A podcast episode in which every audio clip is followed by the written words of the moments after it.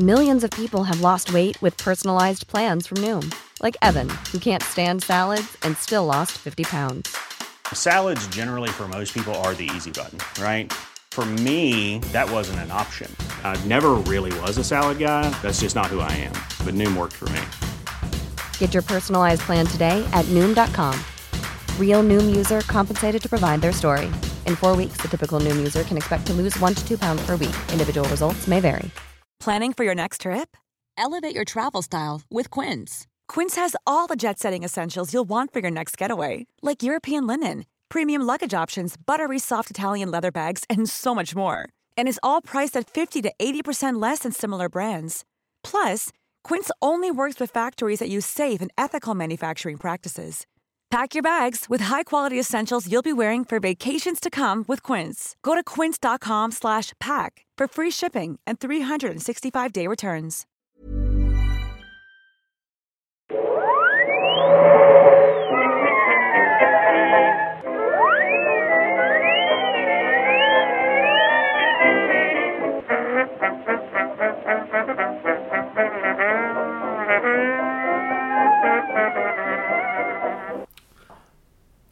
Då börjar det i stort sett bara. Hej och välkomna till podcasten Nörden och jag. Det är jag som är nörden Fabian Rolander. Och det är jag som är jag, Viktor Engberg. Det här är podcasten i samarbete med Acast där vi pratar nördkultur, nördämnen i slags bildande syfte där jag försöker bilda Viktor i saker han tycker om men inte vet så mycket om. Och idag blir det en rejäl en. Det, det blir det. det. Vi ska prata om, om eh, den heliga graalen av vårt eh, intresse och vad egentligen den här podden från början gick ut på. Vi ska alltså prata, förra avsnittet pratade vi då om, om Batmans serietidningshistoria. Men i det här avsnittet ska vi prata om Glenmark Eriksson Strömstedt. Nej, det ska vi inte. Eh, inside baseball på den för övrigt. För de som lyssnar som nya lyssnare tycker att det var jättekonstigt sagt. Men ni som förstår, förstår. Vi ska inte alls prata om det, utan vi är mitt i vår eh, Batman-månad. Eh, så tredje avsnittet i vår Batman-månad. Eftersom vi hade ett Elseworlds-avsnitt förra veckan när vi pratade om Batman-leksaker. Och nästa avsnitt blir också lite intressant. Vi kan prata mer om det nu. Yes. För det här avsnittet ska handla om Batman genom filmhistorien. Precis, alltså den rör... Som ni hör för första, jag ska bara säga, jag är förkyld. Det är därför jag tog över lite mer innan. Yes, det var bra gjort så att jag kommer snora lite, hosta lite och sen kommer slemmet upp i min hjärna och så, så när jag börjar svamla och sånt där då, då vet ni varför. Så det är antingen feberyra eller något Jag, sånt jag, jag säger till när det blir för mycket. Yes, men man får, jag kan inte säga att jag får en sån här ball Batman-röst för jag låter bara mesigare med, med att vara lite täppt i näsan. Ja, precis. Det är lite mer som... I am vengeance, I am the night. Nej, det går inte. Nej, det, nej, faktiskt inte. Det, Eh, det hade varit bra dock. Det hade varit bra. Eh, och nu tappar jag... Ja, nej, men så vi ska prata Batman-filmer. Så alltså kommer vi exkludera nu, bara så att ni vet, TV-serierna. Alltså Batman 66 TV-serien, eh, men inte filmen. Och sen Batman The Animated Series. Men vi kommer prata om filmen. Precis. Så att... eh, Filmen i båda de lägena. Exakt. Så att, Både men, Mask of Phantasm men vi kommer spara då TV-serierna till, till, ja, till, till ett annat tillfälle. Så för att... Självklart, ni får ju lyssna på det här ändå. Det är helt underbart att ni lyssnar på oss. Och eh, självklart får ni också höra av er på hashtag Noipod. Eh, hashtag NOJPOD. Vi finns på Twitter och Instagram där vi heter Fabian Nordlander och Viktor Engberg. Och under Noipod, men där skriver vi inte så mycket utan följ oss där istället. Jo, men grejen är ju så här. Vi kommer ju nu att prata om alla Batman-filmer som finns. Och det finns ju två stycken som sticker ut lite grann. Och det är ju då, som vi nämnde tidigare, det är ju Batman 66 och eh, Mask of Phantasm. Yes. Och det är inte alltid alla har sett de filmerna. Nej. Eh, men vi kommer ändå prata dem ganska spoiligt. Så att alltså, Ja, och- det gör kanske inte så mycket heller om ni inte har sett dem. Och också det tredje wildcardet, vilket är The Killing Joke. Ja, just det. Men den känns som att folk har börjat kolla på lite grann. Ja, om ni inte har gjort det så kan ni nu bara pausa. Mask of the Phantasm och eh, Killing Joke finns på Netflix. Ja, just det. Det gör de också. Så där kan ni kolla. Om ni har Netflix, kanske ni inte har. Men... Nej, nu sitter vi som att vi promotar någonting som egentligen inte ens samarbetar med. Precis, ge oss pengar Netflix. Eh, just det. Det varit kul. Ehm, så att, ja, så det kan ni kolla upp där. Annars, Batman 66 där, det får man köpa. Ja. Eller om ni olagligt laddar ner. Nej, Varför ni nu skulle göra det. Vi Eller hur? promotar inte det här. Man vill ju ge pengar till, eh, till Adam West. För övrigt, jättekort sidospår. Vi ska hålla Yes. oss kort från sidospår överhuvudtaget. Men filmen The Go for Wolfpack, som nu, det handlar om de här eh, bröderna som var instängda i en lägenhet och bara kollade film hela dagarna. Typ. Dokumentär. Dokumentären, precis. Eh, de sa ju det, de hade varit och sett The Fighter, första gången de gick på bio. Så gick de och såg The Fighter då. Och så var de så jävla glada att, typ så, tänk att våra pengar, våra pengar har gått till Mark Wahlberg och Christian, det här är så jäkla coolt. Att de var så här jättenöjda över det.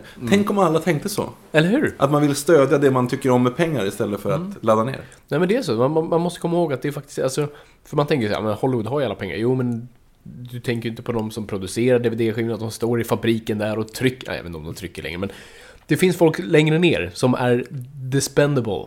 Fast vänta lite här nu. Det är ju inte många som köper DVD-filmer för det. De kan ju fortfarande kolla på Netflix. Ja, jag kollar Nu- på nu Netflix eller... det. eller ja, det jag säger det, nu att- var det feberyran igen. Ja. Jag trodde att det, det var 2004 igen. Du promotar alltså nu fabriker i Kina som gör DVD-filmer. Det är ju inte alls samma sak Barnarbetare måste också äta. Vi stödjer ju inte alls filmindustrin. Jag menade ju verkligen det. Jag menar, alltså det är klart att, att de stora blockbusterna tjänar pengar. Men jag menar, det är inte så många att vi får en obskyr, liksom, bulgarisk kortfilm som är svartvit och alla har inga kläder på sig. Jag vet inte, jag har inte sett någon sån film. Men Nej, jag, nej, inte jag får jag fram bilder i huvudet nu. Ja, nej.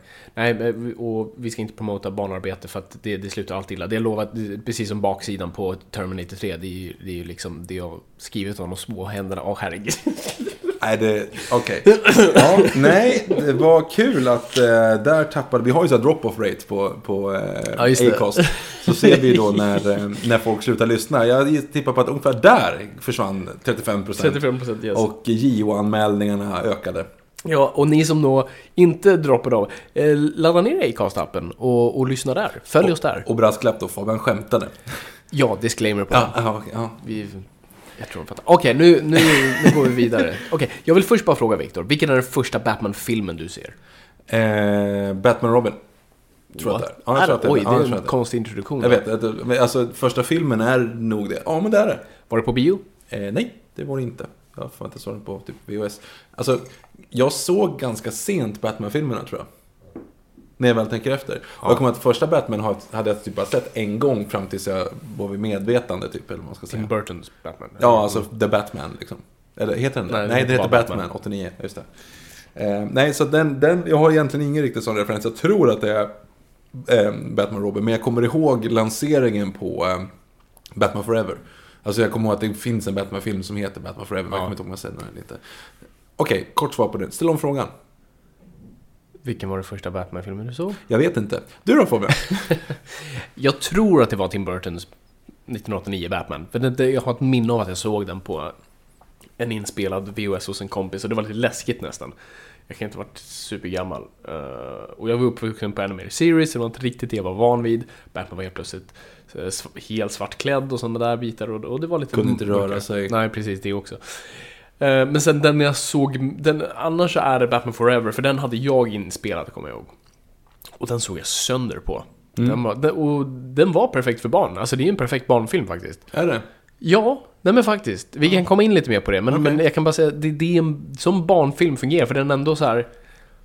Ja, det är ju så jag lärde mig typ om vem Batman var, för det, det, den gräver ju i alla fall ganska mycket i hans förflutna, trillar ner i hålet, fladdermus där, föräldrar dör, Nicole Kidman, tjejs... hela den scenen. Meridian. Hela den scenen. Ja, ja han vi kommer in på det. vill, vill hångla och inte göra det. Och... It's the car, chicks dig, digs the car. Det är Batman Robin. Nej, de säger det båda. Aha. Han säger det först. That's why Superman walks alone. Works alone. The walk Mm. Walks alone. alone. Det lät väldigt existentiellt. Lite som scenen i Man of... Nej, Batman vs Superman. Där han bara bär på ett skepp helt plötsligt. Ja, eller i Superman Returns när han hänger och svävar utanför ett fönster och bara ser ledsen ut. Nej, det är att ståka. Det är ju ett, det är ett brott. Okej. Ja, ja, det är faktiskt sant. Så att det är Inte ju... bara att han bär omkring på ett, på ett skepp liksom. Mm. Ett ok på sådana axlar. I alla fall, när, när börjar det? Fabian, finns det en motsvarighet till, om ni lyssnar på vårt Superman-avsnitt så finns det också eh, på 50-talet, eller 40-talet till och med var det ju. Så var, hade ju Superman liksom serials, så att, att det bland annat gjorde en film som heter Superman and the Mole Man, som vi såg. Jättedålig, svartvit. och den, den handlade inte om någonting. Det var, en, det var några Mole Men som kom upp Och några ville skjuta dem och Superman fanns där och sen så försvann Moleman igen. Precis, det är, det är storyn. Det är, det är den Ehm. första Superman-film, eller superhjältefilmen egentligen. Ja, egentligen. Don't quote us on it, men Nej, jag tror det. måste det vara. Eh, Finns och- det en motsvarande för Batman? Nej, inte filmmässigt. De, de hade ju också haft de här serials, alltså sådana här du ser på bio. Eh, små 15 minuter som, som alltid var en cliffhanger på. Det var aldrig film. Och de gjordes på 40-talet. Och det är inte förrän då, 1966, då Bill Dozier gör Batman-tv-serier med Adam West. Och eh, mellan säsong 1 och 2 så tänker de, fan, det gick ju så jävla bra för den där serien. Från ingenstans så, så var Batman på alla läppar. Och det, alla blev överraskade över det faktumet. Så att de tänkte så okej okej men det här ska vi ju kunna lansera utomlands nu för att Batman är ändå ett varumärke. Trots att nu, vi, ju- nu vet vi vad Batman är, men vid den här tiden, folk visste ju inte vad Batman var på andra sidan Atlanten. Eh, så att eh, man tänker, men nu ska vi lansera den här karaktären så vi gör, vi gör en film mellan. Vi använder i stort sett allting vi har haft tidigare, så Batcaven och Batmobilen och allt sånt där, bara att vi skjuter nu i anamorphic, alltså widescreen. Och så kan vi få ut den i biografer, för det är svårare att skicka ut liksom, tv-program på den tiden. Så att en film, få ut i biograferna så kan folk gå och se den. Och, och det är i stort sett den första Batman-filmen. Den heter The Batman va? Den heter... Tror den heter... Nej, fan heter den bara Batman... Nej, den heter Batman the Movie. Batman the Movie. Batman the Movie från 1966. Som är det, så den görs samma år som första säsongen, för jag tror första, år, första säsongen släpps i januari 1966. Jag tror den här kom till typ julen 1966. Så att, mm. Ska vi prata lite grann om den? Vi pratar om den, så den har vi sett. Ja, vi har sett alla. Batman-filmer här Yes. framöver, så att alla kommer att nämnas där. Precis, alltså. och den här hade jag faktiskt inte sett innan. Jag hade sett... TV-serien gick ju i, i Sverige. Uh, tror på så här TV4 Plus eller någonting. Så där hade jag ju sett den. eh, men jag hade aldrig sett filmen. Och så jag var så taggad nu att få se den. Och bara min första så här, bara sammanfattning av den filmen är Gud vad jag älskar den. Det var helt fantastiskt. Den är ju väldigt rolig, det måste jag säga. Jo men den är ju det. Den är ju genuint faktiskt rolig. Alltså den har, den är riktigt smart skriven. Eh, All, alla skämt är väldigt rappt levererade. Bra comic timing på alltihop.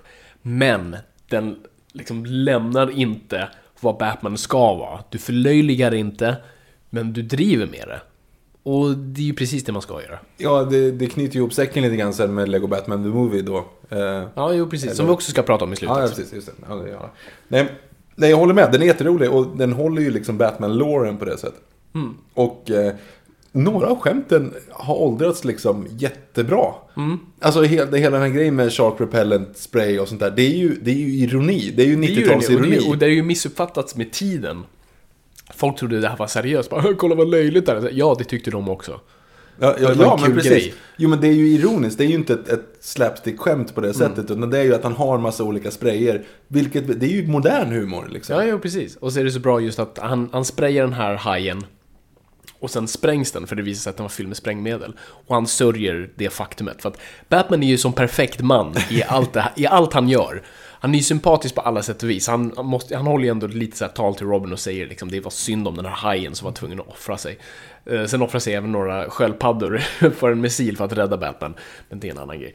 Ehm, så att ja, nej men det, det, är genuint bra humor i den. Och, och det fungerar jätteväl. Det är som, alltså, det är som egentligen en lång Monty Python-sketch. Ja, nej, jag gillar den som Den är lite lång. Den, kunde, den hade gått mått bra av att korta ner sig en kvart. Ja, den är väl 1.45 tror Ja, jag. det är någonting sånt. Så en och en halv hade varit perfekt. För man märker att sista akten är egentligen första akten med lite mer stakes.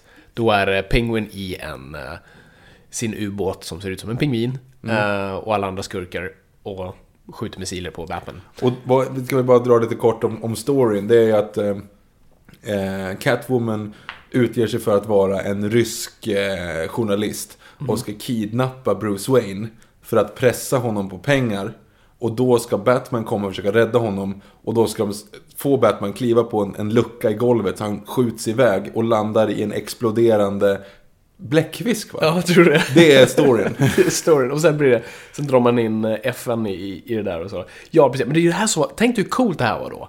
Alltså det här var Avengers av sin tid. Varje avsnitt hade du ju en, kanske två skurkar som högst. För dyrt annars. Eh, så du hade ett avsnitt med Jokern, ett avsnitt med Catwoman och sådär. Men nu hade du en film där alla samlades. Du har Penguin, Jokern, The Riddler, Catwoman. Eller hur? Det, jag Ja, glömmer ja. ingen där. Och det var ju ascoolt. Du har alla, det är The Avengers, det är Suicide, det är Suicide Squad, ja. fast bättre. Eh, och det är ju asballt och de här samarbetar nu för att äntligen göra sig av med Batman. Mm. Genom att spränga honom i en bläckfisk. Ja, Som man gör. som, som man gör. Nej men jag tycker den fungerar, jag, jag tycker genuint att den fungerar jättebra. Framförallt hur Batman porträtteras och det är det jag tycker är så fint med den. För jag, när jag såg den här filmen nu så tänkte jag så här, okej men när jag får barn då kommer jag, det här är en perfekt film att visa. För Batman, det är ju det som var så fint hur de skrev både tv-serien och filmen var att Batman skulle vara den ultimata vad ska man säga? Han är James surrogatfadern. Ja, men James Bond, alltså absolut- absolut i sin stil och sånt där. Men, men framförallt att han, James Bond är ganska dålig role model. Ja, inte i Sean Connery-versionen.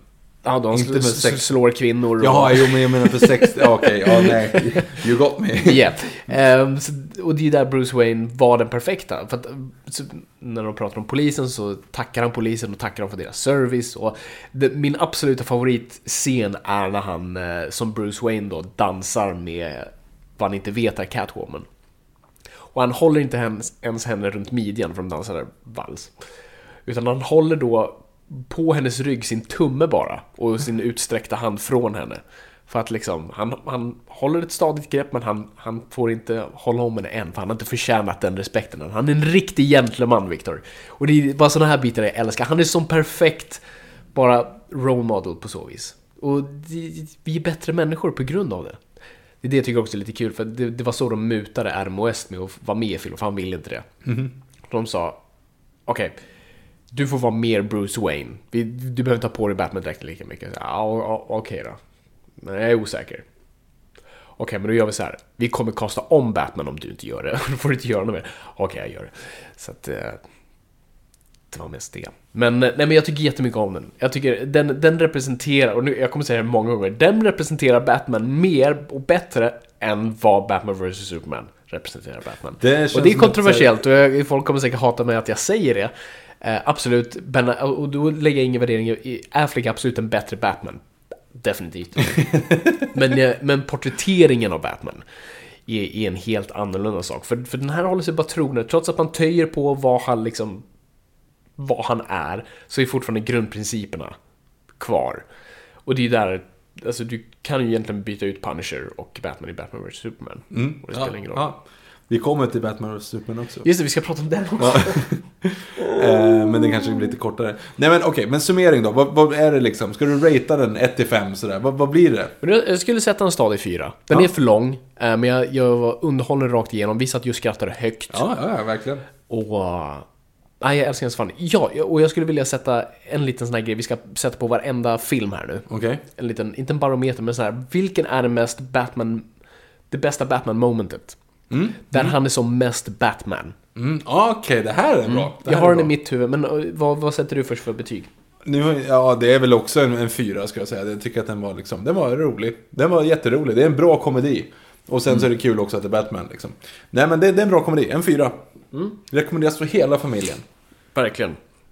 Och jag skulle säga att det bästa Batman-momentet som verkligen sammanfattar den karaktären, liksom, det här är en riktig hjälte. Det är ju, och det är ju den mest klassiska uh, scenen med uh, Some days you just can't get rid of a bomb. Ja, den är bra. Och det är när Batman försöker rädda hamnen från bomben han håller i. Och han kan inte, han kan inte släppa den var som helst, för han springer antingen in i nunnor, en barnvagn, eh, Frälsningsarmén, ankungar.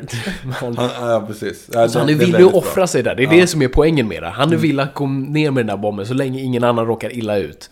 Och det är det jag tycker är så fint. Och det är också så fint att jämföra tredje akten i den här filmen och tredje akten i Dark Knight eh, Rises, för det är exakt samma sak. Batman försöker göra sig av med en bomb i vattnet. Ja, det är bra. Det är exakt samma grej. Det var det, var det som var så kul när den filmen släpptes, att folk gjorde sån här, klippte mellan de två scenerna. Men eh, har du någon annan scen i ditt huvud som, som kanske skulle representera? Nej, nej, det var jättebra. Jag, jag har ju inte tänkt på det här riktigt, men, eh, men det är en jättebra scen. Mm. Jag tycker annars också att just att Shark Repellent-grejen, att han har liksom allting i sitt utility belt, han har en plan för allting, han kommer lösa det. Men han mår lite dåligt av att Mm. hajen faktiskt skadades. Ja, precis. ja, det är jättefint. Ja. Jättekul. Okej, ska vi, ska vi gå vidare till nästa? Det är ett väldigt långt hopp här tidsmässigt. Det blir ju det. Det, vad är det? det är nästan 30 år. Japp, Från 66 till 89. precis. Då... Förklara hur världen var inför den, eh, den filmen. Jo, men det finns mycket viktiga saker att komma ihåg här, Viktor. det är då eh, 1989, så att vi, då lever ju lite på det som var egentligen Superman-eran. Vi hade ju haft eh, i stort alltså Richard Donner Superman och egentligen, jag tror, ända upp till fyran. Så det hade varit Christopher Reeve Superman hela vägen. Men, och det är så kul ändå med en sån film, då kändes det som det var, såhär superhero-fatigue. Ehm, Ehm, det kändes inte som du kunde pusha ut fler sådana grejer. Men man kände ändå att så Batman var en ganska, var ett naturligt steg att gå. Och varav jag ska förklara. En väldigt viktig komponent här är en eh, person som heter Michael Uslan. Och han var då en otrolig insatt serietidningsnörd, älskade Batman, men en vacker dag eh, så, skedde, så råkar han ut för liksom ett, ett trauma likt Bruce Wayne. Det var en regnig dag i, i januari och han satte sig ner framför TVn för att se Batman 66. Okej. Och han såg den och till sin, sin förskräckelse såg att världen skrattade åt hans enda hjälte, Batman. Så likt Bruce Wayne gick han till sitt rum, tände ett ljus och svor en ed att jag ska någon gång se till att den rätta representationen av Batman någon gång kommer ses av massorna. Och den här lilla pojken växte upp till att eh, fortfarande vara en supernörd och älska Batman och han var den första som eh, lärde ut en serietidningskurs på universitet i USA. Och när han gjorde det så fick han väldigt mycket, i serietidningsbranschen älskade honom för det, för det gjorde, skapade någonstans legitimitet för, för deras bransch. Och alla hörde av sig till honom, Stan Lee hörde av sig och, och sånt där. Och DC hörde framförallt av sig och sa, men vet du vad, kom hit och snacka så kan vi se om vi kan göra någonting tillsammans. Och han kommer dit och, och de ställer stort sett bara frågan, men du, du älskar ju det här, vad, vad skulle du vilja göra? Och han säger, jag skulle vilja göra den sanna be all end all Batman movie. Den som visar den mörka hämnaren eh, från Bob Kane och Bill Fingers era. Det skulle jag vilja göra. Jag vill köpa rättigheterna till Batman. Och de säger nej. Inte för att Batman är en jättestor ikon och drar in massa pengar, snarare tvärtom. De säger, men Batman kommer läggas ner när, om en månad, det går skit, du vill inte ha den här, alltså vi ger den till dig för 17 spänn, det är ingen fara, du kan få de rättigheterna, det bryr vi oss inte om, men vi råder dig att inte göra det här. Du kommer gå back på de här 17 spännen du lägger ner. Men han var ändå villig att göra det. Alltså förstå, nu var det till 17 spänn, men det var jättelite pengar. Alltså det, det, det är skrattretande hur lite pengar det var. För att det, det är ingen rättighet som ingen, det var ingen som ville ha det. Och det, det förklarar ju lite varför, för det har ju då Michael Uslan äger, Bat- sen dess har han ägt rättigheterna till Batman, fortfarande Ja, gör. Så fort, du, så fort du ser en Batman, så fort du ser Batman på film, gäller inte alltid på TV, men framförallt på film så ser du executive producer Michael E. Uslan. Eh, såg det även på Lego Batman-filmen. Och eh, man förstår då att det var lätt för för det är John Peters som äger Superman. Och jag vet inte, John Peters? John Peters var Barbara Streisands frisör. ja, just det, det har du sagt. Yes, och ni som har sett, eh, om man inte har gjort det, gör det. Gå in på YouTube och slå in Kevin Smith Superman. Då han håller eh, sin sån här uh, Q&A Då han berättar sina upplevelser med, med när han skrev på ett Superman-manus för Warner Bros. Och John Peters aspekten där är jätterolig. Spider. Giant fucking spider. Så att, nej, men så John Peters, och han äger fortfarande också de rättigheterna. Och han, han älskar inte Superman, det var bara han lyckades få, få sina nävar på den och bara sitter på det. Det, är det, det kom ju ut nyheten bara för några veckor sedan. Det här med vad hade han för involvering i Man of Steel? Och tydligen insisterade på Nolan att hålla honom borta, så han fick 50 miljoner för att bara inte komma på mötena. och bara, stay away, här har du din bunt med pengar, men bara håll dig borta. Så att, eh, men Michael Uslan har, har varit väldigt duktig på att, att sitta på arvet, trots, alltså, ju, även under, under hans bevakning har Batman och Robin gjort, så att alltså, han, han har ju inte full makt. Han sitter på rättigheterna, men karaktären ägs ju också av Warner Bros. Så att det, är ju- alltså, det är ju tvådelat eh, äktenskap kan man väl säga. Men, men Michael Uslan är personen vi ska tacka för det här. För, och det var han som verkligen försökte få bara den rätta representationen. För jag tror utan honom så hade man, om man sen hade försökt göra en Batman-film så hade man ju tänkt bara, ja ah, men vi gör Adam West med en snyggare dr- dräkt. Eh, och det var det ju nära några gånger, för det var när, han, han höll på i 20 år med att försöka få den här filmen gjord. Ja, 20-15 år. Och det var ju massa fram och tillbaka. För det är ingen studio vill ju röra det här, det är det som också är kul. Alla var bara så nej, vi vill ingenting. Det är många inte ha som någonting ångrar sig idag i den här historien. Jag. Yes. Um, så det var jättestor, så det var ett jättelitet produktionsbolag äh, ägt av Peter Goober som hette typ Casablanca. Så det var ett jättelitet bolag. Och de fattade vad jag menade, så de, de gick ändå in som samproducenter att försöka få den här producerad. Men det var fram och tillbaka där också. Det var under ett moment skulle Bill Murray spela Batman och... eh, gud, nu glömmer jag bort namnet på... Ah, Donkey. Um, Eh, Donkey? Eddie Murphy? Eddie Murphy som Robin. Va? Yes. Var det en gång tänkt så. Men då är, det, ju- då är det ju en renodlad komedi. Då är det Ja, liksom jag har hört inget- olika saker. Antingen skulle det vara en komedi eller att någon faktiskt typ såg någonting i Bill Murray och tänkte det här, han kan visa mörkret med. Nej, jag tror inte det. Ja, Michael Keaton var ju också komedi. Jo, jo, precis, men han togs inte in därav. Men, eh, nej, men så det var massa fram och tillbaka. Och till slut så landade det ändå hos Warner Brothers. För Warner Brothers som äger DC tyckte ändå så här, jo men vi borde ändå värdera den här IPn, Intellectual Property. Eh, för vi har ju inte gjort Superman, så det vore kul att följa upp det. Så de tar ändå in och säger så här, vi gör det. Och, eh, och då och så tar man in Tim Burton som var då ganska oprövad, hade gjort eh, vid det här laget Pee-Wee's Big Adventure och, eh, Men och Beetlejuice. Nightmare Before Christmas är efter det alltså? Fortfarande, Tim Burton har inte gjort Nightmare Before Ja, han Christmas. är bara, en av de största du, myterna. Du måste säga det många gånger innan jag kommer ihåg Ja, det. jag, jag, jag vet. Ja, förlåt. Ja, det är okej. Förlåt. Det är okej. Ehm, nej, Pee-Wee's Big Adventure. ja, det är bra. men han var ändå uppskattad hos Warner Brothers. Och de, de tyckte om honom, de gillade, han hade en tydlig vision. Och Beetlejuice hade ju absolut en ganska mörk ton till sig. Och de tyckte att han skulle ändå kunna, och han var, jag tror han var i nästan 20-årsåldern, eller i alla fall tre, minst 30 år. Högst menar du? Nej, ja, jag precis, hög, högst 30 år, tack. högst 30 år. Han var 20 eller minst 30. Så det är slemmet i hjärnan. ja, det är lugnt. Ehm, ja, nej men, och så det landar på honom och då handlar det ju om att, att casta Batman. Och det är det här som är så kul. Så vad är det för film som Tim Burton precis har gjort? Beetlejuice. Japp. Vilka är de två manliga huvudrollerna? Ja, det är Michael Keaton och... Eh... Alec Baldwin. Alec Baldwin, just det. Som man tänker i sitt huvud skulle vara den perfekta Batman. Särskilt då. Han såg ju ut som Batman. Ja, men gud, han är ju verkligen Perfekt haka, det Ja, här svarta håret. aldrig tänkt på. Han ser ju så perfekt ut. Men, eh, men det är Michael Keaton som Tim Burton vill ha. Han insisterar på det. Michael Hewson säger bara så Mr. Mom kommer spela Batman, jätteroligt. uh, och de sa nej, nej, nej, vi är seriösa. Va?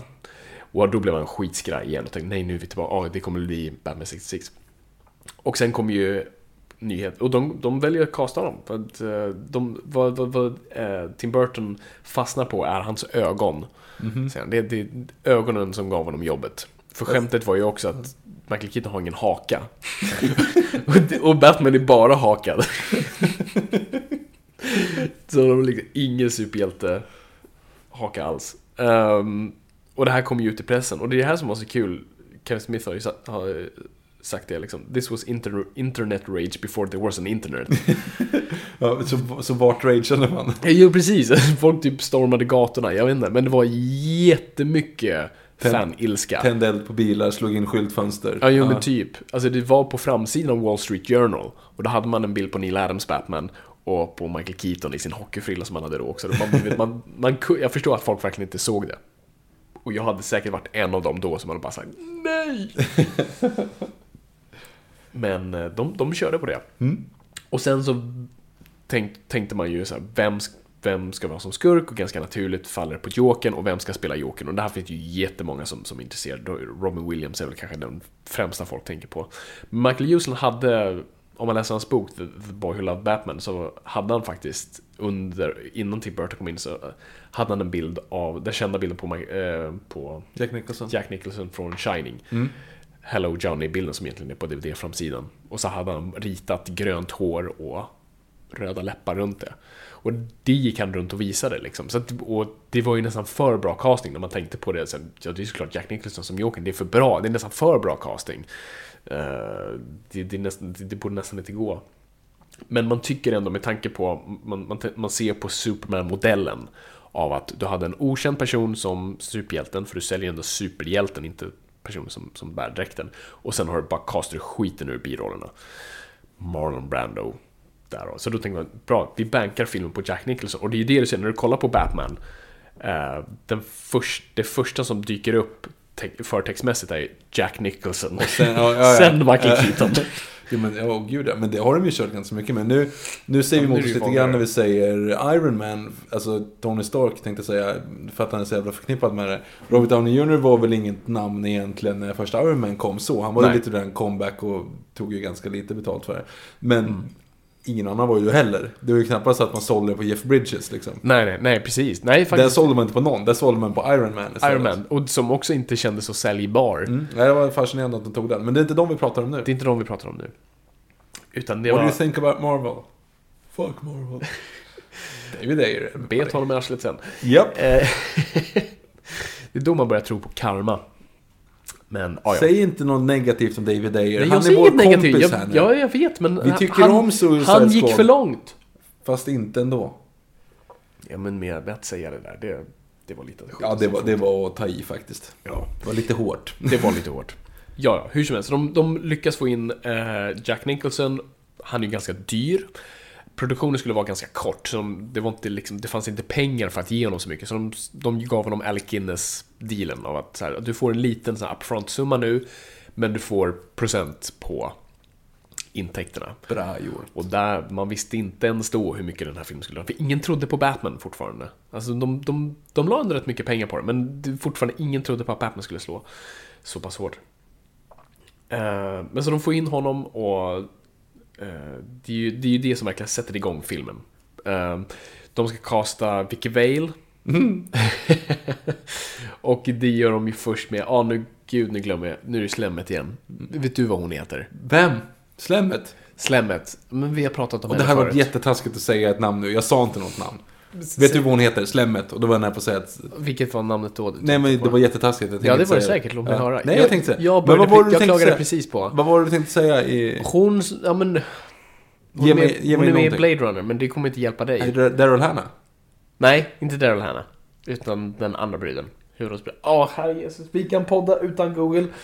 Skit också. För er som är nya så är det så att den här podden så googlar vi inte. Vi behöver, ni behöver inte höra det där Nej. tappandet på små tangenter. Men Precis, istället får ni höra att vi sitter här och bara är helt lost istället. Precis. Ja, men jag vet ju vad hon heter. Fuck! Har de blommor i sitt hår? Vet inte vad det ens är. Nej, jag tänkte om hon har det. Nej, det har, Nej, har okej. hon Nej, inte. då vet jag inte. Mm, gud.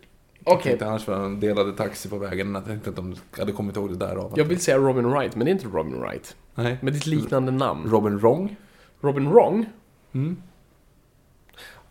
Du är inte on fire idag, Victor. Vadå? Det var jätteroligt! Nej. Nej, okej. Ja. Det, var, det, var inte, det var inte så roligt. Tänkt. Va? Nej, jag tänkte Men ge mig någonting mer. Ge mig Ja, en film. hon, hon, är ju, hon är ju en loser, hon har inte gjort någonting. Hon har gjort Blade Runner och sen trillade hon av en häst och sen blev det inget mer. Christopher Reeve, Christopher så var det. Nej, usch. Usch. Usch. Usch. Ja, jag vet inte. Skitsamma. Ja men gud vad jobbigt. Ja skit Då är det inte en rolig historia.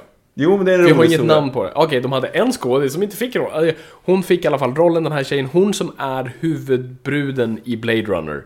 Googla åt mig. Eh, hon blev castad som Vicky Vale. Men åker till London, förbereder alltihop, bestämmer sig för att rida, trillar av hästen, kan inte göra filmen. Hon lever, det var ingen allvarlig skada, men hon kunde inte liksom filma. Så på två dagar var man tvungen att ta in någon annan, då tar de in Kim Basinger. eh, som får spela Vicky Vale. Vi kommer tillbaka till den här skådisen som vi inte kan namnet på senare. Ehm, och produktionen sätts igång, det görs i London och... Ja, det är, det är en ga- ganska det är en bra inspelning, det är det är, det är inget större kaos där. Ehm, och sen sl- släpps filmen och blir den här supersensationen som ingen såg komma från någonstans. Batman var överallt. Alltså folk slog sönder busskurer för att få posterna. För det var också bara den här ikoniska postern på Batman-loggan. Det var allt. Det var det du körde på. Du hade inte ens namnet. Det tydde ju på redan då hur ikonisk Batman var. Och folk fattade det. Och ja, det blev en supersuccé. Så, Tim Burtons Batman 1989. Vad, är din, vad är dina känslor? Helt okej. Helt okej bara. Jag, tycker inte, att- jag tycker inte att den är speciellt så här super, superduper. Alltså verkligen. Jag... Nej, det, det är liksom inte... Batman är ju egentligen ingenting. Han åker omkring och skjuter ihjäl skurkar. och Det är liksom, det är liksom inte, jag tycker inte att det är speciellt eh, intressant. Det hade kunnat vara vad som helst bakom. Han har ju inte ens låren liksom. Det finns ju ingen anledning att han är utklädd till en fladdermus. Alltså, han, han, är, han är bara en, en dräkt som inte passar i verkligheten. Alltså, det är ju, vi är nu lite skadade av det här eh, ultrarealismen som sen Batman Begins och de här ska fortsätta med. Men det blir ändå som, eh, alltså då var det ju så jävla farfetched att det var ju inte, det fanns ju ingen syfte överhuvudtaget att han stod i den här latexdräkten och, och alla som är utklädda Nej, det enda jag kan komma på att han säger är att bats are great survivors. Det är Jo. enda han refererar till, till är någonting som skulle kunna ligga. Och det är det, han är ju typ en fla- Det finns ju den här scenen du vet då han har legat med Vicky Vale och hon vaknar mitt i natten. Och så ligger inte han bredvid henne, utan han hänger upp och ner i någon ställning.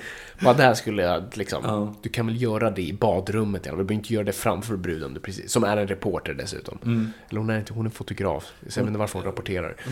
Eh, Hon kommer ner i, i Batgrottan ändå i alla fall. Så att Ja, för Alfred släpper in den här jävla... Ja, det var ju det var ju de två största skandalerna med den här filmen. Fan outrage innan internet.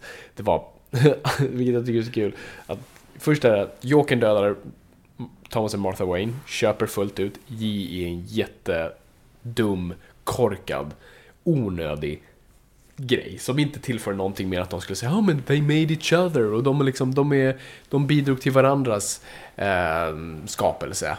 Mm. Men det är liksom, bö. Fast det gör de ju ändå. Hur då De ska ju bidra till varandras skapelse. du? Nej, inte skapelse. Jo, nej men jo, men alltså att Jokern finns ju inte utan Batman. Nej, det är sant. Och Så den, den ju, aspekten den finns ju ändå. Jag menar, du Ja, behöver ja, ju inte ja. göra den så hands-on att de faktiskt behöver skjuta varandra. Nej, nej, nej, precis. För nu är det lite weird att det bara är en sån här clown som random dyker upp. Men, ehm, ja, nej, så, så det var nummer ett. Det var ju, det var ju en stor kontrovers runt det. Och kontrovers nummer två var att Alfred släpper in Vicky Vale i Batcave. Worst butler ever. Och jag älskar, det här jag bara älskar fans, det är det de blir arga över. Liksom, Alfred skulle aldrig göra det. Det tycker jag inte. Och jag håller med dem. Det är, det är klart som fan. Och det, de drog ju ett skämt om det i Batman Returns. Ja, I wasn't det. the one who uh, let one into the Batcave. Mm. Så att eh, de, de förstod ju det sen efteråt ändå. Så det är så kul att det är sådana grejer som fastnar. Jag undrar var folk såg det någonstans? Vad, vad var insändarna? Det, det är ju troligtvis att man postade brev till. Ja, de skickade Med Anthrax studion. till Warner Brothers. jo, men och sen så måste det säkert vara... Det fanns väl tidningar då som höll på att skriva om de här grejerna. Liksom. Det fanns ju fanzines och- Ja, precis. Jag tror säkert DC Comics, eller DC Comics hade ju sådana här brev. Mm. Insända brev. Grejer. David S. Goyer har varit med i många av dem där tydligen. Man kan hitta rätt många, han skrev rätt ofta in. Jag gillar ju David S. Goyer också väldigt mycket. Jag gör det trots att jag inte har belägg att göra det. Det, det, det är samma sak som Suicide Squad. Återigen, han gjorde också Blade Trinity. Jag vet. Jag borde inte tycka om honom. Och han bidrog till Batman vs Superman. Eh, nej men jag gillar David Goyer. Han är, han är en duktigare manusförfattare än vad folk ger honom credit för. Och eh, han är framförallt en väldigt smart dramaturg. Alltså lyssna på intervju med honom. Han är otroligt skarp. Han förstår historien jätteväl. Alltså, Christopher Nolan anställde inte honom för ingenting.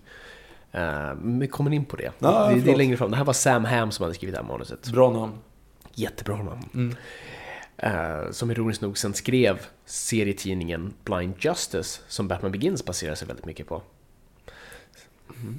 Ja, It, it's because they rhyme. det är så de rhyme. Det är rhyme. George Lucas-referens. Yes.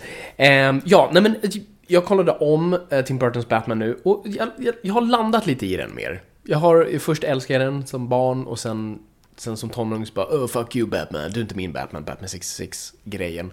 Men nu var jag lite såhär, nej men det här är en ganska, alltså filmen är väldigt bra, har en väldigt bra rytm. Varje scen utlöser nästa efter. Det är ingen sån här random action-scen mitt i allt, utan det känns som allting föds ganska metodiskt efter den andra. Och, och sen är det en väldigt skön tittning. Och det jag gillar främst, alltså när man kollar på Batman-porträtteringen, för det är ju främst Batman vi pratar om, så gillar jag, här nästan tar man mer myten om Batman. Batman är inte med, alltså är inte, jag förstår för när man pratar om Batman i Nolan-filmerna, alltså när man pratar om oh, I didn't th- think he existed. Men du leva i en så pass verklig värld, så jo du borde vara medveten om det här. Eh, men här förstår jag myten Batman, att folk inte riktigt vet vad det är för någonting. Och han presenteras som en vålnad, alltså när han först dyker upp där, det är som Dracula, han svävar nästan ner långsamt där i bakgrunden i silhuett. Älskar den scenen för övrigt. Ja, den är Den cool. är jättebra. Förutom att den är helt overklig för att han inte kan röra sig så mycket. Nej, precis. Men han behöver inte slåss så mycket i den, i, i den scenen. Men, eh, men där cementerar han ju liksom den klassiska repliken I'm Batman. Och efter det är det hi- historia. Eh, så jag gillar de bitarna av det. Liksom, sen, ja, dräkten är weird. eh, För att den inte fungerar, men också varför var den tvungen att vara svart? Alltså, för det verkligen satte också i cement just den här grejen att nej, nu måste Batman vara svart på film. Den grejen, ja. Det, det stör mig faktiskt till och med i Lego Batman att hans dräkt är svart. för jag tycker det fortsätter den trenden. Ja, gud. Så tack gode gud att han var grå i den senaste filmen. Alltid något. Ja, det, det, Eh, men Michael Keaton tycker jag gör en jättebra eh, Batman. Framförallt en bra Bruce Wayne. En väldigt plågad Bruce Wayne. Som, som verkar he- distraherad hela tiden. Men han sitter ju egentligen bara... Nej, det är nästan nästa film. Han sitter bara i sin grotta hela tiden. Att då sitter han bara och kollar på TV. Han får all sin information är bara liksom att sitta på CNN. Typ. Precis, eller att Alfred kommer in med en mapp. Eh, det, gör, det är mycket sånt också. Did you bring the file Alfred? Yes sir. Och så dumpar någonting. Han ger ju ändå illusionen av att vara mer en detektiv i alla fall i de här. Ja, det är det jag också gillar. eh, Att här finns det faktiskt väldigt. För det här gör ju Batman egen, för det finns ju den här, själva den onda plotten som, som Jokern gör, som jag faktiskt tycker är ändå rätt bra. Det är att han ska då få det här Smilex-giftet ut i bland befolkningen, men han bara dumpar inte i en produkt, utan han, det är som han lägger de olika ingredienserna i olika grejer, så olika mixar kommer utlösa då en förgiftning. Det tycker jag är en ganska cool grej. Och, väldigt, och det är väldigt Joker-aktigt, för det bidrar till kaos och rädsla och ja, allt som Jokern bidrar med. Så, så, så, jag, så jag gillar den aspekten med det. Ehm, nej men så, så Michael Keaton tycker jag är en riktigt bra Batman. Jag tycker han gjorde ett riktigt bra jobb. Ehm, och sen när man kollar på Keaton, som jag också hade blivit så här, "Åh, han är lite för överdriven. Men han gör ett riktigt bra jobb Nu jag. snackar du Nicholson va? Ja, Nicholson, fan, förlåt. Nicholsons Joker. Jag tycker han faktiskt gör det. Det är mycket Cesar Romero i den. Det är bara Cesar Romero. Alltså nu när man har sett uh, Batman 66 så är ju, det är ju precis det Nicholson gör ju. Han sätter ju ingenting nytt i den där karaktären. Jo, han gör det lite med, med alltså han gör mycket konstiga, underliga små val ibland. Att han bara gör en sån här konstig min han bara inte säger någonting och gör små konstiga ljud och... Och det jag gillar med den här Jokern är att han, han är på något sätt ändå kultiverad. Jag, det är, den biten gillar jag nästan mer. Jag föredrar Heath Ledgers Batman än det av men jag gillar den kultu... Slemmet, jag säger det. Ja, ja. Uh, nej men Nicholsons Joker här är mer kultiverad och jag gillar en Joker som jag då gillar så här, the fine arts. Det är När han går in då på, eh, på den här restaurangen och förstör all konst. Och den enda tavlan han inte förstör en Francis Bacon, vilket är jätteroligt. Om man gillar Francis Bacon. Framförallt om man har en manusförfattare som heter Sam Hamm också. Dessutom, ja, oh, gud, det har jag inte ens tänkt på. Nej. Kul grej med... ehm, Han skrev Babe. Säg att han skrev Babe. nej. Eh, men Francis Bacon var... Eh, är också Nolan ett stort fan av. Och det och hans tavlor inspirerade Heath Ledgers Joker. Det finns en viss tavla som, som, som han använde som referens. Så det är så kul. Det är sort of rhyme. Det är sort of rhyme. Nej men det, liksom, det återkommer. Francis Bacon och Jokern har en väldigt här, konstig koppling. Och jag gillar det när han sitter och bläddrar i Vicky Vales eh, portfolio. Och liksom kritiserar alltihop. Förutom när det kommer till de här döda förmultnade kropparna i Etiopien eller var det är någonstans. Och det liksom, det gillar han. This, this is art. Och jag gillar den aspekten. Och han gör hela tiden konst. Han har ju sin, eh, sin flickvän där, som han hade innan han blev Jockman har kvar. Och han har liksom experimenterat på hennes ansikte. Och, och det är jävligt mörkt. Till exempel begår självmord. Och, Väldigt, väldigt mörkt. Ja, eh, det är inte så mycket en barnfilm där. Men jag, jag, jag verkligen, nu när jag såg det, jag gillade jättemycket mer Nicholsons uh, Joker. Det är absolut, det är mycket han får bara gå loss och göra som han vill. För alla säger bara wow, okej, det där är Nicholson. Vi säger inte åt honom vad han ska göra. Lite som de gjorde med Pirates of the Caribbean och Johnny Depp. Och det, är vi så, det gick ju. Ja, ja. Pirates of the Caribbean 4 och Johnny Depp. Kanske Pirates of the Caribbean 3. Första tycker jag han håller sig. Det är inte det vi pratar om nu. Nej, det är inte riktigt bra. Men det är kul, det är alltid, det är också så här, Marlon Brando får ju också bara spela loss oftast i sina senare roller för att ingen vill... Det finns en sån rolig, jag såg, jag retweetade den på Twitter, för det fanns en sån rolig reklamfilm med Orson Welles. Såg du den? Ja, det var inte bra. Reklamfilm för vin, eller för champagne. Och han är luspackad. Och ingen har sagt någonting för det, och de försöker verkligen fortfarande. This champagne is best champagne. Bara mumlar, pratar över den andra och man ser han killen i bakgrunden ska hälla upp cham- champagne, häller inte ens upp, han vet att det här kommer bli en omtagning och vi slösar inte champagne på det här. Det är jätteroligt. Gå in på min Twitter, rota den senaste veckan och finns där. Mm, det är bra. Eh, det är jättekul. Det är lite samma princip här. Han gör lite vad han vill. Men jag tycker, för att alltså, Jokern, han sa det, eh, Jack Nicholson intervju efter, och sa det, liksom, jag tog den här rollen mer seriöst än vad någon gjorde. Vad någon, alltså, jag tog mer seriöst än vad någon gjorde på, på någon aspekt av filmen. överhuvudtaget. Liksom, han älskade Jokern. Och det tycker jag är liksom, rätt Mm. ja, fint. är han tog fint. det seriöst. Liksom. Det var inte bara han som fick skratta loss och sen sk- skratta hela vägen till banken. Utan, Nej, nej, det kom på Tommy Lee Johnson. Ja, jo precis. Nej, men så, så det finns många aspekter jag gillar där. Bilen är ascool och designen, alltså det, och den är jättebra fotad. Det är lite weird att hela filmen utspelar sig egentligen på ett torg. Alltså Ja, det, det, de har där har Stadshuset och. Monarch Theatre. Det är liksom det. Och det är egentligen Batmobilen som åker runt i cirklar. Det är en rondell. du har Ja, det allting var där. dyrt att bygga upp skiten. Liksom. Ja, precis. De byggde det i, jag tror inte det är, var det Pinewood kanske? Pine, Men, är det Pinewood? jag vet, tror inte det är Pinewood. Nej, men det Pine- var i nej. London någonstans. Eh, och det, de hade inte så mycket att gå på. Eh, så den- du har Billy D. Williams som Harvey Dent. Väldigt som bara tog den rollen för att han tänkte att så här, i uppföljaren får jag bli Two-Face, stackars satan som inte... Och så blev det Tommy Lee Jones. Precis. Men han fick återupprättelse i Lego Batman. Precis, För han att- fick två repliker. Precis. Men fortfarande, om ni, inte, ni som inte visste det, Billy D. Williams är Two-Face då i Lego Batman-filmen. Och för er som inte visste det, Billy D. Williams är han som spelar Lando Calrissian i Star Yes. Och då Harvey Dent. Och det är också, jag och det är också det jag gillar med, med Tim Burtons Batman. De har så mycket, de tog så mycket från serietidningen, vilket jag tycker var kul. Det var, det var ändå så typiskt med att man tycker, ja men det där vi använder inte det. Men sen, nej, vi har ett distriktåklagare. Ja, det är såklart det är Harvey Dent. Vi har en poliskommissarie, det är såklart det är Commissioner Gordon, trots att han är, verkar ha, ja, Han fetma. ser ut att heta Sam Ham. Faktiskt. Eller Francis Bacon. Eh, och Batman behandlar honom som en riktigt dålig flickvän. Han är så ignorant. Men, eh, nej men så de har alla de där aspekterna. Och, och trots att det är fel med att Jokern dödar eh, föräldrarna Wayne så har de en, den biten där. De försöker inte göra någonting större med det. Och det är här jag tror, i alla fall rent filmiskt, Pärlorna hade varit med i serietidningen, men Pärlorna i alla fall, det där, här blev nu verkligen del av Batmans förflutna. Att pärlorna måste falla när de, när de skjuts. Mm. Och det är en fin bild tycker jag, när pärlorna och popcornen faller. Det är så vi vet det. Fin bild. Ja men eh, så fint det kan bli Ja, med, med ja. Ja, ja. Ehm, så de bitarna. Eh, sen, men sen kommer vi to, till, till problemet som Batman vs Superman eh, delar. Batman mördar folk. Mm. Det finns en scen då han åker in i en fabrik med sin bil. Eh, verkligen ser till att locka till sig alla skurkar som står runt hans bil och bara skjuter. Droppar en bomb som verkligen landar typ mellan en snubbes ben och sen bara spränger dem.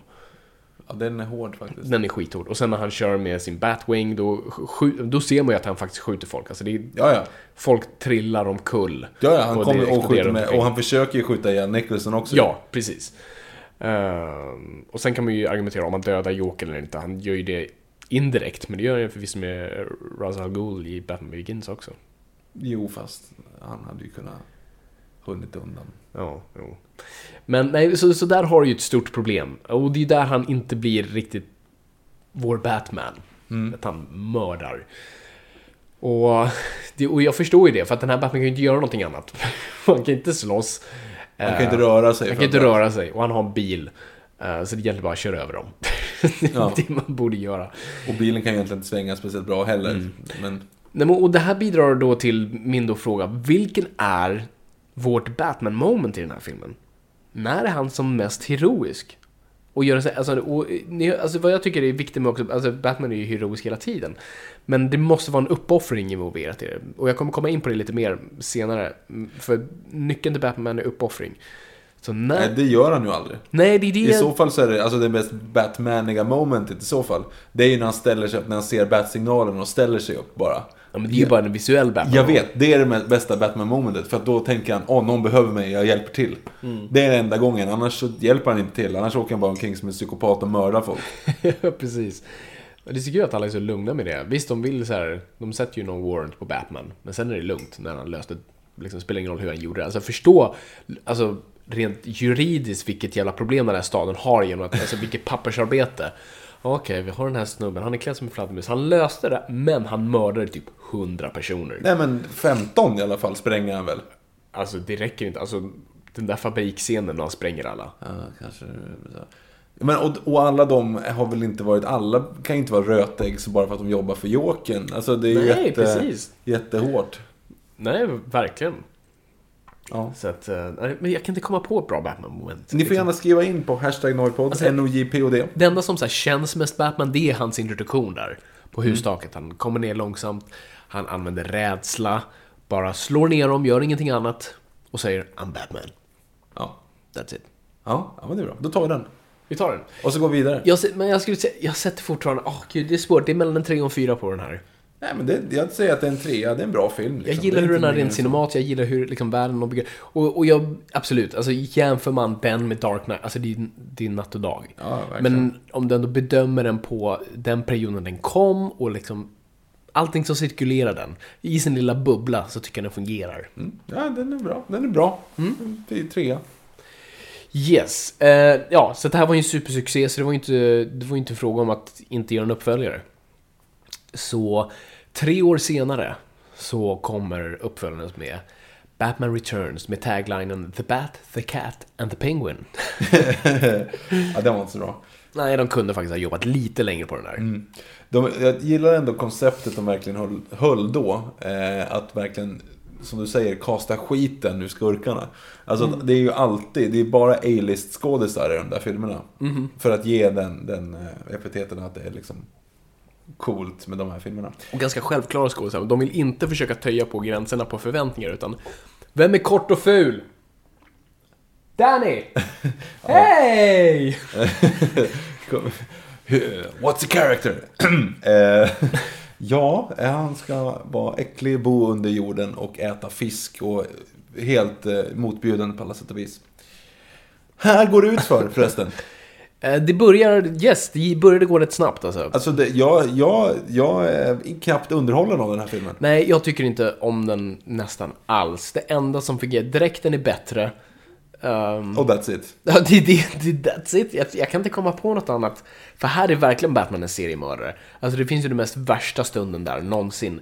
När Batman först slår en fet clown, tar en bomb, sätter den på bröstet på honom och sparkar ner honom för en brunn. Ja, Och sen exploderar han. helt onödigt att just döda Ja, honom. ing, det är ingen justice där liksom. Vi ska ta in den här personen och hjälpa honom. Utan nej, han förtjänar att dö för att han har egentligen inte gjort någonting. Nej. De här, när du ser det montaget med vad de här skurkarna gör, alltså de, det är ju bara lite så här kaosigt. De springer omkring och skrämmer folk typ. Ja. De är, jag, jag kan inte komma på att jag ser dem mörda Nej, direkt. nej, de plockar ju bara in han, eh, John Voight tänkte jag säga. Han som alltid blandar ihop med John Voight. Christopher Walken. Christopher Walken. Max Shrek. Mm. Ehm, och, och säger liksom, hej, sluta prata. Nu, nu är det jag som är kungen i djungeln, typ. Precis. Och då så kommer Batman ner och mördar dem för att de gör det. Ehm, för att det ska vara ordning, liksom. Precis. Nej, det- Total anarki.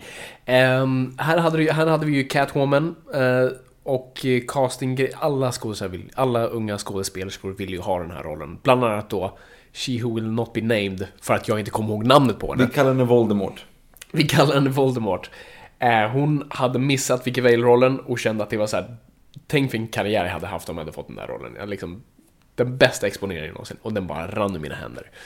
Men så fick hon ju höra om att det fanns en Catwoman-roll. Så hon tänkte, jag går all in på det här. Nu är det ganska känt att den här skådespelerskan är ganska galen. Men eh, det var det inte då. Eh, så att hon springer in på, jag vet inte om det är Peter Gubers kontor, men någon av producenternas kontor, med en Catwoman-dräkt. Man ska komma ihåg det här är också 1991, 90. Alltså Catwoman-dräkter såg nog inte så bra ut på den tiden. Nej. Alltså Buttricks kvalitet. Ehm, och bröt sig in i hans kontor och la sig på hans soffa. Whoops. Och sa Meow, I'm Catwoman. I'm Voldemort. Security! Ja. Och that, what's that? Hon fick inte rollen. Hon fick väl inte ens kallad till, till eh, casting, ska jag Nej. på. Men vad fan, det funkade för George Lazenby. Han gjorde ju samma sak. Han gjorde faktiskt samma sak. Det här faktiskt, hon kanske tagit det från honom. Eh, det är sant. Han bröt sig fan också in. Men han knackade ändå när han hade tagit sig förbi vakten. Och han sa inte mjau, I'm James Bond heller. Nej, det det vet jag faktiskt inte. Nej, det skulle inte förvåna mig, det är George Lazenby. Mm. This never happened to the other fella. Ehm, repliken som förstörde allt. Ja. Vi Bond-fans måste leva med det där och förklara för folk.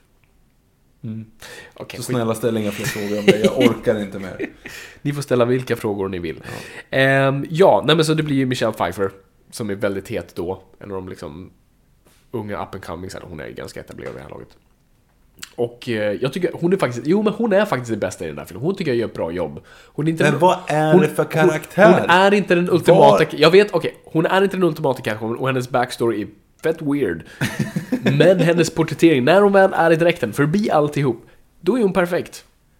Men absolut, radioaktiva katter, uh, syrendräkt. Den där hunsade...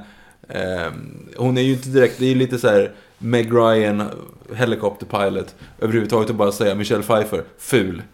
Ja just det, de ska Alltså, få fylla ner den i början. De försöker få henne att vara liksom en stressad Nördig, sekreterare liksom. som inte... Eh, just no, går inte på den. No. Eh, så, ja, så, nej absolut. Eh, Alltså, ja. Ska vi säga det nu, Viktor? Vi säger det nu. Vi säger det nu. Nästa veckas DVD-kommentar blir av Batman Returns. Så vi Precis. kommer passera den här ganska snabbt, för ni kommer få en hel, ja, troligtvis två timmar då, av DVD-kommentar med Batman Returns. Vi har gjort den på Batman och Robin redan, så att ni som har missat det, gå tillbaka. Det är vår första tror jag. Det var första det. Så vi tänkte göra, den här är egentligen roligast. Absolut, det finns Batman Forever, men den här är faktiskt roligare att analysera på ett rent logiskt plan. Eftersom... För att fundera på plotten, varför ska pingvinen bli borgmästare? Och fundera bara kring överhuvudtaget, överhuvudtaget bara karaktärerna. Alltså, det, vi har ju Michelle Pfeiffer som går omkring i, eh, i någon sån här BDSM läderoutfit och bara åmar sig. Vi Mhm. har eh, Danny DeVito i jordens äckligaste One Piece Och Som sig. drar sexual innuendos typ fem gånger. Hela, nej men hela tiden. Det är det enda han gör. Ja, och det, det är liksom en barnfilm. Mm. Som, som Kevin Smith säger. "Do- They made a happy meal out of him. Så varför? Hur är det ens möjligt? Ja, det är en väldigt bra fråga. Eh, Och Danny DeVito är fett äcklig. Han var väldigt method under inspelningen. Han gick all in. Han typ var det där hela tiden. Ja, åt fisk och... Ja, det vet fan om han gjorde. Men eh, han, han åmade sig i alla fall Ja. väldigt mycket. Eh, Så vi, vi släpper nästan det här. Vi släpper den och vi, vi plockar upp Och så får ni lyssna på DVD-kommentaren nästa vecka. Som ni då kan slå på. Det vill säga man slår på filmen samtidigt som man har oss i öronen. Så ni får känslan av hur det är att sitta mellan oss i soffan här när vi sitter och kollar Batman. Precis, men samtidigt också kan man för att vi beskriver ganska mycket av det som händer också så att du behöver inte ens titta på den. Precis. Men det blir roligare om man gör det. Så vi går vidare. Den Vi här vidare. filmen är ju ganska mörk. Ja, den är ganska mörk. Eh, Den är mörkare än förra. Och Tim Burton har väl gått in i sin mörkare period överlag. Han har ju inte kommit ur den än. Nej. Eh, Så att det blir en motreaktion på det här. Det blir en... eh, Vad ska man säga? Det blir en eh, For Your Eyes Only på deras Moonraker. Precis, för att eh, samtidigt som Batman Returns släpps, alltså 92, så släpps ju någonting annat Batman-relaterat. Och det är Batman The Animated Series. Ah fuck. Okej, jag tar tillbaka allting det jag sa. Fast du hade nästan rätt. Ja, jag I och med vet, att du sa men det. jag, Fast jag glömde bort den. Yeah. Eh, Batman Animated Series blev ju superpopulär, surfade eh, likt Bat som Batman gör i ett avsnitt. Då han har badshorts över sin Batman-dräkt. Eh, Vilket avsnitt? ja, Batman 66. Jaha, jag tänkte Animated Series. Nej, nej, Nej. den Batman surfar Det inte. hade blivit väldigt mysko. Den har mysko. Nej, I don't like a wonderful life.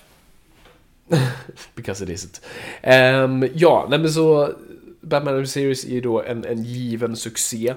Uh, och det, vad som är väldigt populärt då, början på 90-talet, videoband, billigt att producera och säljer som smör i solsken. Så man tänker att man ska släppa en direkt till video Batman-film. Så de börjar jobba på uh, en film, bland annat Paul Dini där och skriver en film som de kallar för, jag tror den först bara hette the Mask eller bara Mask eller någonting sånt där. Men det blev Mask of the Phantasm. Men Warner Bros tyckte den filmen var så pass bra så de sa Fuck it, börja om, vi släpper det här på bio. För de var ju, tänka, he- de var ju byggd för ett 4.3-format på tv-skärmen, så man tänker 16.9. Eh, och man släpper Mask of the Phantasm på bio, det är därför vi pratar om det. Det är därför vi inte kommer prata om alla DC-animerade filmer, för de går direkt till video, förutom Killing Joke som faktiskt gick upp på bio en helg. Ja, du ser. Så därav. Så vi har Mask of the Phantasm. eh, som har då Kevin Conroy och du har Mark Hamill. Du har hela gänget kommer ihop för att göra den här eh, filmen. Som ni nu kan se på Netflix. Och eh, du såg den första gången nu. Ja. Vad var din spontana reaktion? Bra. Det är en bra film. Storyn är att, att det går omkring en vålnad som heter då Phantasm. Som mördar maffiabossar. Det är liksom ja, storyn. och folk tror att det är Batman. och folk tror att det är Batman. Eh, och då ska Eftersom Batman inte, Batman inte mördar. Eh, precis, så är det helt omöjligt att tänka sig att det är det. Precis. Det är en ganska bra eh, grej faktiskt. Ja. För där är ju så Batmanigt så det finns inte. Liksom. Precis. Eh, nej men det, det, är en, det är en bra film. Den, den, är jätte, alltså, den var jätteunderhållande, måste jag säga. Jag tycker att den var bra. Den lägger på lite mer på Lauren, den går lite, ger lite backstory. Ja, du får ju en till aspekt av hans Mm. backstory, definitivt. Nej, jag gillar den. Mm. Ja, jag, jag såg det nu igen med dig Mm. och insåg bara att det här är perfekt. Det här är den bästa, och nu ska jag säga bästa Batman-filmen.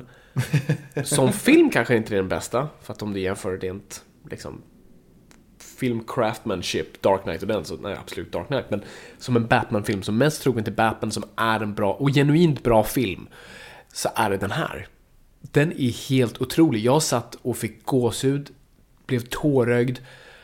Jag var så indragen i den, trots att jag sett den förut. Eh, och eh, jag fullkomligt älskar den. För att den är så otroligt trogen till den Batman-karaktären. Och så otroligt, och så, som vi reagerade, den är något ofantligt jävla mörk. Jag skojar inte. Alltså den är riktigt äcklig liksom.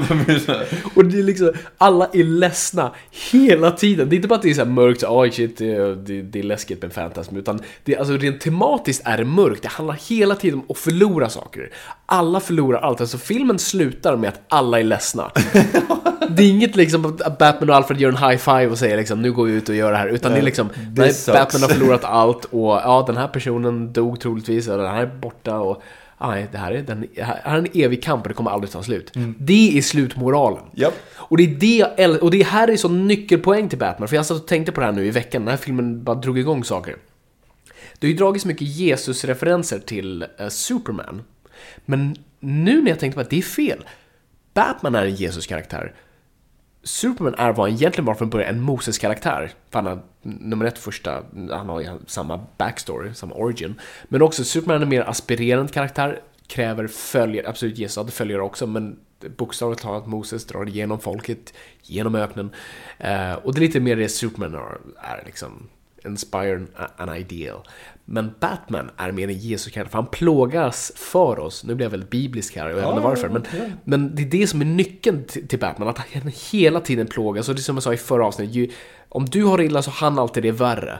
Men han tittar, ändå, han tittar och slår uppåt, alltid. Han kommer alltid resa sig upp. Och här har du en sån här, här har du the passion av Batman. Slås ner ständigt, alltså både fysiskt och psykologiskt. Alltså du har ju den här scenen där han verkligen, hans mantel är av, han blöder och beskjuts av polisen och allt sånt där. Men också den emotionella tyngden av allting hela tiden. Och det är det jag, och där bara slog det mig, det är det här Batman är. Batman är Jesus. Batman plågas för våra synder i stort sett. Och nej Tim Burton, det är inte pingvinen som är Jesus. Nej, nej fan det är, ja, det är snarare Moses är det väl på honom. Nej, det är ju 33 år senare. Han, alltså de lägger, Ja, just det, han det är är ju, det är ju specifikt. Allting är ju Jesus med pingvinen. Det är jättekonstigt. Precis. Han är ju precis, han är ju Först- lika gammal som Jesus. Ja, först för liksom- enda barnet. Ja. Ja, ja jo, det är sant. Pee Wee Herman är hans pappa. Ehm, Det är inte så mycket Jesus med det där.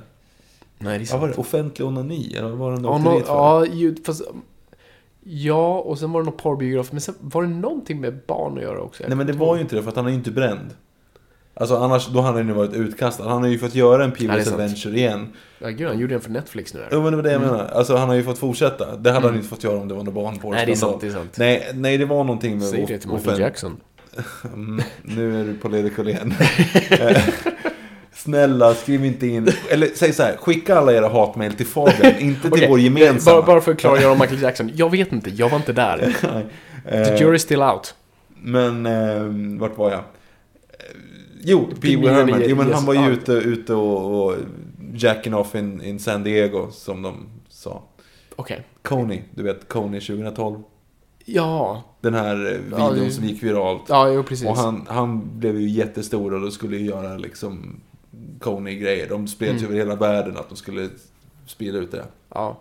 Det gick jättebra för honom då tills han hittades också jacking off in San Diego. Alltså han sprang omkring naken på gatan och ruskade upp liksom. Det var liksom symbolen för ondska vi alla jagade liksom.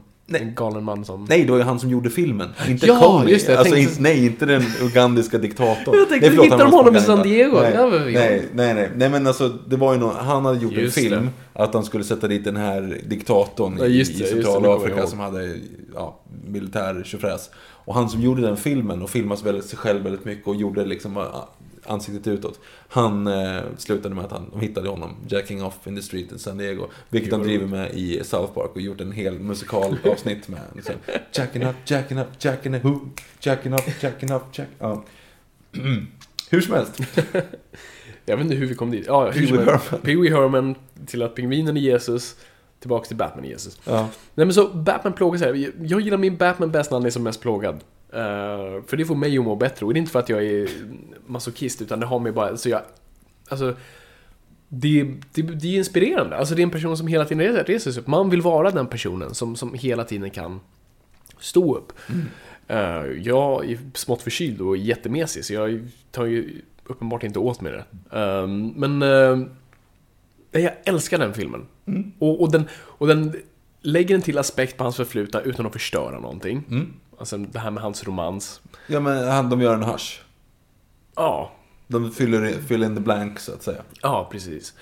Och Jokern är med och fyller en jättebra funktion. Och det är det jag också gillade, för, att- för det jag tänkte på det nu, just, alltså, just det, hur får de in Jokern igen? Det kanske är lite krystat med hur det, man bara klämde in det för det är Joker. Men nej, det fungerar jättebra, det fungerar i plotten. Att maffian är skitskraj för Batman, så de vill bli av med honom, så vem ringer du då?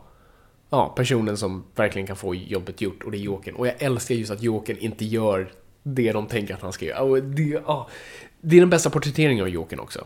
Förutom att han då har varit en liten crook en gång i tiden. Ja, just det. Men det tycker jag var lite kul. Fast nej, det är det. Det är inte uttalat. Det är Jaha, det som de är så vet kul. inte om det, man vet man, man Nej, tror det. För att han liksom ritar precis som Michael Houston hade gjort. ehm, på en bild av en gammal gangster och det ser ut som Joker. Men det är aldrig uttalat om det är han. Nej, och det är också jag det är gillar. Det är, det, det är exakt så man ska göra. Du får jättegärna hinta om ett förflutet om Joker. Men du får aldrig spika i det.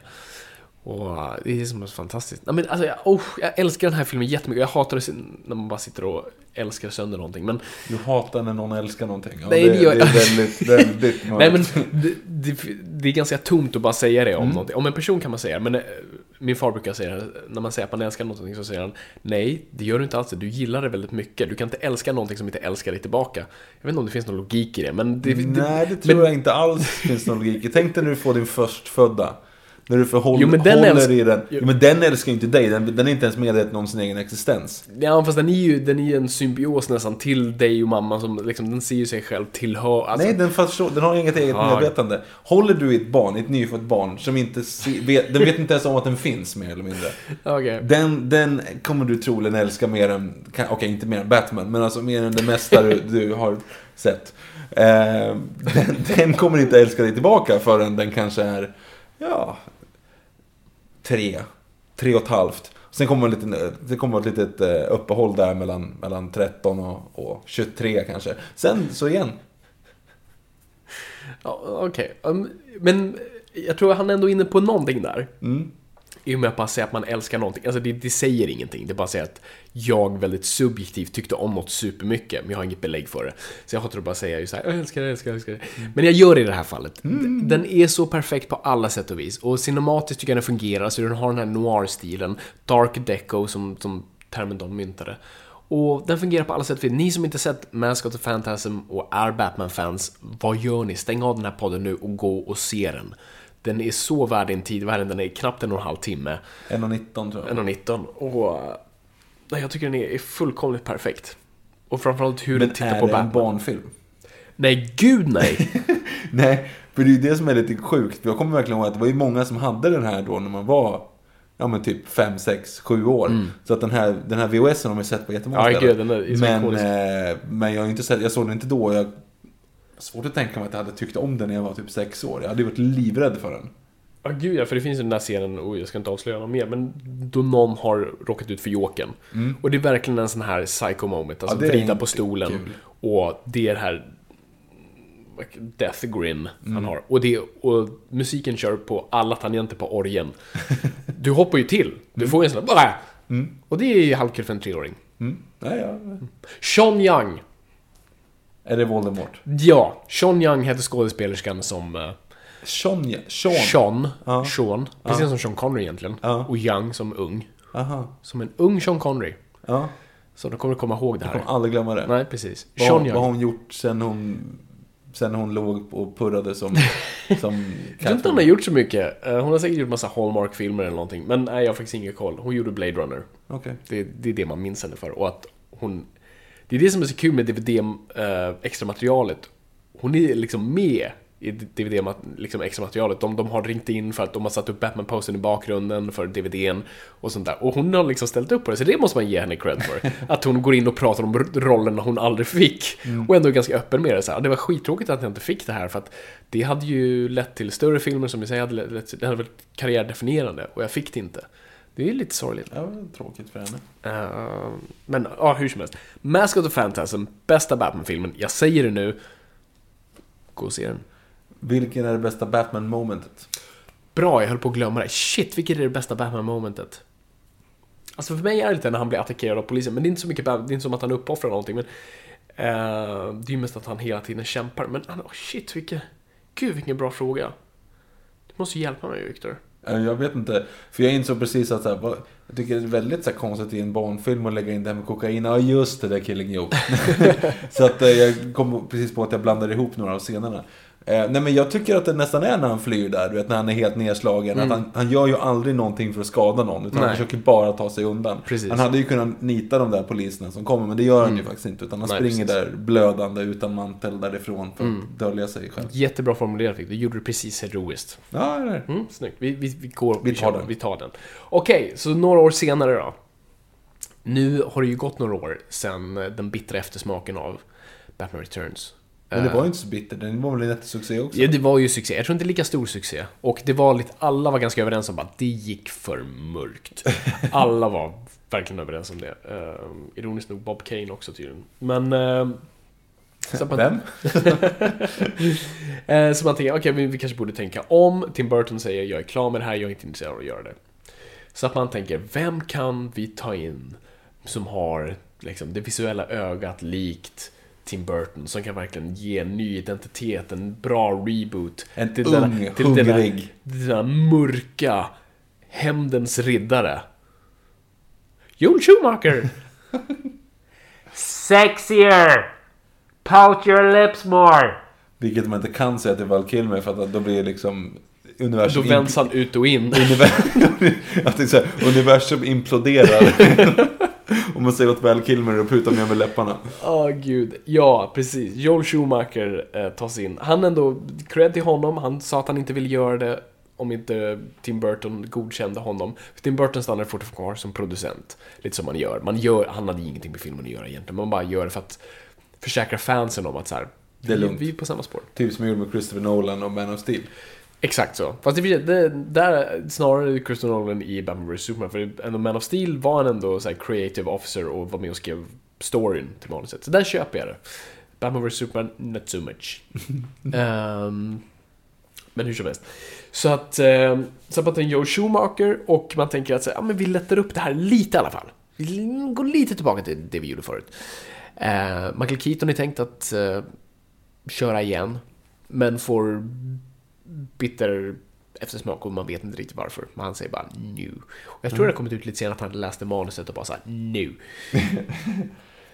Det är ju ett väldigt konstigt manus. Ja, det är ju det. Fast manuset ska, ska tydligen ha jag säger varit bättre. Det är, sam, det är samma story som med Jokern. Alltså sälja ut någonting som drar nytta för sig själv. Vad, vad tänker du på då? Nej men de här jävla mind-grejerna som alla sitter på alla tv-apparater. Det är ju samma story som Joker-avsnittet, eller Joker-filmen egentligen. Han försöker ju också sälja någonting. Och göra mark- reklam för någonting som alla köper Fast Jokern är ju inte intresserad av pengar. Han är ju bara intresserad av att skapa kaos. Jo, men han är inte intresserad av pengar Nygma heller. Jo, Han vill ju lära sig saker. Pengar och kunskap. allting. Han vill ju bli nästa Bruce Wayne i stort sett. Det är, det är lite hans mål. Så att du fick mig precis att försvara den här filmen, Viktor. Förlåt. Fy. Ehm, ja, nej men som, och så tänk, och man tänker också här, vi måste ha många skurkar, i alla fall två, för det är så man gör nu, det är en uppföljare. Eh, Och de naturliga som dyker upp är Two-Face och Riddler. Och även här, alltså precis som du var inne på där, alltså att man castar ganska perfekt, egentligen för perfekt. Jokern, perfekt med Jack Nicholson. Penguin, ja, det kunde du hittat bättre. Eh, och som The Riddler så tänker man, Ja, den roligaste mannen som finns. ja precis. Och John Cleese är för gammal, vi måste ha andra. Precis. Och med, här skulle man ju också minnas att Jim Carrey var ju inte superstor vid det här laget. Det här är 95, så Ace Ventura har precis kommit ut. Jo, Dum Dummare kom ju året, året innan. Så de dummare är där 94. Också. Ja, men den inte heller, alltså den, den växte ju med åren. Den- var nog inte den här superhitten Nej, som vi ser nu. Men han var liksom, det var profetian att han skulle vara den nya heta. Så Warner Bros var väldigt så här: vi tar honom nu för sen kommer han vara svindyr. Så de tar in honom, ehm, tar in Tommy Lee Jones, som egentligen, han hade ingen aning om vem Two-Face var, hade egentligen inget stort intresse av det. Jag tror det var en paycheck. Ja, men han hörde väl att Jack Nicholson tjänar hur mycket pengar som helst. Ja, Jag gör precis samma Jag sak. gör exakt vad han gjorde. För det är, så, det är väl så man gör såna här skurkar va? Ehm, och det, det är det, sen går man i produktion. Man, man, man tänker det här ska typ vara en uppföljare men det är ändå en reboot. Vi byter ut alltihop. Liksom, ingenting ser egentligen likadant ut. Batdräkten har nipples helt plötsligt. Det kommer, nipplesarna börjar även här. Ehm, Ja, men de, de fullfjädrades. Nej, det var fel ordval. Eh, de, de, eh, de utkristalliserades inte till vad, tänk- vad heter 100%. såna här tassels du har på? Jaha, burlesk tjofräs. Ja, precis. tofs- Jag tror att, jag vet inte. Brösttofsar. Okej, ja, Jag vet forget inte. it. Fortsätt. Nej, jag var ändå ganska klar där. Ja, nej. Eh, Bröstvårtor. Ja, men bröstvårtan var även här då. Och eh, ja, okej, vad tycker du om filmen? Nej. Alltså jag tycker såhär, jag har roligare att se på den här än vad jag har på dem på eh, i alla fall tvåan och fyran. Mm. Men det är ju ingen bra film alltså. Nej.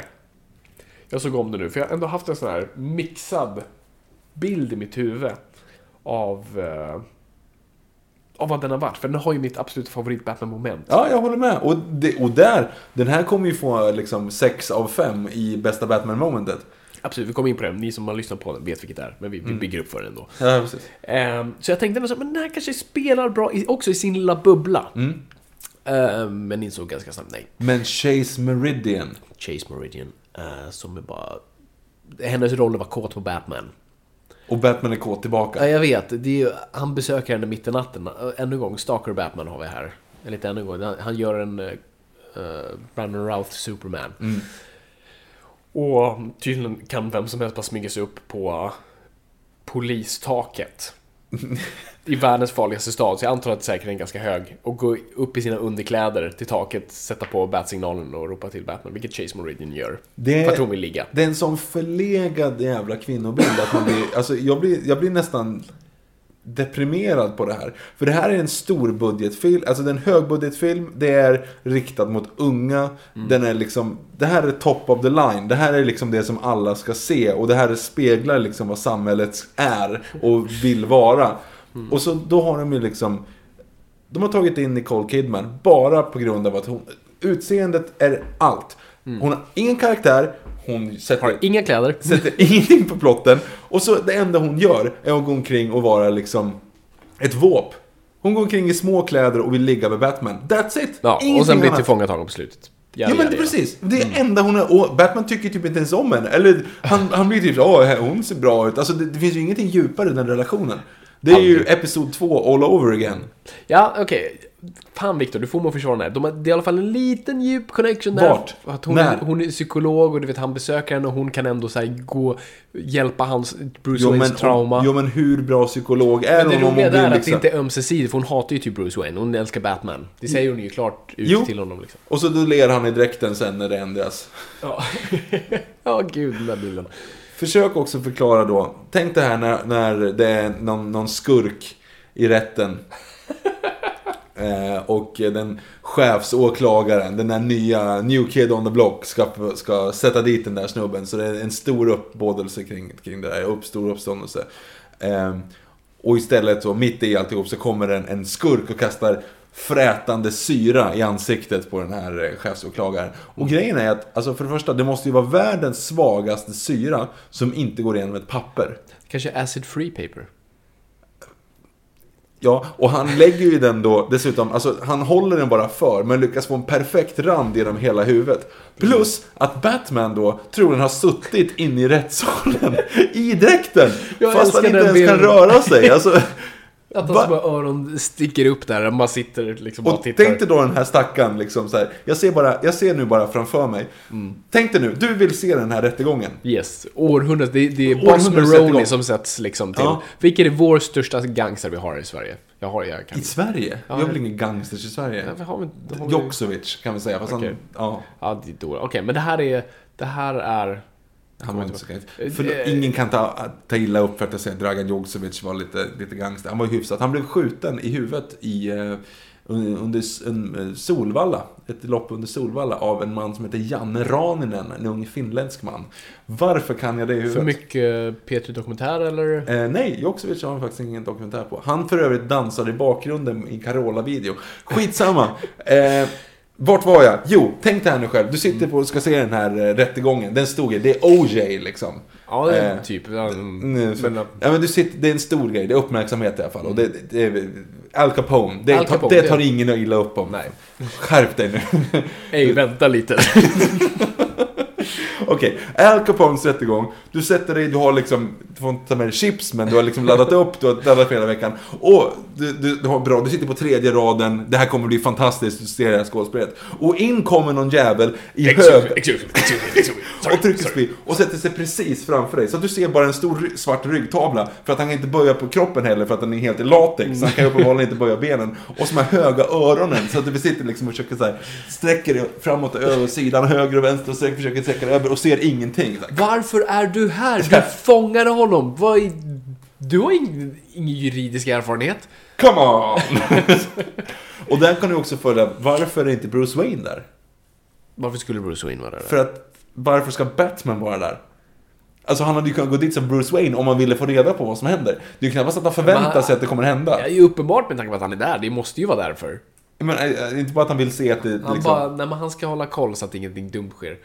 Mitt på dagen. Batman går aldrig ut mitt på dagen. Ja, jo, han fotar sig för People's Magazine. Han är ju på Ja, omslaget. typ Man of the year. Står och ler.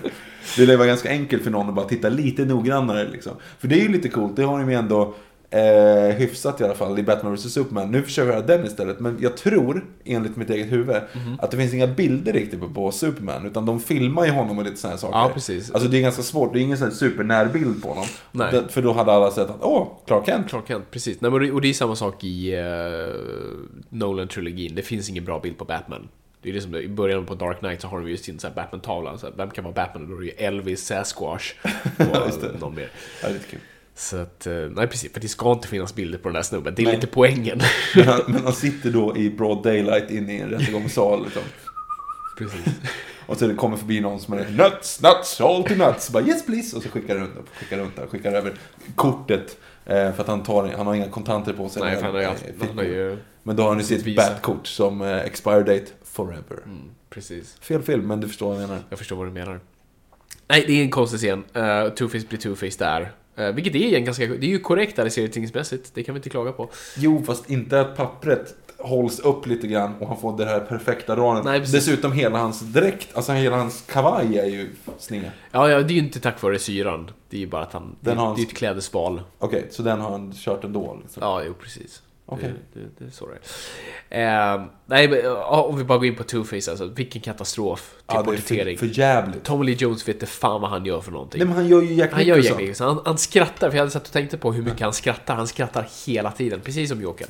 Den scenen när han och Nygma typ försöker prata om planen. Mm. Du vet när de bara håller om varandra. Håller, Nygma håller om honom axlarna sådär. Ja. Och han bara... Och gör de här uttryck. Det blir så, det, det är så pantomim. Det är, det är barn. Det är jättekonstigt. Ja, och så, och så hans layer som har det här eh, uppdelad i två med den onda sidan och ljusa sidan och han har en brud på varje sida. Ja, det det, det, bästa porträtteringen av Two-Face på så vis, det var ganska nyligen. Jag vet inte om det hade gjorts innan, men det var väldigt bra. Eh, och det var i Batman Robin för ett par år sedan tror jag. Så Va? Han, I serietidningen. Jaha, gud.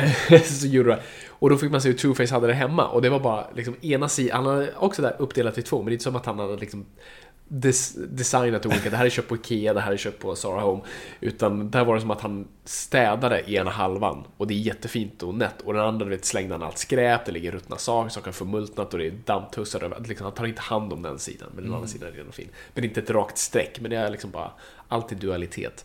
Men inte ett aktivt val alltihop hela tiden som man direkt, som också säger, han är ju du vet nitar. och- Du vet, du vet den här killen som man gick med i skolan som skulle vara lite cool. Jag trodde att det coola var hur kidsen såg ut i en 80-talsfilm. Det var nitar, det var jeansjacka, eh, någonting leopardmönstrat och ett pannband. Och just det, dina, dina nycklar hade kedja också. Ja just det, det var coolt också. Det var skitcoolt. Det var lite Mad För att kunna Maxigt. använda det som ett vapen också. Mm, lite Mad Maxigt sådär. Mad Max är lite nunchucks över det. Mm. Ascoolt.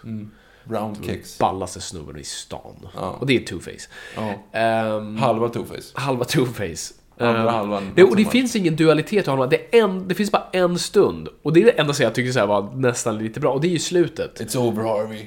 Ja, inte då, men eh, i det absoluta slutet. eh, Då eh, Batman säger i stort sett liksom, men flip for it. Mm. Can't decide without your coin. Och då går han till Harvey den trösten.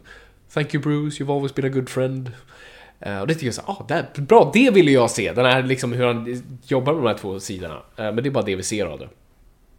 Och sen så dör han. För Batman. Det är också Batman, eh, också, inte direkt mördar, men hur tänkte han? Och så här, jag kommer kasta upp mynt nu så han blir förvirrad och han står på en platå som är cirka två decimeter bred. Han kommer dö. Nej, men den tycker inte jag. Nu försvarar jag den här filmen, men den tycker inte alls jag är så. Vadå, det är ju ett mord. Det är ju- inte ett du. Du, du tror ju inte att han kommer bara så här. Åh shit, massa mynt. Nej, men han Oops. kommer ju att bli förvirrad. Han kommer bli förvirrad. Och, vad- Och då kan du ta när- honom och har gripa du, honom. Har du stått på en liten kort platå, liksom en liten stå, stålgrej som är två decimeter bred och varit förvirrad? nej, nej, det har jag nog inte. Eh, Men okej, har det. okej, om du står på en sån där, du ska, få, du ska singla en slant och någon kastar mynt i ansiktet på dig. Ja. Då trillar ja, men, du. Ja, men, ja, men då kanske... Och du är dessutom Batman, så du vet allt. Jo, men han hade kanske tänkt åh nej, mina mynt, mina, min frilla, min fina lilla frilla. Och då kan han gripa honom. Ja, det var ju bra. Fast han är ju helt fel avstånd, han, är han står ju typ fel. Det, Nej, nu försvarar det- du fel, Victor. Det över, över, overshinar ju inte Holy Rusted Metal Batman i alla fall. Ja, precis. Det ska vara en hyllning till Holy B- B- B- Batman. Ja. Men det ska tydligen, men det är ändå en sån hint om att det är... Han säger Holy, vad är det han säger? Holy. Holy Rusted Metal Batman. Och svaret Batman ger är "Huh?" Och Robin säger You know, Holy. The metal, it's holy. It's holy. Ja, Och nu noterar jag också att han säger huh? efteråt. ja, ja det, det är bra. Det, det minst Batmaniga momentet någonsin. Precis. Och det mest Batmaniga momentet, äh, momentet någonsin är i samma film. Är i samma film. Eh, för det minst Batmaniga momentet är då just den reaktionen. När då Dick, Grayson drar ett skämt, eller vad han nu säger. Holy Rusted Metal Batman. Och då svarar Batman med Huh? Ungefär som att, vad säger du? Precis, för The Bat- world's scariest detective. Couldn't hear him. Vilket jag förstår med den där jävla dräkten. Man kan ju inte se och höra. Så jag, I kontexten av att Mm. det snarare Val Kilmer som inte kan. men det går ju då över till det mest Batmaniga momentet någonsin. Yes. Och det var ju sagt tusen gånger. Vi drar igen för ni som inte hört det. Det är cirkusscenen. Då Two-Face, åh, han har en cirkusdräkt på sig som är delad i två. Han är ju sytt de där ju!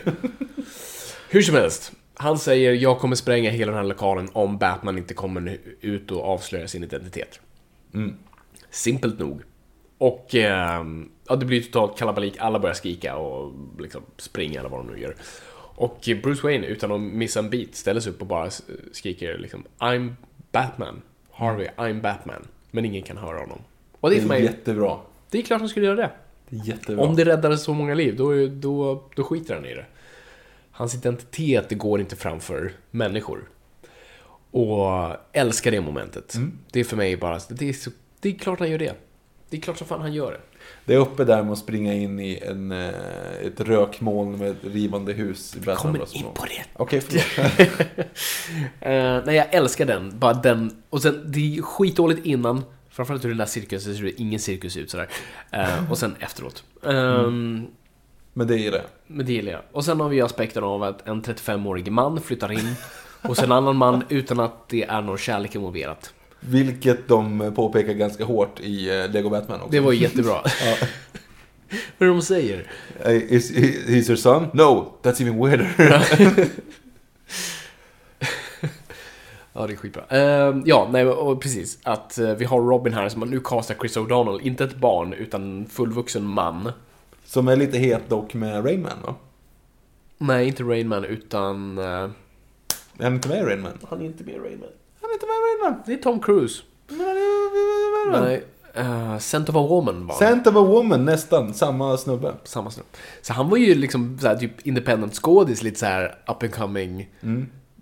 Djup snubbe. Och det här var ju också en roll som Christian Bale audition, gjorde audition för den här rollen. Så Det var hade ju varit jobbigt. Det är skönt att han inte fick den alltså. Japp.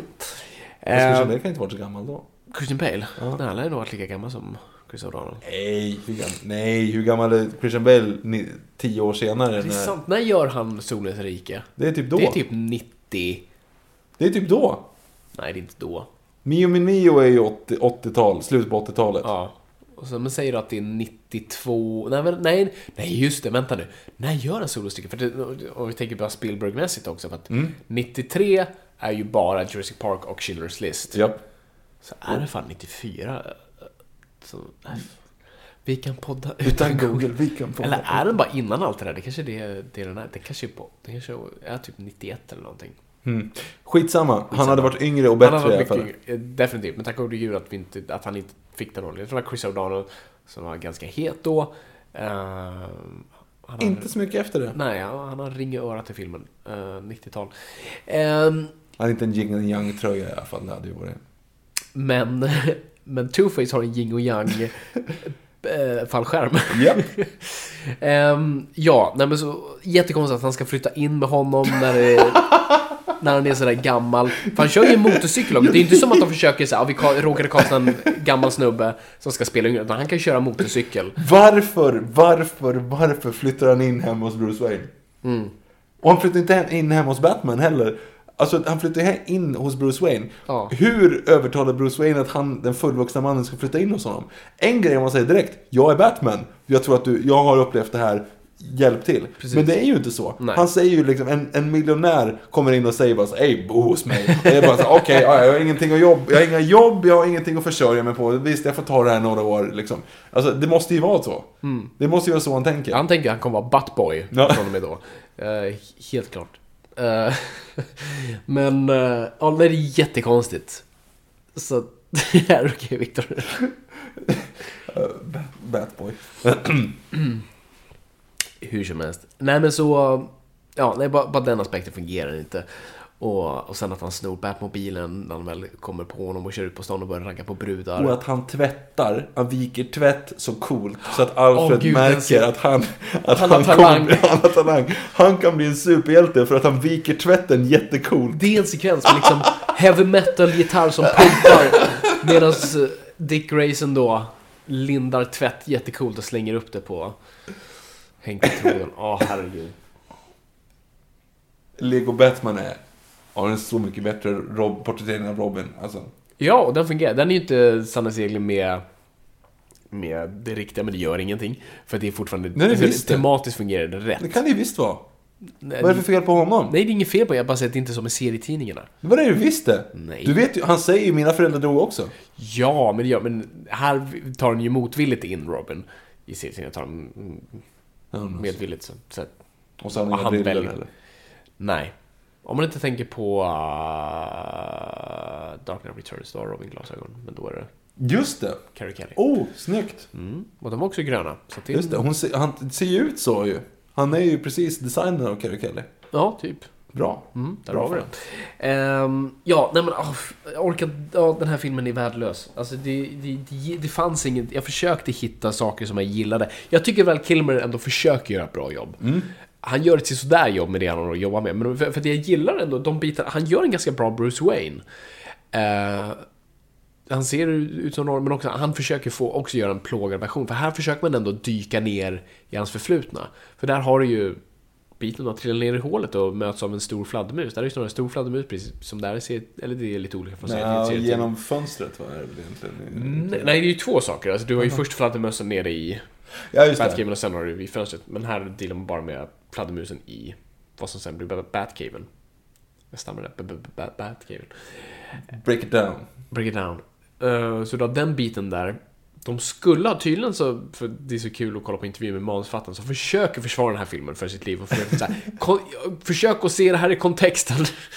Um, han sa så här, den scenen som, som jag älskade mest, ehm, som gjorde filmen, och det var då, det var då tydligen så, för det, det är ju jättemycket eh, grejer runt den här boken som man ser i sina drömmar. Kommer du ihåg det? Det är den här fladdrande boken med sidorna som bläddrar upp, som visar sig vara hans fars dagbok.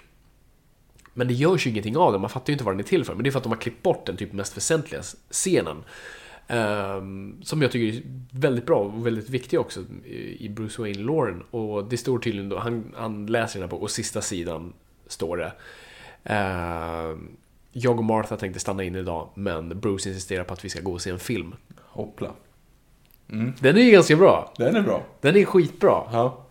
Och det tycker jag är en viktig grej, att alltså Bruce Wayne ska ju känna sig själv. Det, det gör de ju också bra i Batman Begins, just att det är han som drar ut dem. För att han inte vill sitta kvar där inne. Eh, så den biten tycker jag jättemycket om.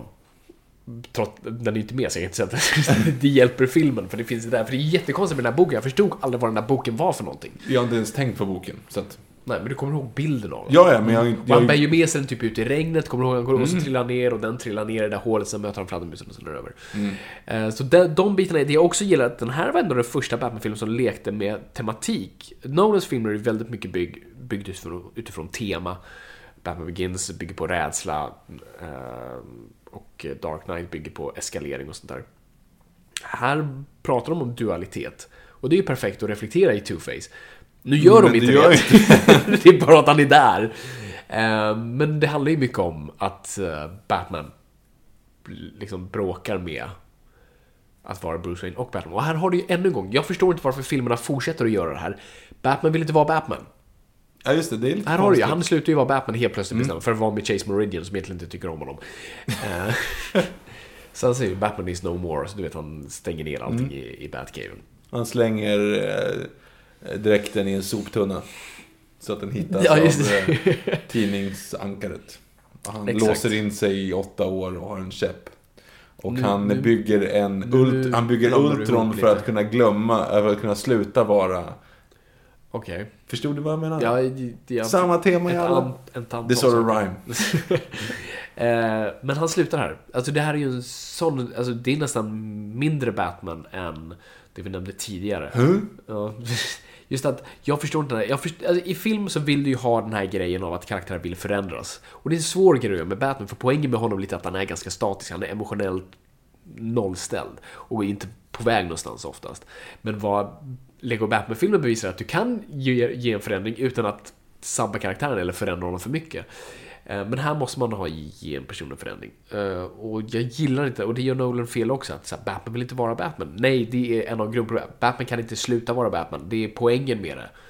Det är liksom, han, han har en hat, han tvivlar på det, så, men det är absolut någonting han inte kan sluta vara. Och det är inte så att han dras tillbaka nu liksom, just as I thought I was out, they pull me back in. Det är inte den aspekten i den här filmen, utan det är ju bara, oh shit, de tog henne. ja, just det, nu är Batman igen. Nu är Batman igen. Och eh, Robin har fått en kostym för... Vi vet ju att Alfred syr gummidräkter, vilket är väldigt suspekt. Han kan allt. Han kan, han kan verkligen allt. Förutom att han är världens sämsta butler. Eh, Ja, han kan inte så mycket i butleryrket. Åh, det blir så roligt sen i, i Batman Robin. Vill du något mer? Kan vi inte bara gå till Batman Robin? Vänta, det var någonting... Nej, jag tror det var de aspekterna jag hade. Eh, ja, dualiteten och, och det. Så det, det finns några riktigt dåliga saker och riktigt bra. Men ja, jag- okej, så bara ett betyg skulle jag sätta två. Två. Ja, det är godkänt för att typ... Ja, nej, inte så mycket mer. Nej, okej. This is blasphemy. This is madness. This is Batman Robin. Ja. Ja, nu, nu är vi på skitfesten.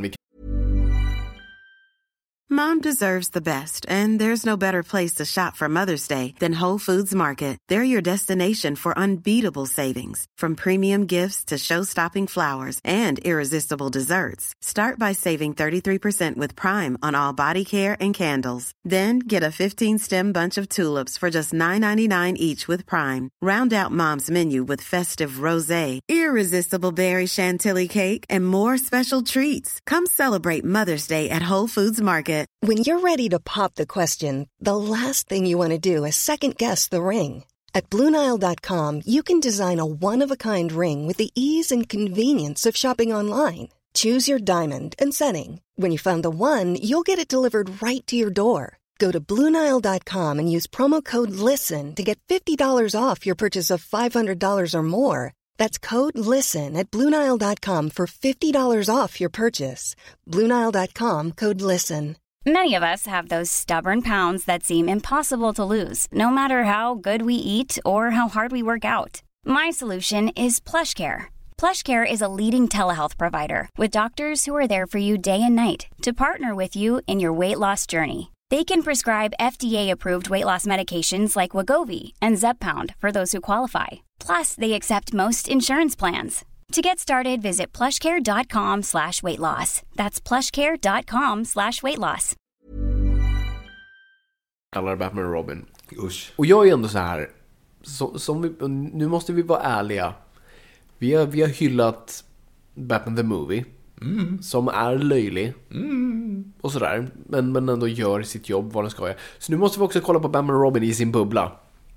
Fast det, hjälper ju inte. Nej, det är en skitfilm. Äh, det, det, det finns ingenting att, att göra där. Alltså, jag, jag vet inte vilken ände jag ska börja. Nummer ett, gå och lyssna på vår DVD-kommentar. Om ni inte redan har gjort det. Uh, och där går vi igenom det stort allt. Men jag, ja, jag, jag, vad ska jag börja? Okej, om vi bara kollar på Batman. Vi kollar, vi, vi kollar på den aspekten av Batman.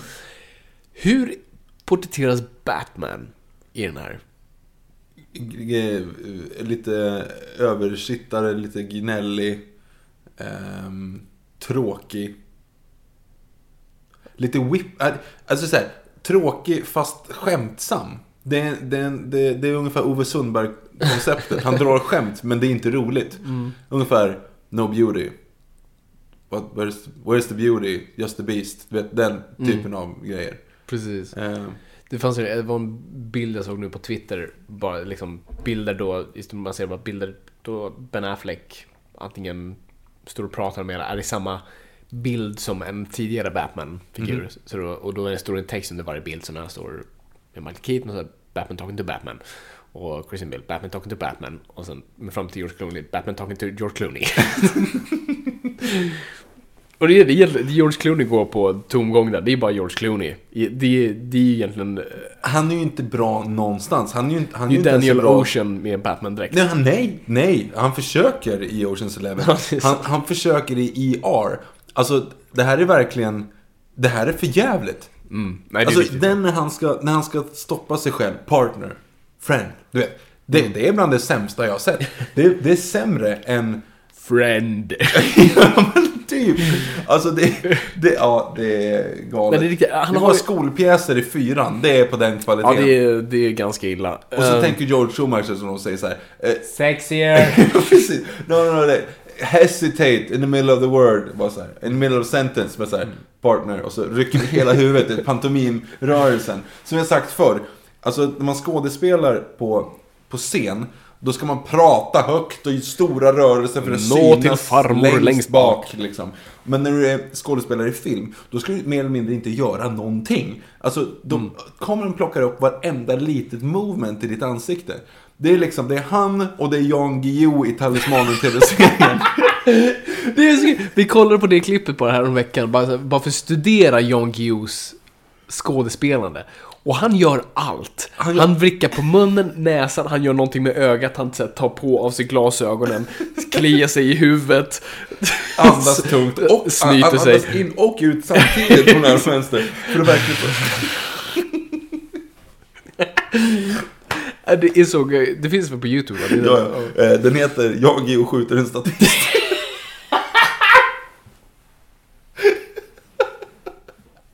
Det är det bästa som har gjorts. Alltså det, det är något det är alltid bara så fantastiskt. Jo, men det, det är ju motsvarigheten till, du vet, när Rom höll på att falla. Ja. När, när de började hylla katter och de började skicka in så här, typ båtar fyllde Colosseum med vatten och skulle bara skicka in och kejsaren själv skulle in och liksom slåss mot de här lejonen och grejer.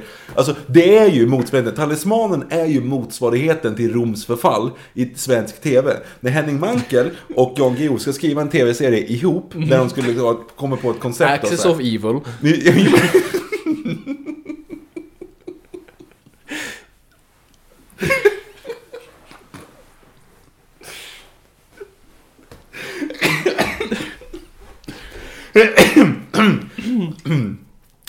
Eh, Noipod står inte två sekunder som fan men precis ute. Eh.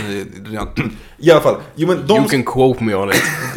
de, de skulle i alla fall göra en tv-serie. De kom på konceptet. Okej, det kanske finns en talisman någonstans. Alla som rör den dör. Fine, det, det funkar. Hur stretchar vi ut det här till tio avsnitt och får oss själva att vara actionhjältar? jo, vi gör så här. Och så skriver de ihop det. Och då är det då att, att det är en man som hittar en talisman. Folk dör. Den delen tar de. Men sen så ska han berätta om det här för Jan Guillou och Henning Mankell. För att de är ju skribenter, de kanske kan veta vad det här är för någonting. Ja, och självklart, för det första.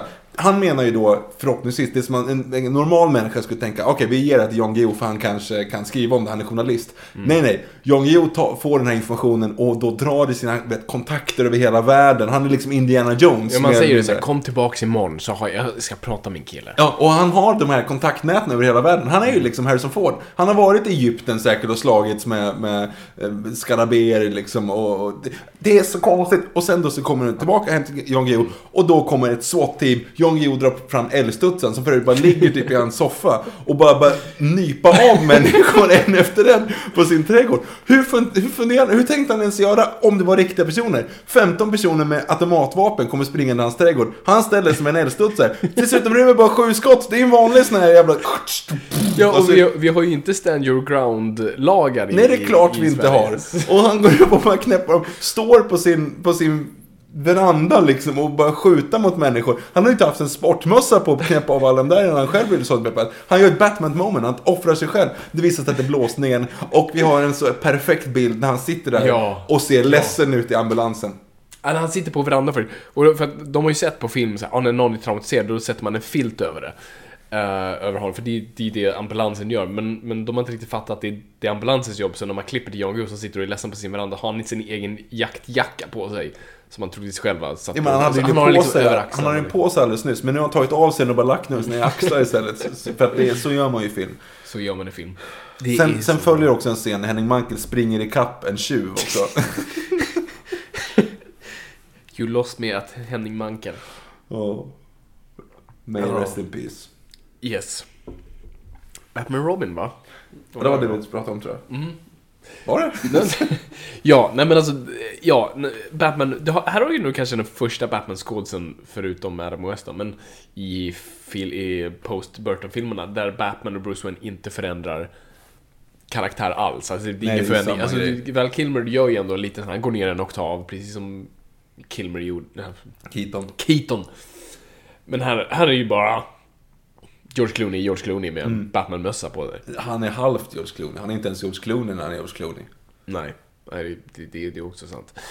Uh, ah, nej, och han gör ingenting, han är inte duktig på att förhandla, slåss, någonting. Han gör inget detektivarbete den här. Nej, han ligger ju framförallt efter hela tiden. Han förstår ju inte att det är Poison Ivy som, som eh, förtrollar folk. Ja, just, just det. Och sen och hela den där romansgrejen och att like, de triangeldramat, de bråkar över henne.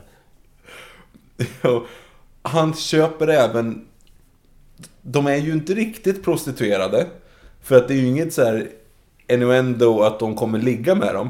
Men det är kvinnor som står på en scen som säger så här, oh, date with... mm, eh, ja, fröken Gredelin. Så här, och så går de fram på scenen och så står de typ så här och viftar lite grann på sig. Och alla män säger oh, 50 000 for a night with Mr. Tant Gredelin. Eh, Det är prostitution, definitionen. det är ju prostitution, men de, det är ju inte bevis på att de kanske ska göra det. Men du vet, de, de budar. Vuxna, eller vuxna, gamla män med pengar budar över varann för unga, välsvarvade kvinnor som står på en scen och bara ler. Det, det och Bruce Wayne går in och köper, Bat- nej inte ens Bruce Wayne, Batman går in och Batman. köper en av dem. för, för alla andra. Batman som ska vara liksom the prime citizen of Gotham går in och köper prostituerade med Ja. sitt eh, Batman-kort som då darrar fram. Expiry date forever. Precis. Never leave the cave without it. Ja, det- oh. Oh, Finns det något Batman-moment i den här? Nej, nej, nej. Nej, Nej, jag, ingenting. eller jo, vänta nu. nej. Jag försöker bara vara, nu måste vi vara ärliga. Det är nog lite i min för Vad är det han säger till Freeze sen ändå? Att han typ ändå ska hjälpa honom på slutet, alltså när han Ja, har slagit att honom. hon typ så här, lever. Ska, hon lever och jag typ... Någonting ska han hjälpa henne. Nej, men han ska ju få forska vidare i, i ja, Arkham. det, är- det är Batman. Den har ju också Meg Ryan a helicopter pilot igen. Arnold Schwarzenegger som framstående fysiker. Ja, den s- står där i sin för lilla, för, för lilla eh, Professor Rock i, eh, inte ens en flashback, men i övervakningsbilden. Ja. Liksom får knappt plats i den. Värld- Värld. glasögon, och de är väl upp och ner, de har aldrig haft några. Det är ju också 90-tals arketyp. Counting numbers! Beep boop! 90-tals, 90-talsprincipen också. Hur, hur visar man att någon är smart? Brillor! Spelar ingen roll om det är Arnold Schwarzenegger, sätt brillor på honom, då köper vi det. Ja, Arnold Schwarzenegger som professor, han har brillor. Då så. ja, är det... Okej, vad är det? Okej, jo men då har vi det. Det minst Ba- Batman-momentet där Batman köper prostituerade. Där har du Ja, där har du det. Ja, där har du Den där då. Eh, Rubber Lips. Också. mm, den är bra. Den är inte Batman dock. Nej, Eh, det den lilla sågen är ju väldigt obatmanig. Ja, alltså i med- kontexten av filmen skulle jag fan kunna köpa det. Han har skridskor, den, den töjer verkligen på några gränser. För hur, när skulle han någonsin kunna, för Mr. Freeze känns ju ändå som någonting ganska nytt. För jag tror han säger He calls himself Mr. Freeze, något sånt där. Att Gordon säger det så. Så det verkar vara, det är inte som att Batman är van med honom. Nej, Eh, Men han har aldrig träffat honom förut. Nej. Och, eh, men ändå har Batman inbyggda skridskor, och Robin. För att det är, det är ett scenario de ser sig själv hamna i. Dessutom mitt i sommaren. Alltså, det är ju inte så att det är väldigt onödigt att ha det som standard feature på dräkten om det Ja. inte är liksom... Precis. Och sen har du ju då den här klassen som jag nämnt förut med förklara, förklara inledningen. Vad är, vad är eh, Mr. Freeze plan? Bara inledningen. Han har en, han ska ta en diamant. Ja. Eh, han kommer in, skjuter massa is på folk och dörrar och saker. Tar diamanten, hoppar in i en raket. Flyger upp i stratosfären, hoppar ut ur raketen, landar på exakt samma plats som raketen sköts upp ifrån. Och åker därifrån i en bil. Alltså förstår ni hur svår alltså, raketvetenskap är? Alltså, knappt Elon Musk kan fixa det. It's rocket science. For a reason. Precis, det är därför det kallas... Alltså, alltså förstår du hur många miljoner det har lagts på? Hur många diamanter som ändå han drivs och han måste sälja av för att bygga den här mässliga planen han nu har. Mm. Nu vet jag att jag ska sätta dit Batman. Det här är bulletproof. It's rocket proof. Det är, det är så här jag ska göra. Så jag kommer lägga ner... Alltså, det räcker inte med tiotals miljoner, hundratals miljoner på att bygga en raket. Alltså förstå... Alltså, Och utvecklingskostnader och lite allting. Det är ju... Och, på, nej, det är, det är mycket. För att den, den, ju, den måste ju fortfarande vara säker eftersom han själv är i den. Mm. Så den får ju inte explodera direkt. Så han måste ju ändå haft några testförsök, så här, skjutit upp ett par stycken. Så här, Fan, den här funkar inte. Eh, han måste ha rätt slags bränsle. Du kan ju inte ha vad, vad som helst där. Köpa in det. Det kan ju inte vara hur billigt som helst. Eh, och, och gjort det här också off the books. Ingen får lista ut att han pysslar med det här, för ingen vet vem Mr. Freeze är än Han så kan länge. ju inte ha provskjutit det, för då skulle ju någon märka det. Nej, nej, precis. Det är ett första försök dessutom. Det... Men följdfrågan är, varför skjuter han upp sig själv med en raket och landar på samma ställe och tar bilen därifrån? Vilseledande manöver tror jag är definitionen av det här. jo men alla andra står ju kvar och väntar på honom. Ja, Det är, inte, det är inte så att det är liksom så här, nu skjuter iväg och så tror de att det landar någon annanstans och alla drar. Utan alla står ju kvar på exakt samma plats han lämnade dem. Han sköts upp sig i stratosfären. Alltså, den här, det, här är som att, alltså det här är som att sparka på en som ligger. Jag kommer inte på någon roligare alltså, jämförelse. På Arnold Schwarzenegger är den där dräkten och absolut inte kan För övrigt är det ganska kul. Han, är, han lider lite grann av Roger Moore i eh, eh, Die. Jag tänkte säga, vad fan heter det sista? Tappar alltid bort det. View to a kill. Det här är ju Roger Moore i View to a kill, fast med Arnold Schwarzenegger. Okej. Det är ju bara stuntmans. Det enda gången han är i dräkten är i närbild. Ja. Och då är han säker, han har liksom... Han har, kallingar han har badbyxor, under. badbyxor på sig på underkroppen, men den där grejen är över. För att Man ser ju det i extra materialet. Han, han är aldrig på plats. Mm. Nej. Alltså, Chris O'Donnell träffade väl aldrig ens Arnold Schwarzenegger? Det var något sånt där, det är något, Jag tror att Chris O'Donnell aldrig träffade Arnold Schwarzenegger.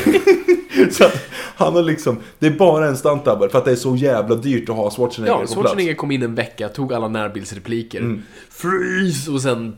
Så, tillbaks på lunch, in i din trailer och rök cigarrer. Ja, och dansa med brasilianskar. Precis. Det Vad, det. vad gör din städerska här egentligen? Okej, skit, ja, konstigt.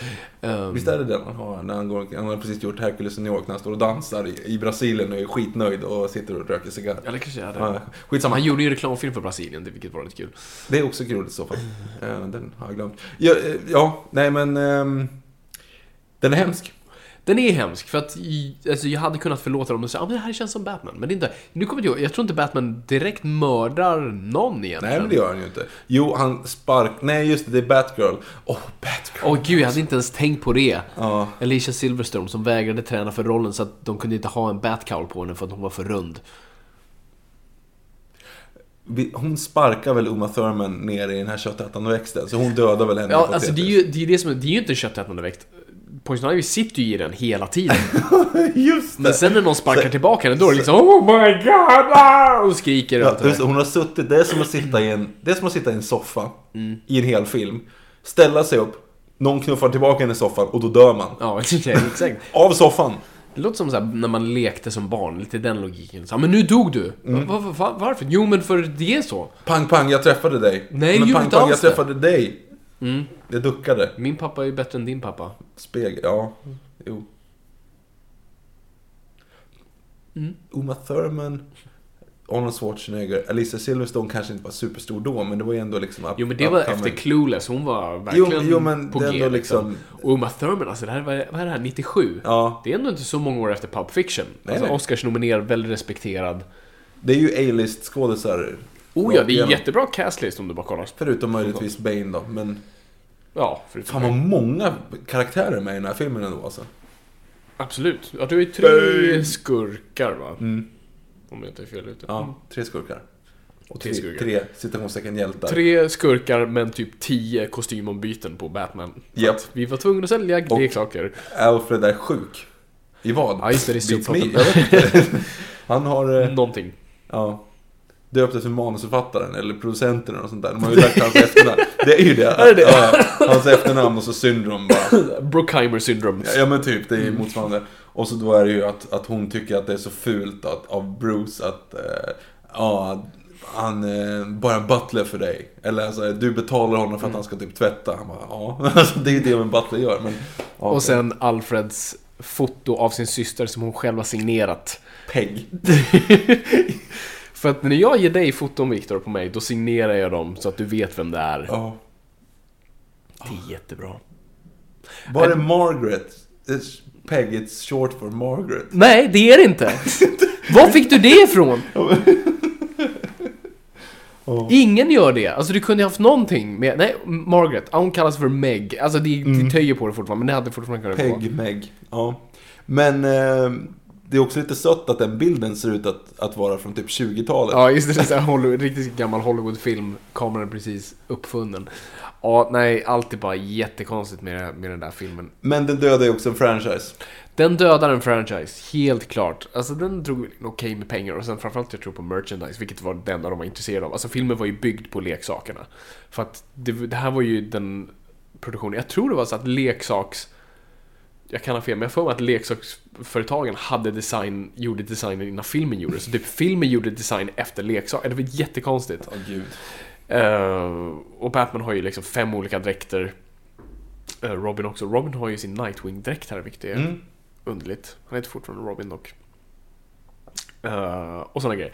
Ja, nej men så, så filmen ändå alltså floppar framförallt bland fans och kritiker och bara ger alla en bitter eftersmak. Ingen vill ha en Batman-film igen. Man bara lägger locket på och säger så, vi glömmer det där, bort, bort. Eh, och det var pla- planerat en till film som Joel Schumacher verkligen ville göra för att så här, på något vis göra eh, rena sitt namn och göra Batman mörk igen och typ göra den nästan av en Dark Knight. Han hade planerat jättemycket. Scarecrow skulle vara skurken där. Och okej, om du tänker, vad hade varit en bra casting på Scarecrow? Scarecrow typ Då. 99. Ja, precis. Eh, jo men det här har jag hört förresten. Och det är en jättebra casting om det är Nicolas Cage. Ja, det är Nicolas Cage. Ja, det är en fantastisk Det är en casting. jättebra casting och det, det tror jag verkligen hade funkat.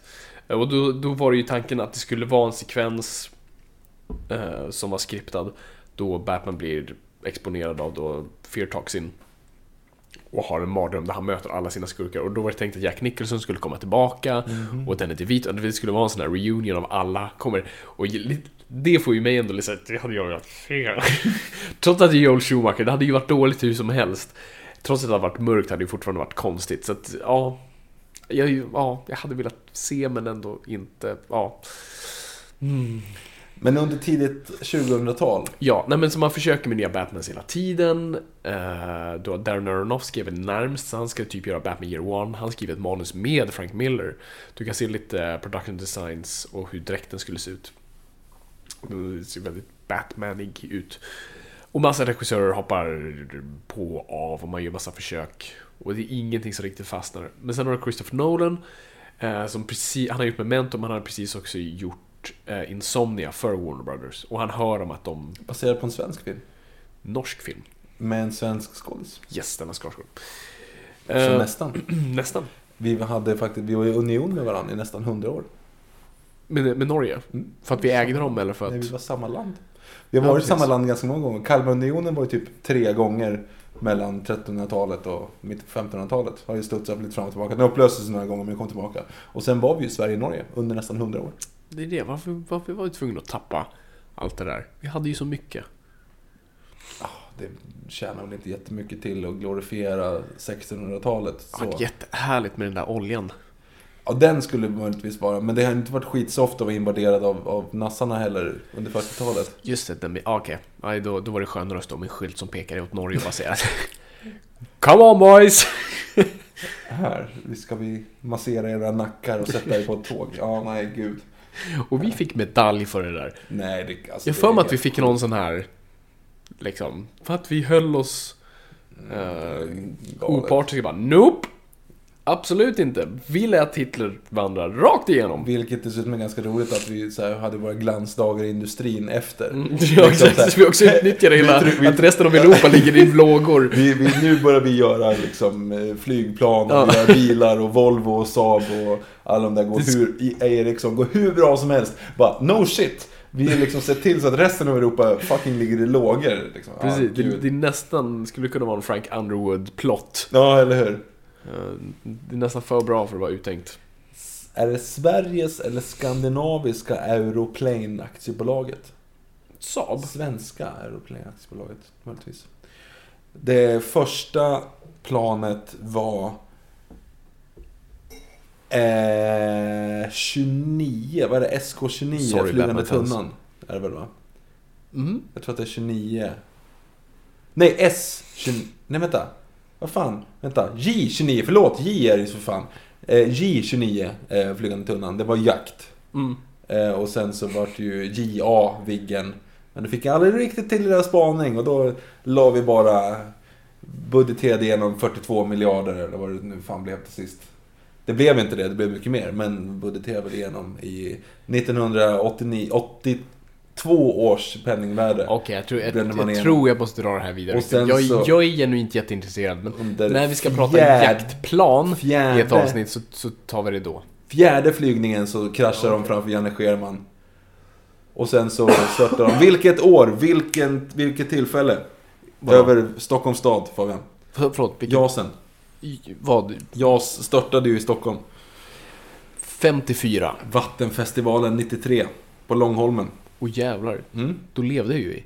Jag, jag kommer till och med ihåg det. Jag, eller jag kommer ihåg i alla fall efterdyningarna så efteråt. Jag kommer inte ihåg att åh, det var där jag var. Men jag vet att det Jag minns var... jag var när jag var tre. I remember that day. Ja, nej, men jag vet att vi hade lite kompisar som stod på, på eh, men gud, Golden Gate Bridge tänkte jag säga, men Västerbron då när, när den landade. På Shit. det hade kunnat gått illa. Det hade det. Det dog ingen annan än piloten, eller? Nej, ingen dog. piloten. Ingen inte ens dog. piloten. Han sköt ut sig. Han sköt ut sig. Mm. Fegis. Nej, ja, han har inte så jättemycket att göra kanske. Men det var ju bra styrt att lägga det, att landa på Lång- Långholmen istället för att landa typ mm, Odenplan. Ja, nej, absolut. Som mannen på taket. Som mannen på taket, exakt. Okej, nu går På tal vi. om mannen på taket, Sven Wollter. Sven Wollter. Nej, förlåt. Nu fortsätter vi. Han hade kunnat spela Mr. Freeze med tanke på att samma utstyrsel fungerade för Schwarzenegger eh, off camera. Ja, fast... nej. Åh, gud. Nej. Ja, nej, det var inget. Okej, vi går vidare. Vi, vi släpper den. Vi släpper det.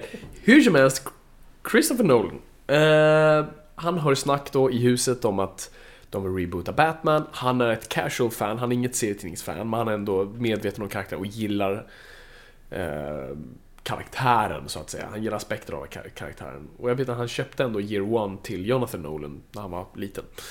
Men han hade själv ingen större erfarenhet. Så han ändå pitchar och säger i stort sett att Nej men alltså, vi, vi har aldrig utforskat nummer ett, Batmans bakgrund, varken i serietidningarna eller i filmerna. Och vi har aldrig sett honom i en verklig kontext, att behandla honom som en riktig karaktär. Lite som alltså, Christopher Reeves Superman är ändå, ser ändå ut som New York, det ser inte ut som en konstig plats. Det ser inte ut som det är i Tim Burtons hjärna. Nej, för det är det som alltid var lite problemet med Burton och eh, Schumacher, men vi säger framförallt Burton, det var att Batman var inte weird, han platsade in i, i den världen. För att allting såg ut sådär, alltså att han ser ut att fungera ganska bra där, det är inget konstigt. Men det Nolan ville göra var att säga att det här är en ganska underlig figur. Och sätter du honom i en riktig världskontext, då sticker han ut som den karaktär han ska vara. Och det var lite det pitchen var, och det gillade de, det var någonting nytt de inte hade hört tidigare. Så de sa, fan vi testar på den här unga, ja, gjort två filmer, ja, två och en halv. Jag kan inte räkna Två Following som en, som en riktig Jaha, film. just det. Där. Inte sett. Den är bra faktiskt. Den är typ bara en timme, men eh, den är cool. Här som man gjorde på fritiden, typ. Ja, precis. Mm. Under ett helt år varje helg så hans polare filmade på 16 mm. Mm. Har på DVD. Lite grann som The Room. Lite grann som The Room. Men... Eh, eh, så att... Men- och där, det där jag gillar med Nolan också. Nolan säger liksom klart ut att han vet att han inte är en serietidningsvetare. Så han tar in den, han vet, kan serietidningar. Det är David S. Goyer. Och... Eh, I stort plockar hans hjärna och och tar in honom och att det är de två som ska skriva manuset tillsammans. Och varje dag tar de en promenad förbi där eh, Adam Wests eh, Batmobil flög ut. Det som var den gamla Batcaven, alltså Mm. exteriören. Hmm. För det var i Lo- Los Angeles. Nej, så de, så de skrev på filmen och jobbar utifrån den aspekten av att säga, verklig värld. Hur skulle det vara om Batman dök upp? Lite som man tänkte på i Man of Steel. Hur, vad skulle hända om Superman dök upp idag? Här. Och samma sak med Batman. Och man tittar också på, vilket också är så bra, man tar något som faktiskt inte en serietidning delar men man har sett aspekter av det och så bitar, så här, han tränades där borta någon, men har aldrig sett liksom ett flöde av vad som hände, vad man kallar de här Jesusåren då. Där han var, Bruce Wayne var försvunnen i vad är sju år. Och ja, de gör Batman Begins. Jättebra. Den är jättebra. Nej men den är verkligen det. Och den har åldrats nästan bäst av alla filmer. Den fungerar så jävla... Och den har... I och för sig, alla Nolans filmer tycker jag fungerar väldigt bra på så vis att de... De har börjat mitt och något slut. De försöker inte bygga upp för nästa film. Absolut, den har lite... Batman har ju en hint om att säga Jokern existerar, men även då visste de inte att de skulle göra en till. Mm. För att då var också... Det här var oprövat att göra nu en reboot på samma sätt. Det var ju en... Ja, det var under tio år Mm från Batman och Robin och det var en bitter eftersmak i världen så att man visste ju faktiskt inte hur det här skulle mottas. Så filmen skulle spela på sina egna meriter och vara sin egna grej. Uh, och jag tycker den fungerar jättebra. Alltså, det är av, av, av Nolans filmer, av Nolans Batman-filmer så tycker jag att den fungerar bäst som en Batman-film. Eh, De andra är mer genrefilmer och jag älskar dem också, det är inget fel på det. Men de, där leker han mer med filmmediet. Koncept. Ja, han gör en heist, inte en men han gör liksom en crime-film liknande Heat i, i Dark Knight. Och sen fortsätter mer åt det hållet i, i Dark Knight Rises. Men här gör han en genuin superhjältefilm. Och en Batman-film där Batman står i centrum. Och det är det jag tyckte ändå var viktigt, för folk ändå liksom tyckte att skurkarna varit bleka i den filmen. Och det tycker jag nästan är poängen. Här skulle Batman ta plats och vi ska visa att han faktiskt fungerar som karaktär. För att de andra filmerna har vi, man sålde det ju på skurkarna. Mm. Men hade du Ra's al Ghul som ganska deep cuts för serietidningsfans. Jag visste inte vem det var när jag såg den. Och visst, folk känner till Scarecrow, men Scarecrow tar ingen plats alls Nej. i den här filmen. Och nej, jag tycker allt fungerar jättebra i den. Framförallt Bruce Waynes resa tycker jag är jätteviktig. Och framförallt hur du leker med det här temat av rädsla och hur det gör människor. Eh, och det speglar då i skurken som är då eh, Scarecrow. eh, men det, det ligger djupare tematik under det. Och nej, men alltså, det, det, man kan bara sitta och hylla den. Men jag tycker det fungerar jättebra både som film, som Batman-film. Jag tycker alltså själva Batman-karaktären fungerar bra. Jag tycker alltså egentligen Christian Bales Batman var som bäst här. För det kändes, för nu vill, där vill han verkligen bevisa någonting. Där, där tror jag verkligen han gick 100% in på det. Alltså han har ju själv sagt att han är missnöjd med sin Batman. Och jag tror han syftar lite på Dark Knight, Dark Knight Rises. Och det är inget fel på honom, han är jättebra, men alltså han, det är lite phoning it in. Jag tror han, då kände han att han hade karaktären och liksom körde den. Och det, rösten blev lite för mycket. För här tycker jag hans Batman-röst fungerar bäst. Här gick han lite för mycket ner. Eller kan Här han- kör han mer bara hes röst. Som du nu ungefär. Som jag, precis. Vi låter, jag låter som Christian Bale nu, eller hur? Eh, ja, nej men så, så Christian Bale gör jättebra jobb här tycker jag. Och castingen skit. Här kör man ju också på, man valde att köra Sup- Richard Donner Superman. Att du bara castar skiten ur alla runt omkring honom. Så du har Liam Neeson, du har Morgan Freeman, du har Gary Oldman. Gary Oldman. Katie Holmes. Katie- Det, det är sån här, det vet man är studioval. Att de säger okej, alltså vi har gett dig väldigt mycket nu Christopher Nolan. Du har nu en film där Batman inte dyker upp för över en timme i. Du har castat en okänd och den är väldigt artsy-fartsy. Ge oss Katie Holmes i alla fall. och Som precis har blivit tillsammans med Tom Cruise som är jätte i, i ropet. Ja, precis. Men det, det är jag säker på. Det, jag- när jag såg henne på David Letterman kommer jag verkligen ihåg att hon sa, för då var det just där. Ja, just det. Gud. Det var War of the Worlds och det var Batman Begins. Och de skulle släppa i alla fall inom loppet av en vecka av varandra. Och det är väl lättare med frågor. Så här, ja men din käresta då, nu, han har en film, du har en film, vilken, vilken skulle du re- rekommendera? Och då säger hon I must stand by my man. Det är helt sjukt. Det är helt sjukt. Och går bara, bara What? Vi, vi satt i hela... Ingen ville ha dig! Ingen ville ha dig! Och vi gav dig en roll i den största filmen i år. Och du säger gå och se War of the Worlds istället. Det är så sjukt. Ja, det, är- det är sjukt. Ja, det är Det är ju inte okej. Nej. hon fick inte komma. Det hade ju inte med att hon inte fick komma tillbaka. Det hade ju med att hon själv valde att inte vara med i nästa. För hon var väl inspärrad någonstans i Miscavige källare. Men... ehm, Ja, ja, ska vi trampa på scientologerna? Okej. Är det, är Nej. det kliva över? Jag, tr- jag tror inte att det är någon scientolog som blir arg på oss. Det, det tror jag faktiskt inte. Jag tror om vi har en scientolog som lyssnar så tror jag inte de gillar att jag pratar illa om Miscavige, men... Det är kanske lite mer att vi inte vet.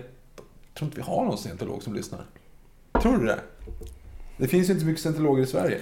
Nej, men de har väl en... de- De har väl en bas i typ Malmö, tror jag. Ja, kanske det. Kanske är så. Hade i alla fall, inte om de har det längre. Vet inte. Inte jag heller. Sk- Skitsamma. Ja, vi, Ehm, vi behöver inte basha religioner mer i alla fall. Det känns.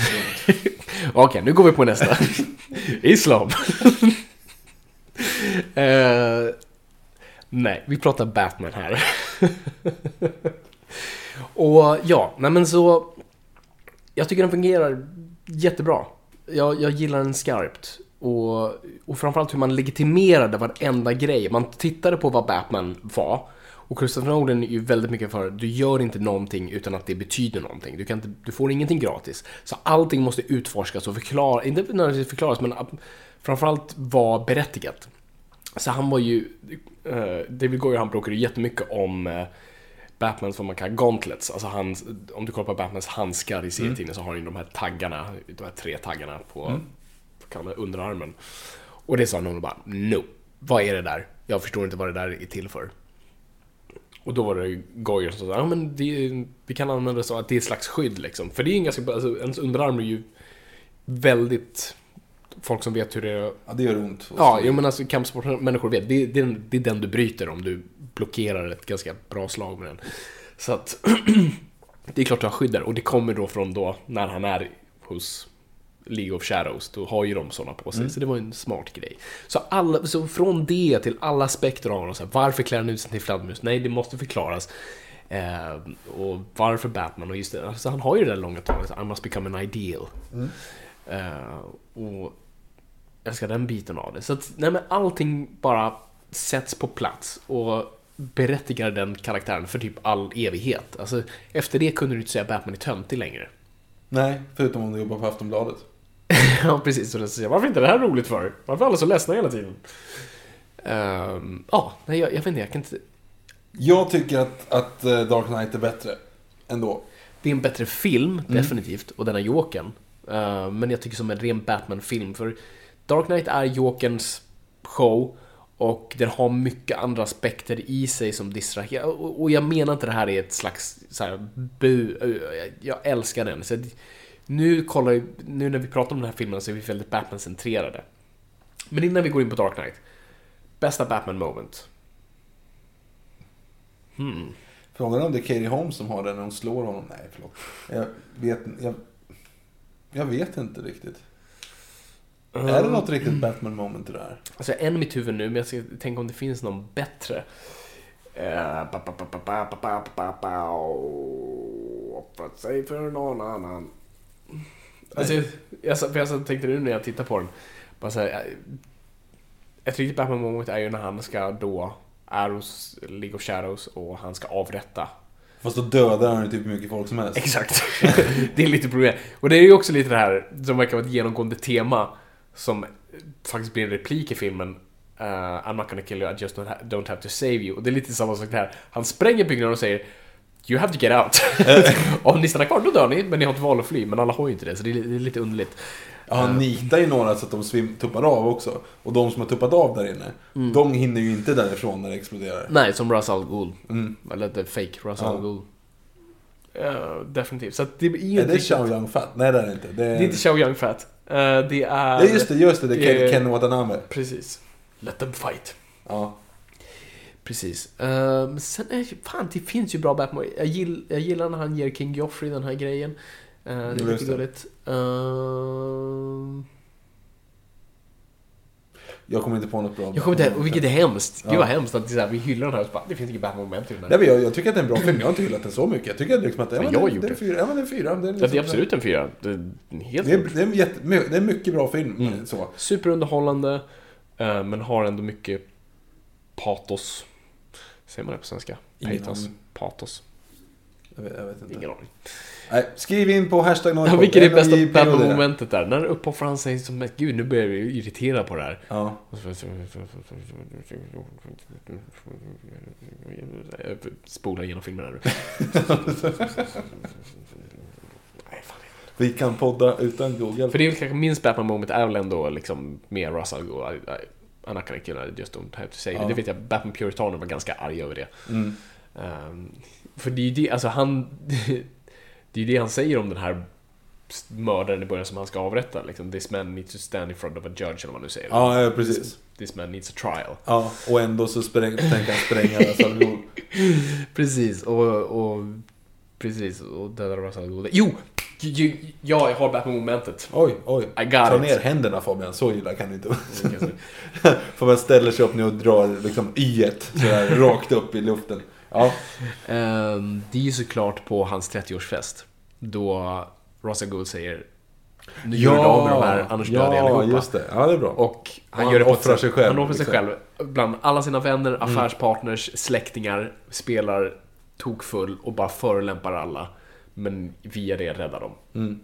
Ja, det var en bra Got Batman it! moment. Nailed it! Det är, Ja, det jag bra. tycker det är jättebra. Ja, det är jättebra. Det är ju... Förutom att det är väldigt jobbigt att se. Det är jättejobbigt. Det är jätte... Mm. Liksom, ja. Fan vad. Nu är jag nöjd. Nu går vi vidare. Ja. Dark Knight. Dark Knight. Bästa serien som är gjorts. Ja, det är väl det. Uh, rivalerar med Batman Begins såklart. Ehm, definitivt. Nej men det, eh, alltså, alltså, kommer du ihåg när den kom? Vilken jävla Ja, det var helt grej det var. Jag gick omkring ett halvår och trodde att Hugh Hefner spelade Jokern. Ja, jag, jag vet, Ja. vilket är jättekonstigt. Det, jag vet. ja. Men, eh, ja. Nej men, oh, gud vad ska man säga? Alltså, det, ja. jag, jag, mm. Mm. Det är som att sitta här och hylla Citizen Kane eller Gudfadern. Alltså det är en jättebra film som gjorde bara allt rätt. Och samtidigt medan den gör den här perfekta crime-thrillen så gör den en bra Batman-film där Jokern görs rättvisa. Det är en tolkning men den är fortfarande korrekt. Som jag sagt förut på när jag var så skraj när Jokern började berätta sin eh, bakgrundshistoria. Jag bara nej, nej, nej, nej, man får inte göra så här. Och sen så gör han det igen och berättar en annan story. Bara, ah, han ljuger. I prefer it to be multiple choice. Ehm, Det är bra. det är så jävla bra. Och jag gillar, alltså, och trots att man ändå gör Two-Face backstory helt förändrad, men fungerar fortfarande. För, man blinkar först mot den och säger, vi vet om att det faktiskt händer, för han är ju är ju där i rättssalen. Och en person då istället för att kasta syra riktar ett vapen mot honom. Och han avväpnar och säger, you should bought American, uh, vilket är kul. Eh, Men han tänds på eld. Men det fungerar. Mm. Och det fungerar framförallt psykologiskt, vilket jag tycker är viktigt. Det, allting måste motiveras psykologiskt och, och det gör det definitivt. Så Two-Face tycker jag är väl the, the unsung hero av den filmen, för han kom ju lite i skymundan. Jo, men, och framförallt för att jag vet att när man lyssnar på lite recensioner av den och sånt när den kom ut så var det att så här, ja, men ni kunde skippa Two-Face. Mm, nej, jag tycker inte det. Nej men det var ju många som sa det. För att det var så här, det blir för långt, det blir för mycket liksom Mm. plutteluttar i den. Och, och Joker, men det är ju det som är Jokern hela grejen. Så här, det är ju Die a villain, you, Ja. eh, Die a hero, you live long enough to see yourself become the villain. You corrupt the uncorruptible. Mm. Det är ett väldigt coolt koncept. Det är ett jättekoncept och det fungerar. Och jag gillar just att Two-Face då, han är bränd och det är inte en perfekt linje. Men... eh, Det är ju lite väl, han hade ju varit lite mer infekterad alltså. Om man hade Jo men det är det som är bra. Han, han, han lever ju bara typ en dag. När man Ja, tänker efter. Ja, jo. han går ju inte omkring i ett halvår sådär. Utan, och det är det som är så, man tänker ändå. Han är bara där. Och jag gillar just också Hans kostym är ju då delad också, men det är för att den också är bränd. Mm. Och det är det som gör det till annorlunda. För det är att inne, vad kallar man det? Fodet. Innefodret är det som är rött medan kostymen är svart och det är därför det ser så ballt ut. Ehm, alla de jag förstår inte att den fick en PG-13. Alltså, förstår hur äcklig den det faktiskt är. Du har sagt det några gånger tidigare också, alltså när man är van att, att Batman ska vara lite rolig. Alltså Ja. att man, man förväntar sig att det ska vara kul eller skratta. Som den här Wanna see a magic trick. Och så det. ställer pennan på bordet. Och man hörde som precis, precis samma sak där i biografen. Några som tror ha ha eller och så här, var det Och någon bara precis. alltså, folk tror att det ska vara kul. De är beredda på De tror att de ska ta fram några blommor. Ja, precis. Mm. Men så bara... Nej, helt klart. Ehm, nej, det, ja, alltså jag vet inte vad jag kan säga. Det, och den, den leker med sina idéer jättemycket. Framförallt just när du pratar om eskalering. För det är det, och det är det, den plockar upp den viktigaste aspekten av Batman, vilket jag tycker är superviktigt. Att Batman inspirerar sina skurkar. Det är Batman som... Utan honom så finns inte hans skurkar och utan skurkarna finns inte Batman. Alltså det, är- det är en evig cykel som, som, som går ständigt runt. För det är det de säger i filmen, liksom. du kan ju inte bara gå omkring sådär och tro att det inte händer någonting. alltså, det är såklart, om någon springer runt i en stad utklädd till en fladdermus, galningar kommer lockas till det. Och det är det det har gjort. Eh, Om du ser ut sådär och representerar någonting, ska jag komma och representera någonting helt annat? Eller snarare icke representera någonting. Ehm, och det är exakt så Batman fungerar. För det är det, alltså det, är det som jag, jag älskar Sam Raimis, eller i alla fall andra Spiderman. Men där är det ju Mm. så, varenda skurk dyker ju väldigt lägligt upp perfekt Ja, till. ja. Hade, inte, hade inte Peter Parker råkat bli biten av spindeln, då hade jorden gått under. Precis, Nej, men verkligen, verkligen. Det var en jävla tur Mm. att under de här tre åren så var han Spiderman. Och, men det har du ju inte här, utan hade inte Batman existerat hade inte de här respektive sakerna hänt. Och det, samma sak gäller Bane. Och det är det som är så bra med det. Varenda skurk fyller en funktion i flödet av storyn. Och representerar olika aspekter också av Batman. Och ja, nej det är... Och jag gillar också den aspekten de tar här av Batman, vilket är bra, vilket de hade missat lite, vilket jag förstår, man kan ta alla grejer, men den grejen de missade i Batman Begins var detektivaspekten. Eh, och här har du det, faktiskt Batman försöker lösa problem, han försöker ta thumbprint på en kula och han försöker lista ut en identitet och det är mycket datorer, mycket luskande forensics och sånt där. Jag gillar det som satan. Och, och alla moraliska dilemman som, som finns där som är väldigt öppet. Men... eh, Och, och hur du pratar om övervakning, hur det är liksom... Det är så omoraliskt. Jag älskade det. hur- För i en vanlig superhjälte hade ingen ifrågasatt det. Nej. Att så här, ja, Captain America kan lyssna in på alla och det hade varit lugnt för att han hade räddat världen. Men som Fox säger liksom, okej jag gör det, men efter det här så... Ja, det här, not my Jag cup kommer, of tea. ja, jag kommer aldrig jobba för dig igen. Liksom, vi gör det här nu, men det här är det, här är det mest skandalösa du kan göra. Och jag gillar den biten. Att, eh, och det är konsekvenser på alltihop. Det finns ingenting du gör utan att det blir en påföljd. Hur är Maggie Gyllenhaal egentligen? Att, För hon, hon ersatt... får inte, hon, nummer ett, hon får inte så mycket att göra. Nummer Nej. två, hon gör inte så mycket. Nej men det är det, för hon ersatte ju. Det, det är ju lite hemskt också att det, det är kvinnorollerna som är så utskällda hela tiden. För det var ju verkligen det med Katie Holmes. Man kommer ihåg att det var Ja, lite grann så här. det var hur, den dåliga Hur fan tänkte ni? Och så kastade de om och så blev det och inte rätt heller. För. Mm. fick man ju också massa skit för. Eh, vilket är lite tråkigt på ett sätt. För hon är ju hon är ju bra. Jag vet inte, alltså. Jag har ingen bättre referens. Hon är ju men- bra skådis. Det Ja. det och definitivt bättre än Katie Holmes. Alltså, Ja. Hon kommer ju från en helt annan bakgrund. Alltså, både från scen och independent. Swedish and Fiction är ganska cool om du har sett den. Will Ferrell. Ferrell, Nej, ja. jag har faktiskt inte sett den. Nej, Emma Thompson heter hon. Inte Emma Watson, Emma Thompson. Emma Thompson, yes. Ganska cool film. Skit i det. Skit i det. Nej men, äh, älskar den. Mm. Så vi går vidare. Okej, Ja, vi- femma. Bästa, ja, faktiskt. Ja, Det är en femma. Fyra, fem. Bästa Batman moment. Hmm. Hmm. Det är en svår. När uppoffrar han sig själv? Jo, men det är klart. Han tar på sig eh, eh, skuld, Harvey Dents skuld. Väldigt Jesusaktigt. Ja, du, du tar en annan, Ja. du tar våra skulder, och, för det är det han är byggd för. Där har du det. Ja, det, det är ju perfekt. Men det minst Batman moment, jag vet inte att Joker lyckas brotta ner honom känns väldigt Ja, precis. bara lägligt för manuset att göra så. Det är också väldigt Batmanigt att han välter med, med eh, motorcykeln. Att han inte kör över Joker. Ja just det, han, Det kan, han kan inte döda. Ja, Så, Det är perfekt. jättebra Batman Ja. också. Verkligen, jag håller med. Ja men då så, klart. Dark Knight Rises. Eh, jag kommer ihåg att jag var helt lyrisk när jag satt i biosalongen. Eh, och sen så var det så här, lite efteråt så här, mm, fast ja, inte så bra som jag kommer ihåg den ändå. Nej, den har Det är nog... för mycket logiska luckor, det är för mycket i crescendot där som blir... Det är ja. det som jag repeterar på den här showen. Jag har inga problem med plotthål. Varenda film har plotthål. Problemet är när filmen får mig att se plotthålen. Det betyder att den inte gör sitt jobb, den engagerar mig inte i storyn, så jag börjar titta på tapeterna istället. Och det är då, alltså det är så du, om du inte vet varför filmen, så här, varför diggar den inte? Jo men det är för att du var, du, du söks inte in i den, du började kolla på annat. Ehm, och det är ju det problemet absolut du har det. Och det är nog därför den har hållit minst. Mitt absolut största problem, och det är tillbaka till Batman-aspekten av allt, det är att Batman inte vill vara Batman. Ja. Nummer ett, Batman har inte varit Batman på sju år. På grund av att Rachel dog. Men dina föräldrar dog. Och det var det som fick dig att bli Batman. Så jag förstår inte vad den, liksom, det ska vara motivera det ännu mer. Och Då hade jag köpt nästan att, nej jag hade fortfarande köpt att han hade mördat, men Ben Afflecks Batman hade liksom fungerat i den kontexten bättre. Eh, han hade ju blivit ännu mer hemlysten, alltså som när Robin dog i, eh, i serietidningarna. Han blev liksom Death mörkare och of the family. Death of the Family, precis. Mm. Eh, Så jag bara kan- eller Death in the Family. Death in the Family, Death of the Family är Mm. Scott Snyder-version. Skit. Nej, det är ett ord. Som... Ehm, så, och, och- just att hela målet med Batman är att han inte vill vara Batman. Att han liksom hela tiden pratar om att inte vara det. Och sen på slutet faktiskt så här, ja, jag räddade dagen och sen drog jag. Ja. Utan att svara för alla ungar som sen föds med tre huvuden och två svansar. Nej men det är det som är, alltså konceptet Live long enough to become a villain grejen går ju överstyr. Ja. Alltså det, är- det är ju det som är problemet lite grann i, i den möjligtvis. Eh, Men samtidigt så alltså man kan ju ändå vara trogen. Som sagt, vi har sagt tidigare. Det är ju en bra film.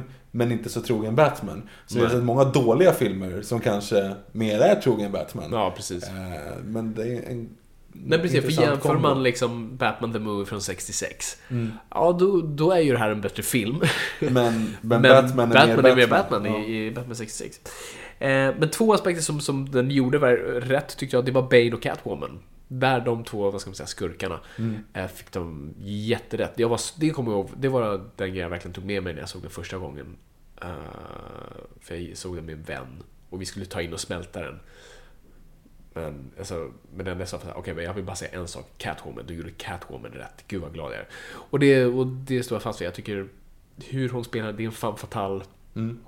Eh, och hon är, alltså hon har ingen moralisk kompass på så vis. Hon gör rätt för att hon bara, ah fuck it, okej då. och, och, den, och sen Bane, alltså det är som vi reagerade med eh, Lego Batman-filmen. Det var den enda skurken som verkar ha någon Alltså den rösten som Tom Hardy har ju ekat vidare. Och det, det, alltså, det var den enda karaktären i Lego Batman-filmen som ändå lät lite som någonting från filmerna. Mm. Men är han såg, ut, han såg inte ut som någonting. Nej, då, han såg, eller, Ja. det var en mix av det. Han hade, han hade liksom masken och slangarna från serietidningen, men han hade jackan från Dark Knight Rises, den lilla uh, vinterjackan. Nu kommer jag nysa. Prosit. God bless you. Det är, Ehm, det är också, du har sagt det tidigare, vilket jag bara parafraserar och stjäl dina, dina ord. Yes. Eh, Det är en intressant koncept också hur, eh, hur Batman-skurkarna genom Nolans trilogi. Alltså Nolans trilogi, man kan inte sluta tänka på hur jävla bra den är. Så man, det, det låter ju liksom att vi nitpickar nu, men Mm. Ja, den är helt vilket vi fantastisk. gör. Mm. Den är helt fantastisk. Men alltså att alla skurkar utmanar honom på olika nivåer. Ja. Alltså att Bane är det första som faktiskt utmanar honom fysiskt. Liksom, Mm. Utifrån det. Det. Det utmanar jag, eller det gör Russell Gould också. Men Mm. jag menar, skillnaden mellan Jokern och Bane är ju väldigt väsentlig. Liksom. Ja, verkligen. Att de inte alls gör samma film. För det är Nej. det, det är det som är skillnaden med ehm, Batman Forever och The Batman, eller Batman 89. Det är ju samma grejer. Mm. Ja, det det är exakt. samma, samma plott, samma skurkar liksom. För studion ville ju ha The Riddler i uh, Mhm. Dark Knight Rises. För att jag tror också att de tänkte bra, då får vi någonting kanske Joker-liknande för det var så populärt. Mm. Men uh, någon sa nej, jag vill ha någonting som är fysiskt hotande. Och då gick han till Goyer och frågade vad är fysiskt hotande? Och han sa Bane. Och någon sa what? Bane! Bane! Eh, Men han förklarade då bakgrunden vad Bane egentligen var. Och det är den aspekten de har mer eller mindre tagit. Alltså det är, Och de har att han bryter ryggen. Och gillar det liksom, så de har ändå så här nickar... Nightfall. Nightfall, precis. Ja. Nickar ändå så hatten mot eh, sin publik liksom. Fast han bryter ju inte riktigt ryggen. på Nej, typ Bankota hamnar ur led eller vad det nu Ja. är. Dislocated. Man behöver bara slå in den. He got better. Ja, he got better verkligen. Uh, fortfarande bättre än serietidningarna tror jag, men att det var bara lite, en liten juice. Va? Ry, jag menar, så här, så här, rygg, vet, ryggmedicin var ju typ, de rättade till det. Ehm, och här slog man in. Nej men, och, och jag tycker Tom Hardy gör det jätte... Alltså det, han är ju det som, det är ju det alla har kvar på något. Det känns som det är det som lever kvar, vad folk plockar med sig. Det är den, det är den där väldigt ikoniska rösten han gjorde som låter så underligt. Det låter så gammal och skör. Eh, trots att det är den här stora, bulkiga snubben. Och de gav eh, alla douchiga, vältränade snubbar någonting att vara på halloween. Exakt, eller på Comic Con. Ja. Gav nörden en anledning att träna. Eh, Jo, men det är därför nördarna alltid är Jokern. Precis, för kan de För vara... de behöver inte ha så mycket mer. Nej, precis. Eh, nej, helt klart. Den inledningsscenen är ju för övrigt hur jävla bra som bland, det, bland det alltså, coolaste sett på bio. Ja, faktiskt. Det, det, det, Det- kan nästan rädda hela filmen. Ja. Fast det, Det- är gjort nästan 100% på riktigt. Det är den och eh, Look Down från eh, Les Mis. Men Såklart, såklart. Ja, Möjligtvis Stormningen Minas Tirith också. Men, ja. ja. nej, men så, så jag gillar Men jag har väldigt svårt med att Batman inte vill vara, vara Batman. Det är Ja, för jag mig en sån här, det är en nyckelaspekt du inte kan rubba på tycker jag. Du kan ändra, du kan töja, du kan eh, göra karaktären rolig, men du måste ha de här grejerna kvar. Batman vill, eller snarare ska inte sluta. Nej, och det, har, det är ju som sagt som du sa tidigare, vi sitter och återupprepar oss själva. Det är ju samma grej som är med Age of Ultron. Ja, Alltså de säger ju ordagrant där, vi vill inte vara Avengers. Mm. I bästa fall så kan vi ha ett säkerhetssystem som inte... Så, så vi kan liksom ligga på solstolen och dricka drinkar. Mm. Precis. Och det blir ju fel, för varför ska man se upp till dem? ja precis. Om de inte vill göra det de... Jag ska vara, ingen vill vara hjälte längre. Jag, tycker, jag tror jag skrev en artikel om det i, i, i Moviesin som hette just Ingen vill vara hjälte längre, där bara klagade på allt det där. Vi retweetar upp den på Twitter. Ja, jag ska hitta den. Så Ja, men Nolan-trilogin, fantastisk. Och eh, det kommer aldrig överträffas. Nej, det går ju inte. Alltså, jag hoppas nu på Ben Afflecks film, hur, åh gud, alla saker man läser om. Men vadå, är det Ben Afflecks film fortfarande? Det är hans manus, han producerar och han spelar Batman. Jag skulle inte det- säga att det är det hans. hans manus? Ja, det är det. Ja, just det. Ja, det är klart. Chris. Terrio har bara kört en runda på den. Mm. Vilket är väldigt vanligt. Det händer i alla filmer. Men skriver han det själv? Affleck? Han skrev det med Jeff Jones. Jaha, okej. Ja, men då så. Så det är också väldigt så här bra. Ja. ja, men då åker vi. Nu åker vi, nu Nu kör åker vi det. Eh, vi går vidare. Nu är det... Är det den jag tror att det är? Eh, det är den jag tror att det är, men jag tror att vi skiter i eh, Abomination. För vi har redan pratat den till döds egentligen. Vilken är jag? Nu är jag... Ja, men Batman vs Superman. Jaha, versus... Ja, ja. Jag, jag, jag, det, jag- förlåt. Innan vi går dit. Mest Batman moment i... I Dark Knight Rises. Minst Batman No moment är guns. att han inte vill eh, vara Batman. Ja. Mest Batman. Det är ju, alltså... Jo, jag gillade den biten av att han var villig att dö. Att han Mm. tog bomb, att han faktiskt så här, när det händer så här, de kommer döda honom. De kommer döda Mm. Det honom. Det är helt rätt väg att gå. Ja. Så det är väl, fast nu vet jag ju inte om det är en Batman-grej, för vi vet inte om han bara satt åt chips under en bro istället Nej, för men att de vara på klipper ju autopilot. till honom i Batwing. Ja, det gör han ju. Och det, då kan, så kan man ju inte göra. Du kan inte fejka det så. Du kan inte lura publiken Det var en flashback till ja, han ja, men precis. testade den det var liksom gången. Mm. ingenting. Det var någonting annat. Ehm, så, då, för, så får man inte göra. Liksom. Det är inte okej. Nej. Och frågan är om det ens är så. Det är ju inte säkert. För Alfred kanske... Alltså...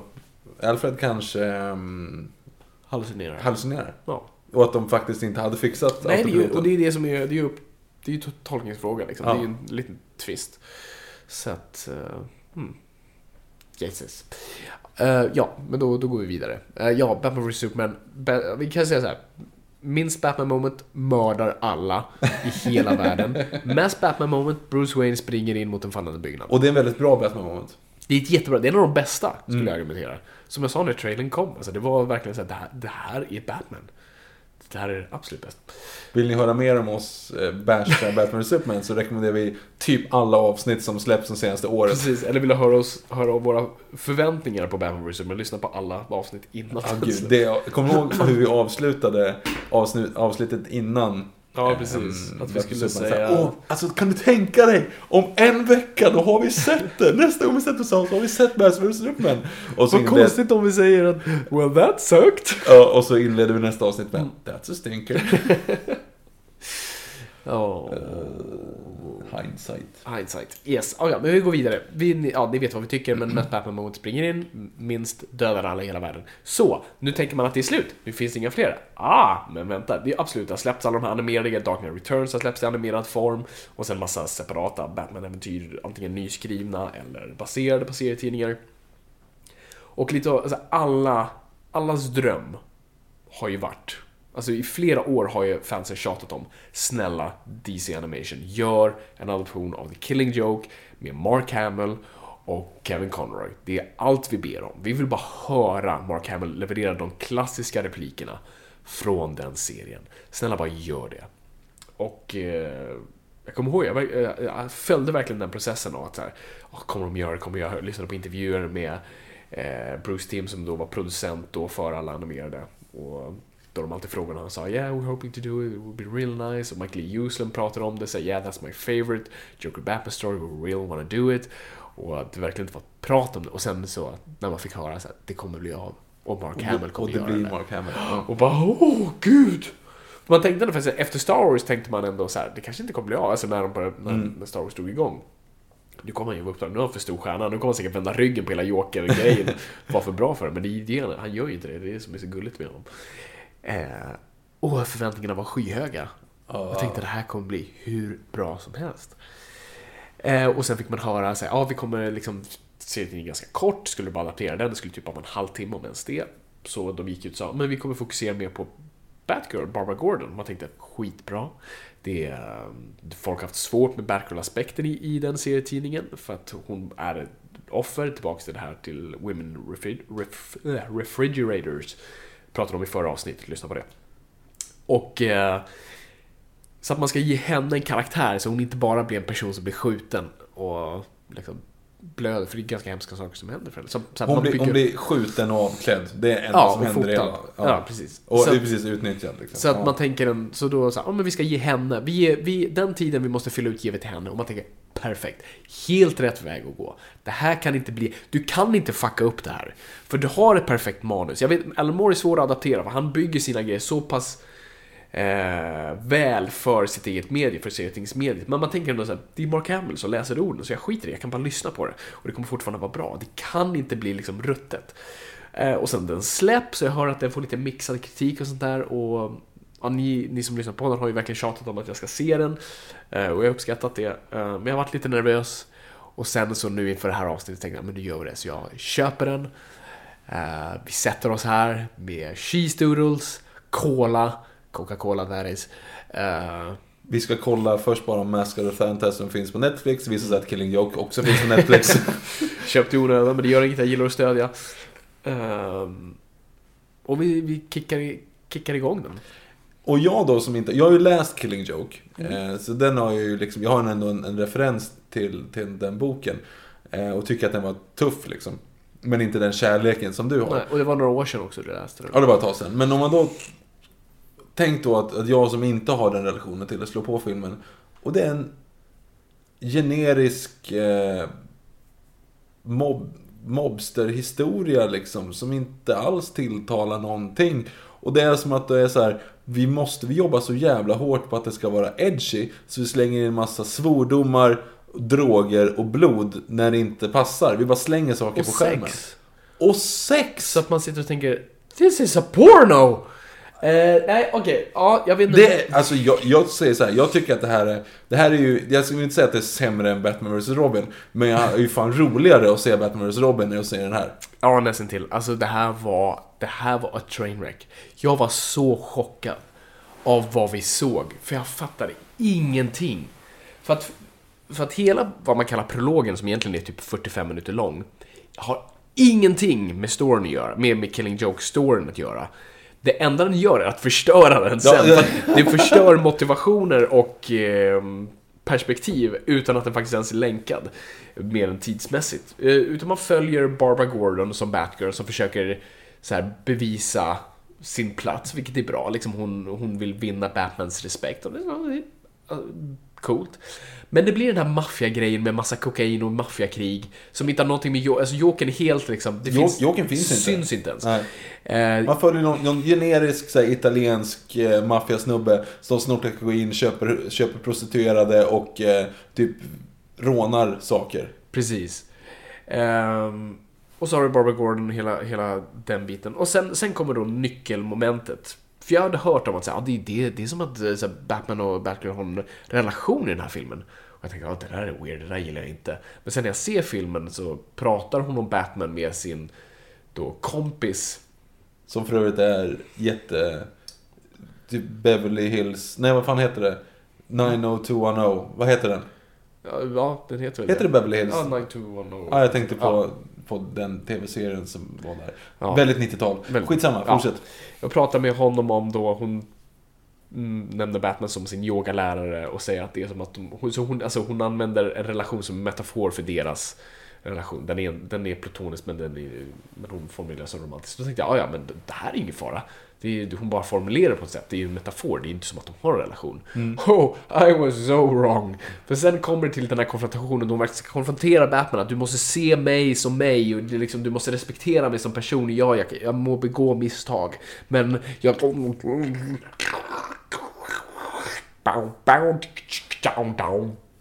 You can leave your hat on! Det blir en sexscen Nej, så mellan jävla Batman och konstigt. Och nu när jag säger sexscen, det låter nu som det är det, den är inte grafisk så, men, men eh, huvudsaken är, det, det, det, är- det är inte ens en hint, alltså de har sex, det, det, Ja. det är det liksom. Hon tar av sig sin tröja, hon sätter sig Och gränsle Batman grabbar hennes ass. Ja, det är så jävla konstigt.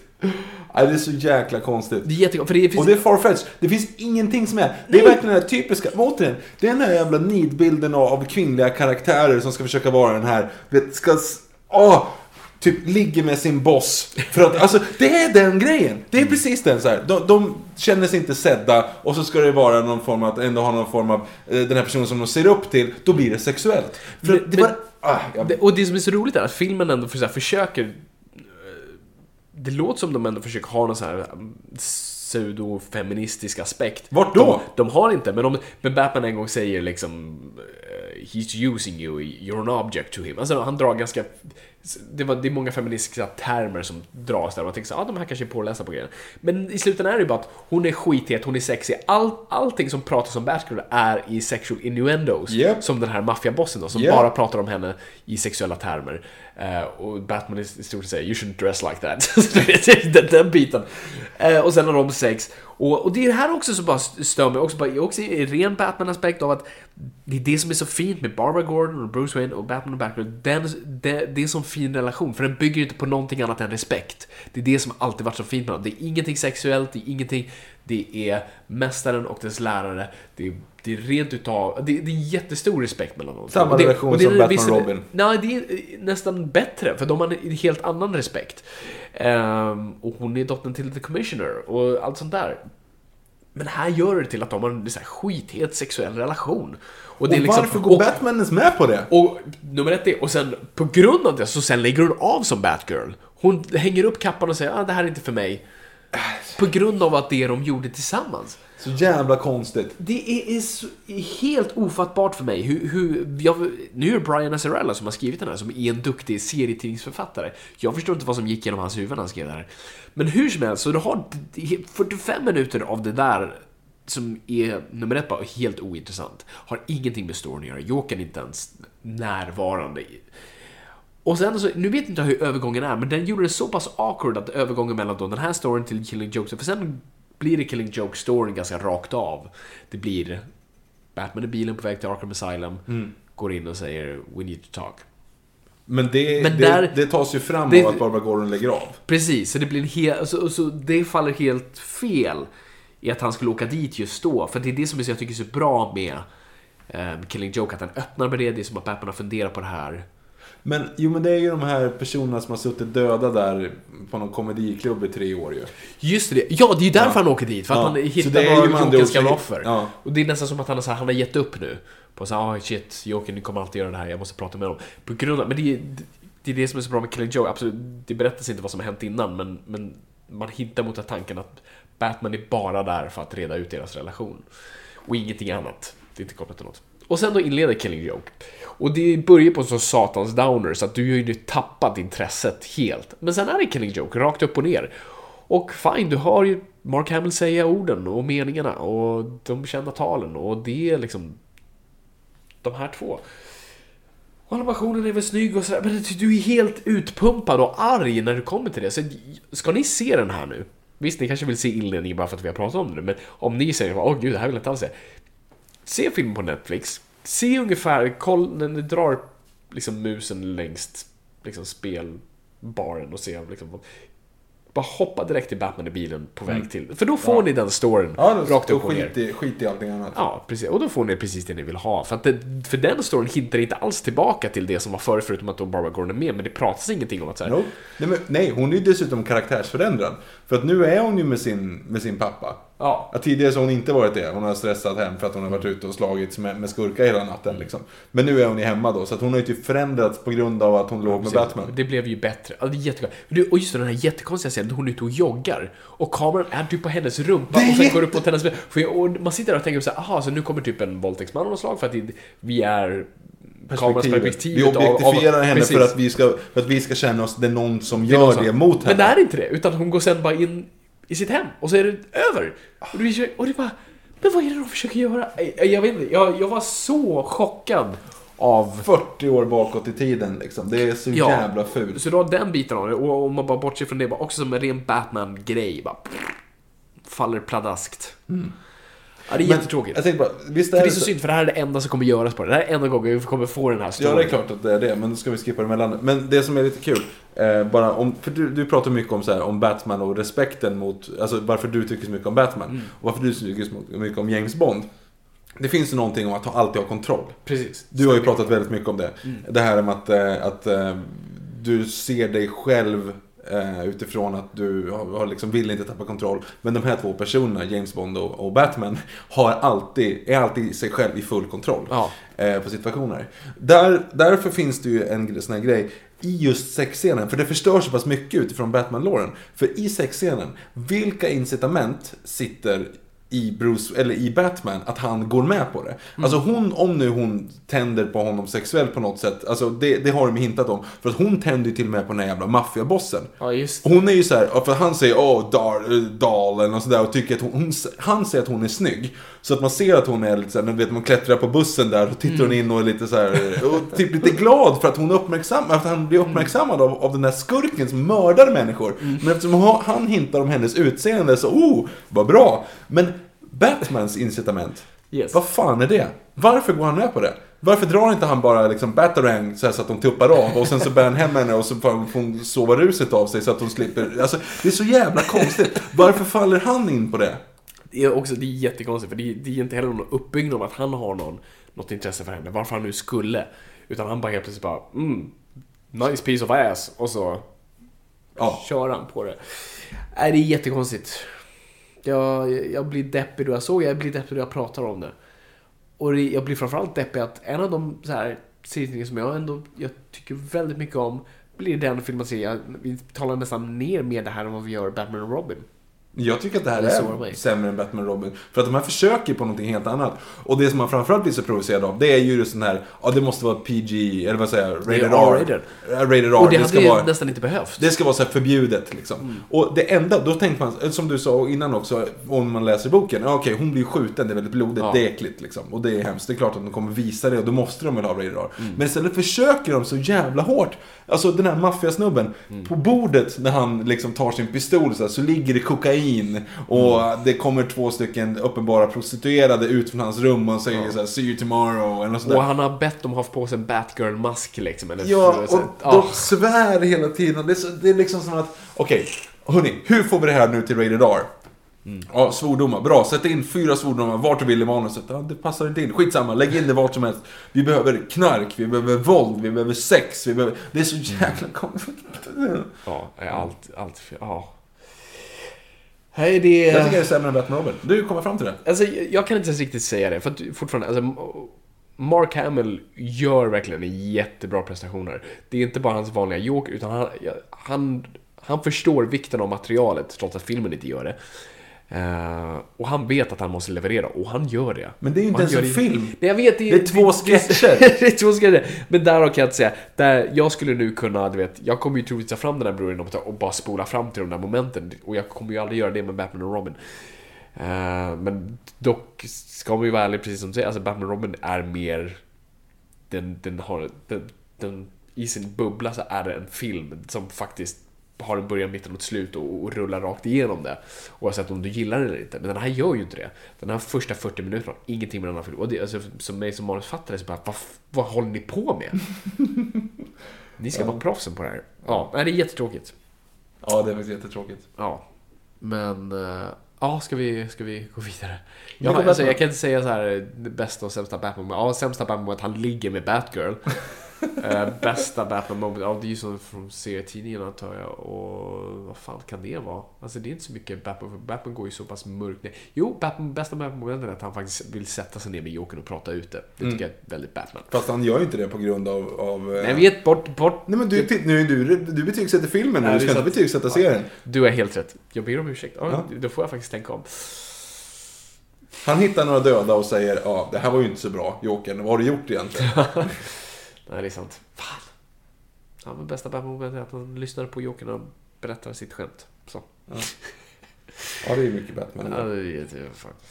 Okej, Lego Batman. Vi avslutar på en upper i alla fall. Vi avslutar på en upper. Vi gick och såg. Vi... Innan frågorna. Ja, herregud. Gud, det här blir långt. Det här måste vara vårt längsta avsnitt någonsin. Jag tror det. Mm. Herregud. Ja, det är, det är nice. Vi, vi går snabbt in. Ehm, ja, Lego Batman. Som jag har sett väldigt mycket fram emot. Vi såg den igår från att vi spelar in här. Ehm, på bio och jag, vet inte, jag, jag ler nu bara jag tänker på den. Jag, jag fullkomligt älskar den. Ja, de var jättebra. Den gör precis det den ska och den gör precis det Batman 66 gjorde. Bara att du kan... Vi kan skoja med det, vi kan ha kul med det, men vi väjer inte undan från karaktärerna. Jag tror Richard Donner sa om Superman. Uh, you don't take the, the story seriously, but you take the eh, material seriously. Eh, och det är lite samma sak här. Du, Batman är exakt som Batman ska vara. I en överdriven såklart version. Men han gör ingenting som Batman inte skulle göra. Och jag älskar det. Och det, framförallt det du säger. Och här har vi ju, typ, som vi pratade om tidigare. Batman är ju inte en karaktär som, som lånar sig själv särskilt mycket till förändring. Han är en statisk karaktär. Men här har man, det, det man kan göra i barnfilm som man inte kan göra, det är att ta på vissa aspekter och faktiskt försöka göra en förändring. Och här har de tagit på någonting som är så centrerat Batman är att han är en loner. Han gillar att jobba själv, han gillar, trots att han har mycket folk runt omkring sig, så är han inte en person som nödvändigtvis vill ha hjälp. Um, men han har ju empati i sig och det är ju därför det är så fint med alla Robin som finns. Och det är ju det han upptäcker i den här filmen, att nej men jag kanske behöver någon. Och att varför jag inte valt att ha någon en till så kallad familj för att jag förlorade min. Alltså du har de där tunga grejerna. Det är jättedjupt. Och du har det i en barnfilm och det är jättefint. Och det fungerar precis, du gör, de gör det så rätt. Och det blir Batman. Och sen slänger de en massa roliga skämt på det, så det blir skitbra. Jag hade jätteroligt, jag skrattade hela tiden. vi satt ju och fnissade och storskrattade rakt igenom. Det gick inte en minut utan man liksom, i alla fall drog en liten fniss till något. Var jätteroligt. Ja, Lite, kanske, den är lite för lång. den är också lite för lång. Den, Ja. den lider lite av samma som Batman 66. Den kunde ha varit en halvtimme kortare. Ehm, och ja, men annars ska jag säga, alltså den är den gör precis vad den ska göra. Den är perfekt. Uh, Will Arnett är jättebra som Batman. Mm. Jag tyckte Michael Cera var en fantastisk Robin. Ja, sen, alltså, det är ju idel stora skådespelare. Eller i alla fall välkända skådespelare alltså, i hela filmen. Ray Fiennes som alltså Alfred, det skulle du vilja se i verkligheten. Ja. Han börjar ändå komma upp i den åldern han skulle kunna spela det. Eh, kolla, tänk dig eh, i eh, Grand Budapest Hotel. Då har han ju den mustaschen ändå. Så Mm. Ja, att, ja, det- ja. han ser ju typ ut som Alfred. Jag gillar dock Jeremy Irons. Ja, jag gör också... Mm. Han, han fick en Razzie-nominering. Alltså, Det tycker jag är hårt. Han var ju alltså, inte Razzies har- i den. Razzies har ju tappat det. Alltså. Ja, nej men helt klart. De, de vill ju bara få artiklarna, att Mm. folk ska liksom läsa om det. Jeremy Irons var inte det sämsta i den här filmen. Fick Ben Affleck också en va? Uh, han... Nej, Jag kan har han. för mig att han fick Han det. kanske fick det. I värsta fall var det så worst screen couple kanske Ja, han kan och det. Cavill fick. Men uh, annars vet jag inte. Men hur som helst, nej, men så skådespelaren, det enda jag ställer mig emot lite, det är faktiskt Zac Galifianakis. Jag tyckte inte han gjorde en bra Joker, för det lät som Zac Galifianakis. Uh, och då är en nedtonat Zac Galifianakis. Han gjorde ingenting nytt med den karaktären. Han tillförde ingenting häftigt eller roligt eller... Det lät som en vanlig person som gjorde Jokern, så jag glömde bort ibland att det var Jokern. För jag fick inget... Den här känslan man vill få Mm. vet, ut, utav Jokern, fick jag inte där alls. Men annars, skitbra. Mm, var gjordes- jätteroligt. Ja, alltså, gå verkligen och se den oavsett ålder. För det här är ju sån här ni alla kan gå och se. Kanske Och- till och med lite roligare för, för vår ålder än de absolut minsta. Ja, jo, absolut. För det var ju ett barn i publiken. Mm. Och den skrattade ju inte. Nej, vi skrattar betydligt mer än de Precis. Den stackaren måste ha trott att vi hånade filmen. Mm. Lite som, jo, men det var ju säkert som de här som, de som växte upp med Batman, Adam West Batman tog ju det 100% seriöst. De trodde ju var på liksom, riktigt, det här var dödligt allvar.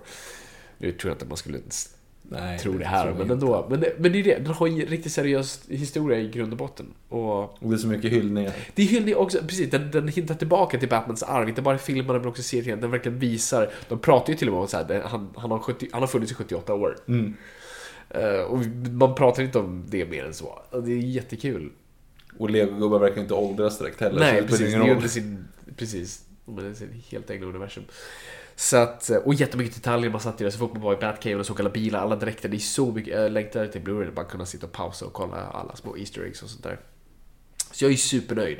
Gå och se den. Är du ett Batman-fan och känner så ah, jag vet inte om det är så kul, liksom, är det så kul att de driver med dem. Ja, alltså det, är det, den här, det, är det, det här är styrkan med Batman-karaktären. Du kan töja på dem, du kan vända ut och in på dem, du kan se dem olika aspekter. Och han kommer alltid fungera, så länge du håller dig till grundpelarna. Ja, det fanns mycket mer Batman med George Clooney i alla fall. Ja, och eh, fan, Killing Joke-adaptionen. Mm. Definitivt. Så att, ja, jag är supernöjd. Jag med. Shit, har vi gått igenom alla filmer nu? Gå till alla, frågor, eller alla filmer. Shit. Ah. Vad, Vi, eh, vad tror du om framtiden då? Jag fick ju inte ställa den frågan i, i förra avsnittet. Eh, det är hopp, alltså som du säger, jag hoppas på att Ben Affleck, jag gillade ju ändå Ben Affleck i, eh, i Han var Batman det och minsta problemet. Eh, så att jag hoppas på att de försöker göra det och jag hoppas framförallt att de gör, jag hoppas att de gör Corey Vowles. Att de inte fastnar i den här grejen att de ska göra en ny skurk och, och göra en generisk Marvel-film. Ja. För att, alltså, let's face it. Marvel-filmerna i sig är egentligen inte speciellt bra. Alltså skulle de göra, de går jättebra. Men skulle du göra Batman, alltså det är så mycket tryck bakom den. Skulle du göra Batman och det skulle bli en, en Iron Man 2 eller en, en eh, Thor 2 eller, eh, alltså då hade det inte funkat. Nej. Man hade behövt så pass mycket mer, man hade förväntat sig så pass mycket mer. Marvel har ju lite förspänt på att de här karaktärerna i sig inte är speciellt älskade från början, utan de är älskade i filmuniversumet. Precis. Och det klarar ju inte Batman av. Du kan Nej. inte råka göra bara en okej film av Batman. Då kommer du bli liksom utkastad. Att du blir lynchad. Ja, direkt. vilket typ hände med Suicide Squad. Ja, nej, verkligen. Och Batman vs Superman. Fast den var inte Eh. ens okej. Batman vs Superman? Ja. Det var ju mer okej än vad Suicide Squad var. Men du menar, okej. Men du förstår vad jag menar med att de, Suicide Squad är en vanlig film. Ja, ja, ja absolut. Alltså, det är ju en generisk, vi har ett uppdrag, vi ska fixa det. Ja. Batman och Superman försöker göra någonting mycket större och häftigare och bombastiskt och det är det ju inte. nej, nej, nej. alltså det löser den ju inte. Nej, så är det ju. Så det är det med att, att Suicide Squad är, är Thor 2. Mm, Precis. Men vad tror du om att göra Hush eh, om man inte gör Call of House då? Jag tror det är svårt för att du måste kasta så jävla mycket folk. Du måste ha mer backstory på den. För du måste trycka in, alla måste veta om vilka skurkarna är och allt sådär. Möjligtvis i så fall Long Halloween. Ja, det går ju också. Det är ju Dark Knight har plockat där mycket ifrån, men eh, absolut, det skulle också kunna gå. Ja, men jag är med dig. Alltså, jag är superoptimistisk. Jag hoppas verkligen att... Alltså, jag tror ba- alltså, Ben Affleck vill göra det absolut bästa han kan göra. Och eh, det är därför Warner Bros inte har pumpat ut filmen igår. För att han vägrar. Det här måste vara... Han vet vad som står på sina axlar. Och det är väl därför han till och med hoppat av nu som regissör, för han kände bara jag kan inte leverera det här hundraprocentigt med så här mycket. Matt Reeves va? Matt Reeves, yes. Nej men som sagt, det vore också... Än så länge, det är inte 100% bekräftat, men det är ganska bekräftat. Det vore ganska coolt om de gör, alltså just för att man säger, tjatar om Colorado så mycket. För att man vill inte ha en, du vill inte, ha- framförallt vill du inte ha en Blue Beam in the Sky igen. Alltså du, vet, du behöver inte det, för att eh, Justice League finns. Ja, Alltså du, precis. du, du måste hitta Nej, du ett ska inte tillfälle. rädda- helt- inte du måste hitta, hitta ett tillfälle där, där Justice League inte behöver gripa in. Samtidigt som du inte egentligen vill ha en prequel heller. Nej, nej, men det kan du inte göra. Det kommer de Jo, du hade kunnat gjort med Robin innan Wayne Manor finns och Ja. vet, allt sånt där. Men det hade blivit jättedumt för att då, då, är ju, då tar du ju bort eh, edgen av det. Ja, precis. Nej, du måste röra dig framåt. Helt klart. Ja, men så vi är optimistiska du och jag i alla fall. Ja, men det är ju positivt. Okej, ska vi gå på frågor nu? Nu går vi på frågan.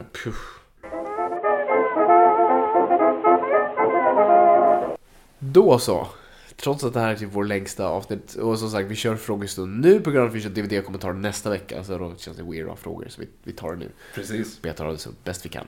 Så jag kommer beta av en här på Facebook och sen kör jag Twitter och du kör Instagram. Yes, frågor ställda på hashtag Noipod. N-O-J-P-O-D. Eh, och då har vi Lukas på Facebook som har tre Batman-frågor så han klämde mycket på, på lite här. Hoppla. Eh, då kör vi så här. Vem är er bästa Batman? Ni får välja två. För mig är det Kevin Conroy och Ben Affleck. Jag säger Jag typ med. samma sak. Jag håller helt med. Nej, jag ser Kristen Bale och Ben Affleck. Oh. Ja men det är bra. Jag skulle vilja- nästan vilja ha Adam West där också. Men ja, jag väljer fast två. lugn nu. Ja, Kevin Conroy och Ben Affleck. Jag, jag håller med. Eh, vilken är den bästa Batman-serietidningen? För mig så är det Dark Knight Returns. Jag håller nog med. Det är nog Dark Knight Returns. Ehm, och vilken Robin vill ni se i DC-filmuniversum? Personligen så hade jag tyckt det var grymt med Robin var en tjej. Bat-kramar till världens bästa podd. Äsch då. Tack. Eh, Bat-kramar tillbaka. Yes. Ja, alltså det, I Batman-filmer, du, du kan ju inte ha varken Dick Grayson eller... Är jag så trött. Jason Todd. Ja, och tack Victor. Varför kan jag det här? För du plockar upp det bra, Ja, du lär ja, dig. Jason Todd, för de är ju över, så då måste du bli Tim Drake antar jag. Eller, nej men faktiskt. Då, Damien Wayne. eller Damien Wayne. Men då faktiskt, då, då kan, eh, jag höll på att säga Kelly Clarkson, men det är inte... Carrie Kelly hade fungerat väldigt bra. Så jag säger Carrie Kelly också där. Mhm. Eh, Victor? Jag namedroppade precis alla Robins. Eller i alla fall hyfsat. Jag, Ja. inte, jag kunde inte Kelly Clarkson. Men, eh, Eller Men, Tim eh, Drake? men Dave, Damien Wayne tycker jag ändå är. Damien Wayne? Ja, Det är inte jätteotippat. bra jobbat. Jag har ingen aning om vem jag vill ha. Jag vill ha Ke- Kevin McAllister. Vad heter han? Eh, han som var med i... i eh, han som inte var med i Rain Man. Men gud, Chris O'Donnell. Visst var Ja, sa du? Vill ha honom? Ja, han- han du som är han faktiskt han ska- 55-årig man. ja det är ju samma, samma åldersskillnad. I'm gonna live here. Hi dad. Han har inte ring i örat längre. Eh, Vem vet? Eh, jag har inte kollat på NCIS som han är på.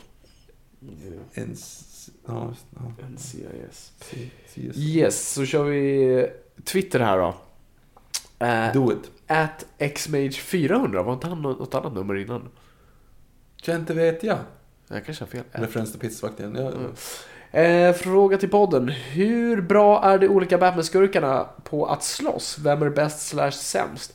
Vad kompenserar det i så fall? Det är det som är ganska kul med Batman-skurkar. Alltså de flesta kan ju han slå. Alltså Joker, Mad Hatter, Penguin, alltså Two-Face. alltså, du, ja, Penguin kan man ju slå. ja, så de flesta är inte fysiska Ja. skurkar men de är ändå eh, superskurkar. Nej men, då har ju Bane slog ju Batman. Mm. Sen har du Shiva och hon är väl kanske, kanske den bästa slagfighter. Hon är med i Hush. Mm, mm, mm. Ehm, så hon är ju ganska kapabel. Ra's al Ghul är ju också väldigt bra. Bäst för att han också inte kan dö. Quarter hours. Uh, ja, men det är ju inte en fiende. Det är ju det är sån en grupp. Grupp of talents. Okej. Eh, så att... Uh, ja, ska vi säga dem? Alltså Shiva, Bane och Ra's al Ghul. Rachel al Ghul. Victor, har du, Rachel kom- kommer du på Jag håller med. Du håller med? Det var ju inte ens, det var inte ens en fråga så. Det var ju bara hur kompenserar de upp det ju? Eh, ja, just det. Hur kommer, de som inte kan slåss Ja. alltså. Ja, men de, antingen har de ju så här fula tricks. Där Jokern har sin gas och leksaker och eh, Penguin har ju sina paraplyer. men de är mer också ideella skurkar. Alltså de gör ju snarare kaos snarare. Alltså de går ju inte och säger Hej Batman kom och slåss. Utan de utför ju illdåd över stan. Så Batman måste egentligen gå och släcka en massa bränder. Och sen gå och ta, tur med, gå och ta itu med respektive skurk. Mm. Så yes, då, då, då går vi vidare. Då kör vi, fortsätter vi på Twitter här. Eh, Seth Logan, eh, förlåt, eh, Vilgot Sjöberg. Seth Logan-trailern, klart bland eh, bättre trailrar jag sett. Men Susan Suicide Squad har lät en att inte få upp förhoppningarna. Mm, jag vet- jag Men jag sett- håller inte med på att Logan-trailern är den bästa trailern jag sett. Jag tycker inte att den är så jävla fan. Jag, jag känner att det, är lite så här kejsarens nya kläder. Jag håller lite med dig också. Nej, vi kan inte sitta och hålla med Jag varandra vet, hela men tiden. jag, jag, var också, alltså jag tycker om trailern, alltså för jag gillar snarare så, ah, vilken intressant ton de går efter Mm. på en sån här stor film. Det, det är lite risky. Men just den här halleluja moment som folk har haft med Nej. Johnny Nej, Cash hör- Hurt och allt jag, jag fick ett Hallelujah moment två gånger på eh, Suicide Squad. Men det är inte ens i närheten av det nu. Nej. Det är lite mysigt sådär. Nej, Men jag, jag, jag gillar trailern, men jag, jag, det är inte en av de bästa. Så. Nej. Nej, men det kanske är en Det är intressant för att vi umgås så mycket, Viktor. Det, är- det är då det blir så här, man börjar tänka likadant. Ja, det är hemskt. Uh, Jag ska Ja. tagga ner. Uh, at Loobster. Vilken är den sämsta Batman-serietidningen som Fabian har läst? Hur stor skillnad kommer Kim göra för Djurgården? Oj, okej. det- Kim kommer att eh, Du var snabb på det. Kim, Kim kommer vara en, eh, en pappa i omklädningsrummet. Och han och, Is- och Det Andreas lät Isaksson mer kommer... weird än vad... Nej, men de kommer vara... Här, Kommer det vara George Clooney, eller det kommer vara Val Kilmer i eh, Batman Forever? Det är Nej, lite weird att han är där. Sprider ett lugn, kanske inte riktigt så levererar som vi tror och hoppas på på fotbollsplanen. Men, eh, ja, men Kim Källström i Allsvenskan är hur coolt som helst. Han kommer med i Skavlan imorgon, så det är ju bra. Är det så? Ja, Ja, han och Sara Larsson. vilken mix. Ja, kul också att hon får lite tittare så här. Ja, precis. Hon kan behöva det. Uh, at Iceman understreck Joe. Har ni sett Anthology-serien Anthology Fargo, American Horror Story och American Crime Story? En fråga till. Hade ni velat se Alejandro Inarritu eller Darren Aronofsky regissera The Batman? Okej, först American Crime Story, Fargo, American Horror Story. Ej sett någon av dem. Vill se Horror Story och Fargo. Men har inte vetat om dem. Har du? Titta på Seinfeld. Du tittar på Seinfeld. Går det bra? Håller, är du snart klar nu? Nej, nej men nu är jag lite dålig. De går ju ut snart. Om Ja, typ vet. sju dagar försvinner de. Du måste- Jag måste bränna jäkla massa avsnitt här Du nu. får låna boxen sen så det är lugnt. Ja. Mm, mm, mm, Sätta mm. i en DVD-skiva som vanligt, se fyra avsnitt och sen... Som sagt, det är lite körigt att se det på tunnelbanan med DVD. Sen kan köp, köp en portabel DVD-spelare. De lär ju vara billiga nu. No. För Mm. din, din dator har ingen så här CD-spelare. Men kul att, kul att stå, stå med datorn så där i handen på tunnelbanan. Ja. Och stå kvar i rusningstrafik. Ja, verkligen. Okej, men Inarito eller Darren Aronofsky? Ar- Aronofsky vore ju kul för att han ändå så här. Han fick aldrig regissera han fick aldrig regissera Wolverine-film som han också skulle göra. Så det vore faktiskt... Och Naruto tycker jag ju... Vänta nu. Så jag inte blandar ihop med fel nu. Nej, Naruto tycker jag inte om. jag mixar ju ihop. Ja, jag vet. De är ju polare. Ja, Han gjorde Gravity och han... Ja, ja, jag vet glömt bort. Ja, men eh, jag, jag, jag vet inte. Jag kan för lite om sånt där. Så. Ehm, nej men Aronofsky är ju cool. Jo. Mm. Sen, ja, ja, nej. Vilket dåligt svar. Ja, men vi går vidare. Mm. Viktor, läs för mig läser man. Jaha, du menar att jag ska läsa frågorna Ja. som vi har fått på Instagram på Precis. vårt eh, konto som heter Nörden och jag. Hashtag Nojpodd. William Skovlund. Förslag på avsnitt. John Constantine. Finns ju en film från 2005. Usch. Och en serie i Arrowverse från 2014. Plus att han har en stor roll i Justice League Dark. Och det finns mycket innehåll. Eh, Det skulle vara fett kul om ni gjorde det någon gång. Eh, Och vem ni, vill ni för övrigt ersätta Hans Zimmer i DCEO? Tack för att ni orkar spela in ett avsnitt varje vecka. Ja, vad- tack. Gulligt. Eh, men jag är så förtjust jag glömde bort båda frågorna. Så, jo, vänta. Vad var den första delen? Konstantin. Konstantine. Ja, Konstantine vore jättekul att göra ett avsnitt på. Och det finns ju faktiskt tillräckligt med material på att göra det. Jag tyckte inte att filmen var speciellt bra alls som från 2005. Med Eh, Keanu jag måste se om den, för jag har inget perspektiv alls. Men eh, se, jag kommer ihåg att jag såg pilotavsnittet på serien och tyckte det var hur bra som helst. Och blev verkligen chockad att säga, av alla... Av, förlåt, men alltså, DC har klivit mycket fel på sina tv-serier och då snackar jag inte CW men lite andra. Eh, men den tyckte jag slog rätt. Och så bara, det är den som får ryka, men Lucifer får vara kvar. Eh, Men så det kan man göra ett avsnitt på, definitivt. Eh, inte runt hörnet, men det kommer, definitivt. Och sen den som ska ta över från Hans Zimmer är eh, han som var med och gjorde... Skrillex. Nej! Eh, han som var med och gjorde musiken till Batman vs Superman som också som gjorde till Mad Max. Vad fan heter han? Eh, Holken, Holkenfeld. Heter han. Jaha, jag, jag, du ställer en fråga. Du sa Holkenfeld med upp på slutet. Han har ett DJ-namn också som jag glömt bort. DJ Holkenfeld. Nej, han, Holkenfeld är hans riktiga namn. Ja, jag- jag- jag vet DJ inte. DJ... Augustino. Nej, Gigi Augustino heter den. The Riddle. Ehm, jag vet inte. Holkenborg, inte Holken, Holken, Holkenborg heter han. Mm. Vänta, nej, vänta, är det DJ XL? Något sånt där? Junkie XL. Junkie XL. Jaha. Men det är väl inte han som gör musiken helt? Han har väl hjälpt till? Han Han, hjälpte- hjälpte bara till med Hans Han Zimmer. hjälpte till för att Hans Zimmer inte ville svika Nolan och göra en till Batman-score så där kom Junkie XL och gjorde Batman. just det. Ja, det var O&O men det var nog mest Hans Zimmer stod för. Men lyssna på musiken på, till Mad Max Fury Road, det är ju 100% Mm. Junkie XL. Mm. Då så. Eh, Valmanski, vart köper man serier bäst online? Eh, jag skulle säga att jag, jag säger Comics även. Utan att vara sponsrad fortfarande. Utan vi är inte sponsrade. Men de har, en jätte, de har en webbshop och de har det mesta där. Och om du ser någonting som de säger, ah shit, jag hittar inte den där. Då kan du bara mejla dem och då beställer de den och skickar den. Så att det, de, har, de, de vet exakt vad som finns där ute. Har inte de det så har inte någon annan det. Eh, men visst, ibland så kanske typ sci-fi bokhandeln har lite grejer.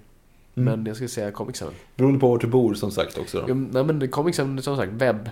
Ja, jag vet. Shop. Men, men okej. Ja, ja, men då så. Valmanski. Eh, Sci-fi-bokhandeln finns ju fler städer än Sverige har jag sett. En Sverige? En, en Stockholm. En Stockholm, yes. Ja. Eh, Juanito 1. Jag funderar lite grann på honom. Eh, Okej. Ja, för att heter han Juanito 1? Eller heter han Johan I201? Jag tror framförallt Johan. För jag vet inte var Johan det fått. Juan ifrån. För det stavas väl inte som Juan? Det stavas typ Johan. Men Johanito. Men Juanito, alltså det är ju som Juanita, hon var vacker som en Jag gryning. inte stavat det som Juanito då. Jo, Men Jo, jag- alltså han tar stavet Johan i T-O-1. Det vill säga, alltså Johan I, I-2-1 skulle det kunna vara. Alltså om man, om man riktigt stretchar det. Hör av dig Johan Nito 1. För annars har jag liksom- Skriv en fonetisk förklaring. Annars är det så här cult- cultural appropriation, bara tryckt in att du är från Sydamerika annars. Precis. Eh, utan att du kanske var där. Eh, såg på Jönssonligan på Mallorca när den gick på TV4 och under en scen kom jag att tänka på dig Viktor. Och, och de där stickarna i brunnen så kommer det fram en ödla. Vad tycker du om scenen om ödlan? Ha det bra. Jag kommer, Kommer ihåg ihåg den det? scenen. Ja, såklart du gör. Det är ju när han, eh, han ska ju in i det där kassaskåpet. Ja. Och så slår, han in, slår man fel kod inom typ 8 sekunder. Hinner man inte slå rätt kod inom 8 sekunder så öppnas en fallucka. Då ramlar han ner i en brunn. Och sen så just det. spolas man ut. Och då är ju en av grejerna att han sätter för hålet där man spolas ut. Och så fyller den, fylls den med vatten. Ja. Eh, Så att han då ska komma underifrån och fyllas upp i brunnen och åka upp som, som de gör i Die Hard. Upp och då slå upp den där. Eh, Och då kommer det in en ödla. Eh, Som han blir rädd för, vilket är en, van, en vanlig grön leguan. Som för övrigt inte finns eh, på Mallorca. De är sydamerikanska, så det är jättekonstigt att Det den var är en där. grön leguan. Alltså Ja. en stor... Åh jävlar. Eh, den- Samma som i Äppelkriget. Jag kommer inte ihåg att det var en sån i Äppelkriget. Jo, en jättest... Alltså som en drake. Han kommer in och gör... Ja, just det. Och då är det, det en det, grön det. leguan. Eh, vilket jag, det är jag allergisk mot för övrigt. Precis samma sak folk som säger att, att de, som kallar saker för dinosaurus. Vilket för många gör. gör det? Folk, jag, jag har hört det, dinosaurus. Eller folk som säger dinosaurus rex, det är bland det värsta som finns. Men folk som säger grön iguan, för det finns ingenting som heter det. De heter leguaner. Leguan, ja. På engelska heter det iguanod. Ja, skitsamma. De säger iguan. Grön iguan. Finns ingenting som heter det. Deal with it. Iguana säger det på engelska. Du är röd i ansiktet, Viktor. andas på sig. Karovrov. Kar, Karovrov. Kar, Du, du, du Karovrov. och namn idag, Viktor. Karovrov. Karo, Karovrov. Kar, Karov. Skitsamma. Karovov. Antar att hon heter Caroline. Eh, hörde om Viktors med C. Ah. Hörde om Viktors Star Wars-kväll och kom på att han kunde bjudit på Yoda Soda. Till Snyggt. sina Wookie cookies. Det var bra. Det hade Bra, jag kunnat bra gjort. jobbat. Eh, Då- grön Yoda Soda hade ju skulle varit. Ja, fast det hade ju dödat lite Blue Milk. Jag vet. Man kan ha båda förvisso. Det Ja. ena behöver inte utesluta Nej, och troligen så är man inte jättesugen på mjölk sådär heller när man sitter liksom och käkar. Mjölk och kaka visserligen. Det Ja, hade mjölk och funka. Det är perfekt. Jag förstår Ja, det inte vad du pratar om. Förlåt. Ja, ja. Nej men Yoda Soda. Yoda Soda var en Ja. jättebra idé. Eh, vet att det är Viktor som gifter sig. Eh, men om Fabian skulle vilja ha ett tips till någon till sitt bröllop så en Batman-brudgum på tårtan kanske. Eller bara köra Batman-dräkten under sin smoking. Oh, den är, den är bra. Ja. bara, bara ha- veta att man har den under. Ja. Eh, och sen så vill de bara lägga till här också att ha en Batmobil på sitt bröllop inte räknas som en citationstecken liten detalj. Där är ju, den står ju inte, den står inte i farstunden. Nej men det är ju jättestor detalj. Alla kommer ju som sagt stå där och fota dig när du åker därifrån. Och dessutom så kommer det vara jättetråkigt för din, din, din gemål som får stå kvar på, på trottoarkanten för att du och Batman. Ska åka iväg. För att life doesn't give you seatbelts. Ehm, Jag ser inte problemet med Batmobilen. nej, nej, men jag ska... Men jag förstår din poäng. till nästa gång ska jag ha Yoda Soda också. Mm. Um, Marcus Willershausen, till Fabian. Right. När House of Cards släpptes, hur orealistiska... Jaha, det här är en bra fråga. Eh, till att Fabian. andra inte... nej, men, nej men jag läste fel först, jag hoppade över en, en rad, jag är trött. Okej. eh, till Fabian. När House of Cards släpptes, hur orealistiska tänkte du att händelserna var? Hur ser du, till, hur ser du det nu i perspektiv mot post-Trump? Som att hans säkerhetsrådgivare avgått efter Kreml-kopplingar. Ja, ja, du ser. Det, alltså, nej, jag tror inte att eh, House of Cards är så långt från verkligheten. Jag tror dock det är för nära, och då menar jag inte bara nu. Det är ju det, alltså, House of Cards är ju byggd på Clinton-familjen. och av en anledning. Ja, jo. Eh, så att det gäller de flesta. Eh, det är en väldigt shady business. Eh, ja, staten överlag, det, det är inte bara USA. Så att, eh, nej, jag var från början ändå så här. Japp, det är nog så här det är. Nej men alltså jag känner ju det även nu, getting political utan att lägga någon värdering. Men eh, efter att, jag har ju kollat jättemycket House of Cards, jag har sett alltihop och det är ju den bästa serien jag har sett. Och när alltså, när AKB gick ut nu och sa att de skulle samarbeta med, med SD, mm. bara funderade jag, fuck, det här är en taktik. Ja, Det- det, det här är taktik. Det där är ju liksom Jo, men- och första att- steget och sen... Jo men, nej men att, men, nej, men nu att C också går ut och bashar det, det här är en taktik, de ska ju fortsätta jobba ihop. Ja, precis. Det, det är någonting där någon kommer hängas ut i slutändan. Och så liksom, Alltid taktik. vänd och knuff och så kommer tåget. ja. Ademir Stevanovic. Jättebra fråga. Mm. Kul att vi liksom så här, eh, ja, är det arget. Att vi helt plötsligt börjar snacka politik och tycker att det var liksom en bra fråga när det handlade annat om Batman. Ja, just egentligen den här podden Nej, men det- faktiskt handlar om. Men det är en kul grej när man får de här som man säger, oj, aldrig liksom... Ja, nej, är det är sant. Batman kan ju prata om hela tiden. Och jag Ja. älskar det. Så det, är ju inte till en sämre fråga. Jag bara, Nej. Jag tycker också att Yoda Soda var en bra fråga. jag älskar den frågan. Eh, Hej, säger Ademir Stevanovic. Hej. Tänkte på en sak i helgen när jag var på bio med barnen och såg Vaiana. Varför ändrar man en så simpel titel på en film? Jag menar, det är ju bara hennes namn. Vem bestämmer att filmtiteln ska ändras och vad kan ligga bakom beslutet? Jag förstår exempelvis Frozen till Frost. Just i det här fallet tycker jag att det är konstigt. Moana till Vaiana, nödvändigt. PS, kan man få höra Fabian imitera Shaggy igen? jag gjorde det typ i en halv sekund för ett avsnitt sen. Magi. Tack för att ni levererar vecka efter vecka. Jag vet inte om jag kan göra det igen. Kom, du jag- måste prova. Nu är jag ju förkyld. Och nu Ja. känner jag ju pressen. Då gjorde jag för det kom från ingenstans. But you come in the shower. What a me.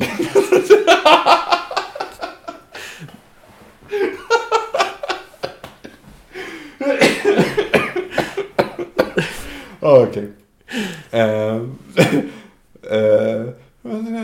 Call me red-handed with a girl next door.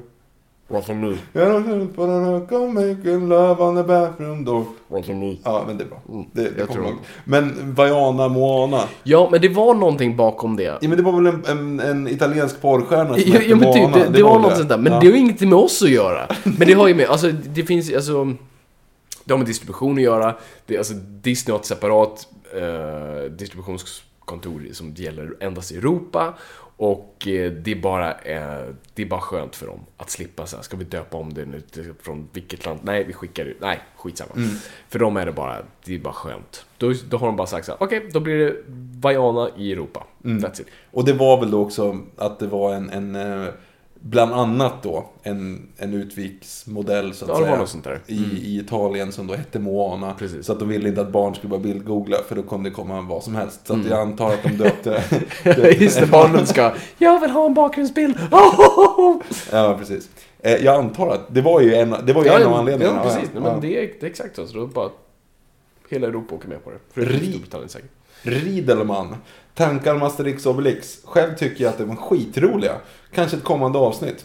Eh, eller en liknande typ av tecknad film. Grattis till Viktor igen. Kan tänka mig att han sjunger glada musikallåtar och dansar på moln efter veckans övergång. ja, det snackar ju då om Kim Källström till Djurgården för er som inte tänker med. Ja, det stämmer. Mhm. Vad var frågan?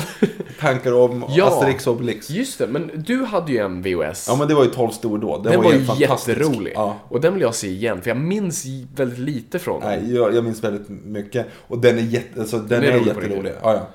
Då måste vi se om den. ja. Jag vet inte om de säljs på DVD. väldigt mysko ehm, dubbningar. Alltså, den är dubbad på ett väldigt gammaldags sätt. Ja. Eh, det synkar inte överhuvudtaget. Tre de, röster som gör allihopa. Ja men typ, och de har inte riktigt eh, fått in det. De, de artikulerar knappt alls. Man hör inte knappt vad de säger. och Så. Men, men den var rolig. Eh, men det är ju ett, ett avsnitt om inte annat. Asterix Obelix eller någon Ah, form av historiska Jag har ingen koll på dem. okej. All, alltså franska serietidningar går väldigt över huvudet på mig. Vilka mer än... Tintin. Alltså, inte franskt, det är belgiskt. Det är sant. Skit också. Uh, Okej. I give up. Falconator 81. Nybörjarvänligast ödla om man vill skaffa ödla. Fabian? um, uh, sån här ig- iguan va? Ehm, nej, men alltså grejen är ju att förut så var det um, Grön Leguan var väldigt poppis på, på 80-talet. För att det var coolt att gå omkring med dem på, liksom, på huvudet. Men de är svin. Alltså det är verkligen, de är jättesvåra att ha hand om. Ehm, så att jag skulle nästan säga, alltså skäggagamen är en av de absolut bästa. För att de är tåliga. Leopardgeckos är också väldigt enkla. Tåliga, alltså du menar du kan tappa dem och det är okej och Ja men typ. Nej men alltså. lämna dem i kylskåpet, det är okej. Nej, nej men alltså det finns ju också en... ehm, alltså okej, jag, jag ska ta det här väldigt kort. För jag, det är, jag är jätteorolig för att trampa folk på tårna nu. Att, folk, eller? nej men för ingen... Ingen ödla, inget djur överhuvudtaget ska ses som lätt. Ingenting, inget djur är ett nybörjardjur. Nej, det är ett liv. Jo men, det, jo men precis, det är ett liv. Och det är samma sak om du köper liksom en fisk. Alltså det finns ju ingen som liksom säger, ja nu ska vi skänka, ge aldrig bort ett, ett djur till ett barn och, i hopp om att den ska lära sig ta ansvar. För att barn, alla gör inte det. Och du ska räkna med att du själv kommer att få ta hand om det sist ändå. Alltså det finns ingenting som är liksom enkelt. Med det sagt så är de, de ödlor som är liksom, alltså ödlor och reptiler överlag är ju väldigt enkla för att de behöver ju inte, de är växelvarma och de är ju inte av med den typen av energi som däggdjur gör. Det vill säga, lämnar du en hamster utan mat i åtta timmar så dör den. En ödla kan du mer eller mindre klara sig i typ tre veckor. Det rekommenderas inte, men de bränner knappt av med någon energi och därför är de väldigt mycket segare på det sättet. Så att det är mycket ett, ett enklare husdjur. De bajsar en gång i veckan, de äter tre gånger i veckan. Det är liksom det. Och där har du ju också att eh, skäggagamer och eh, leopardgeckos sägs ju i Sverige vara de vanligaste djuren för att de är enklast att ta hand i. De blir inte aggressiva. De, även om de är aggressiva kan de typ inte skada dig för att de är för små. Ove är ju liksom fet. Eh, men sen ska du steppa upp ett game så ska du ju vara liksom, då ska du upp på lite varansträcket. Då är det ju mycket, du får mycket mer ödla för pengarna så att säga.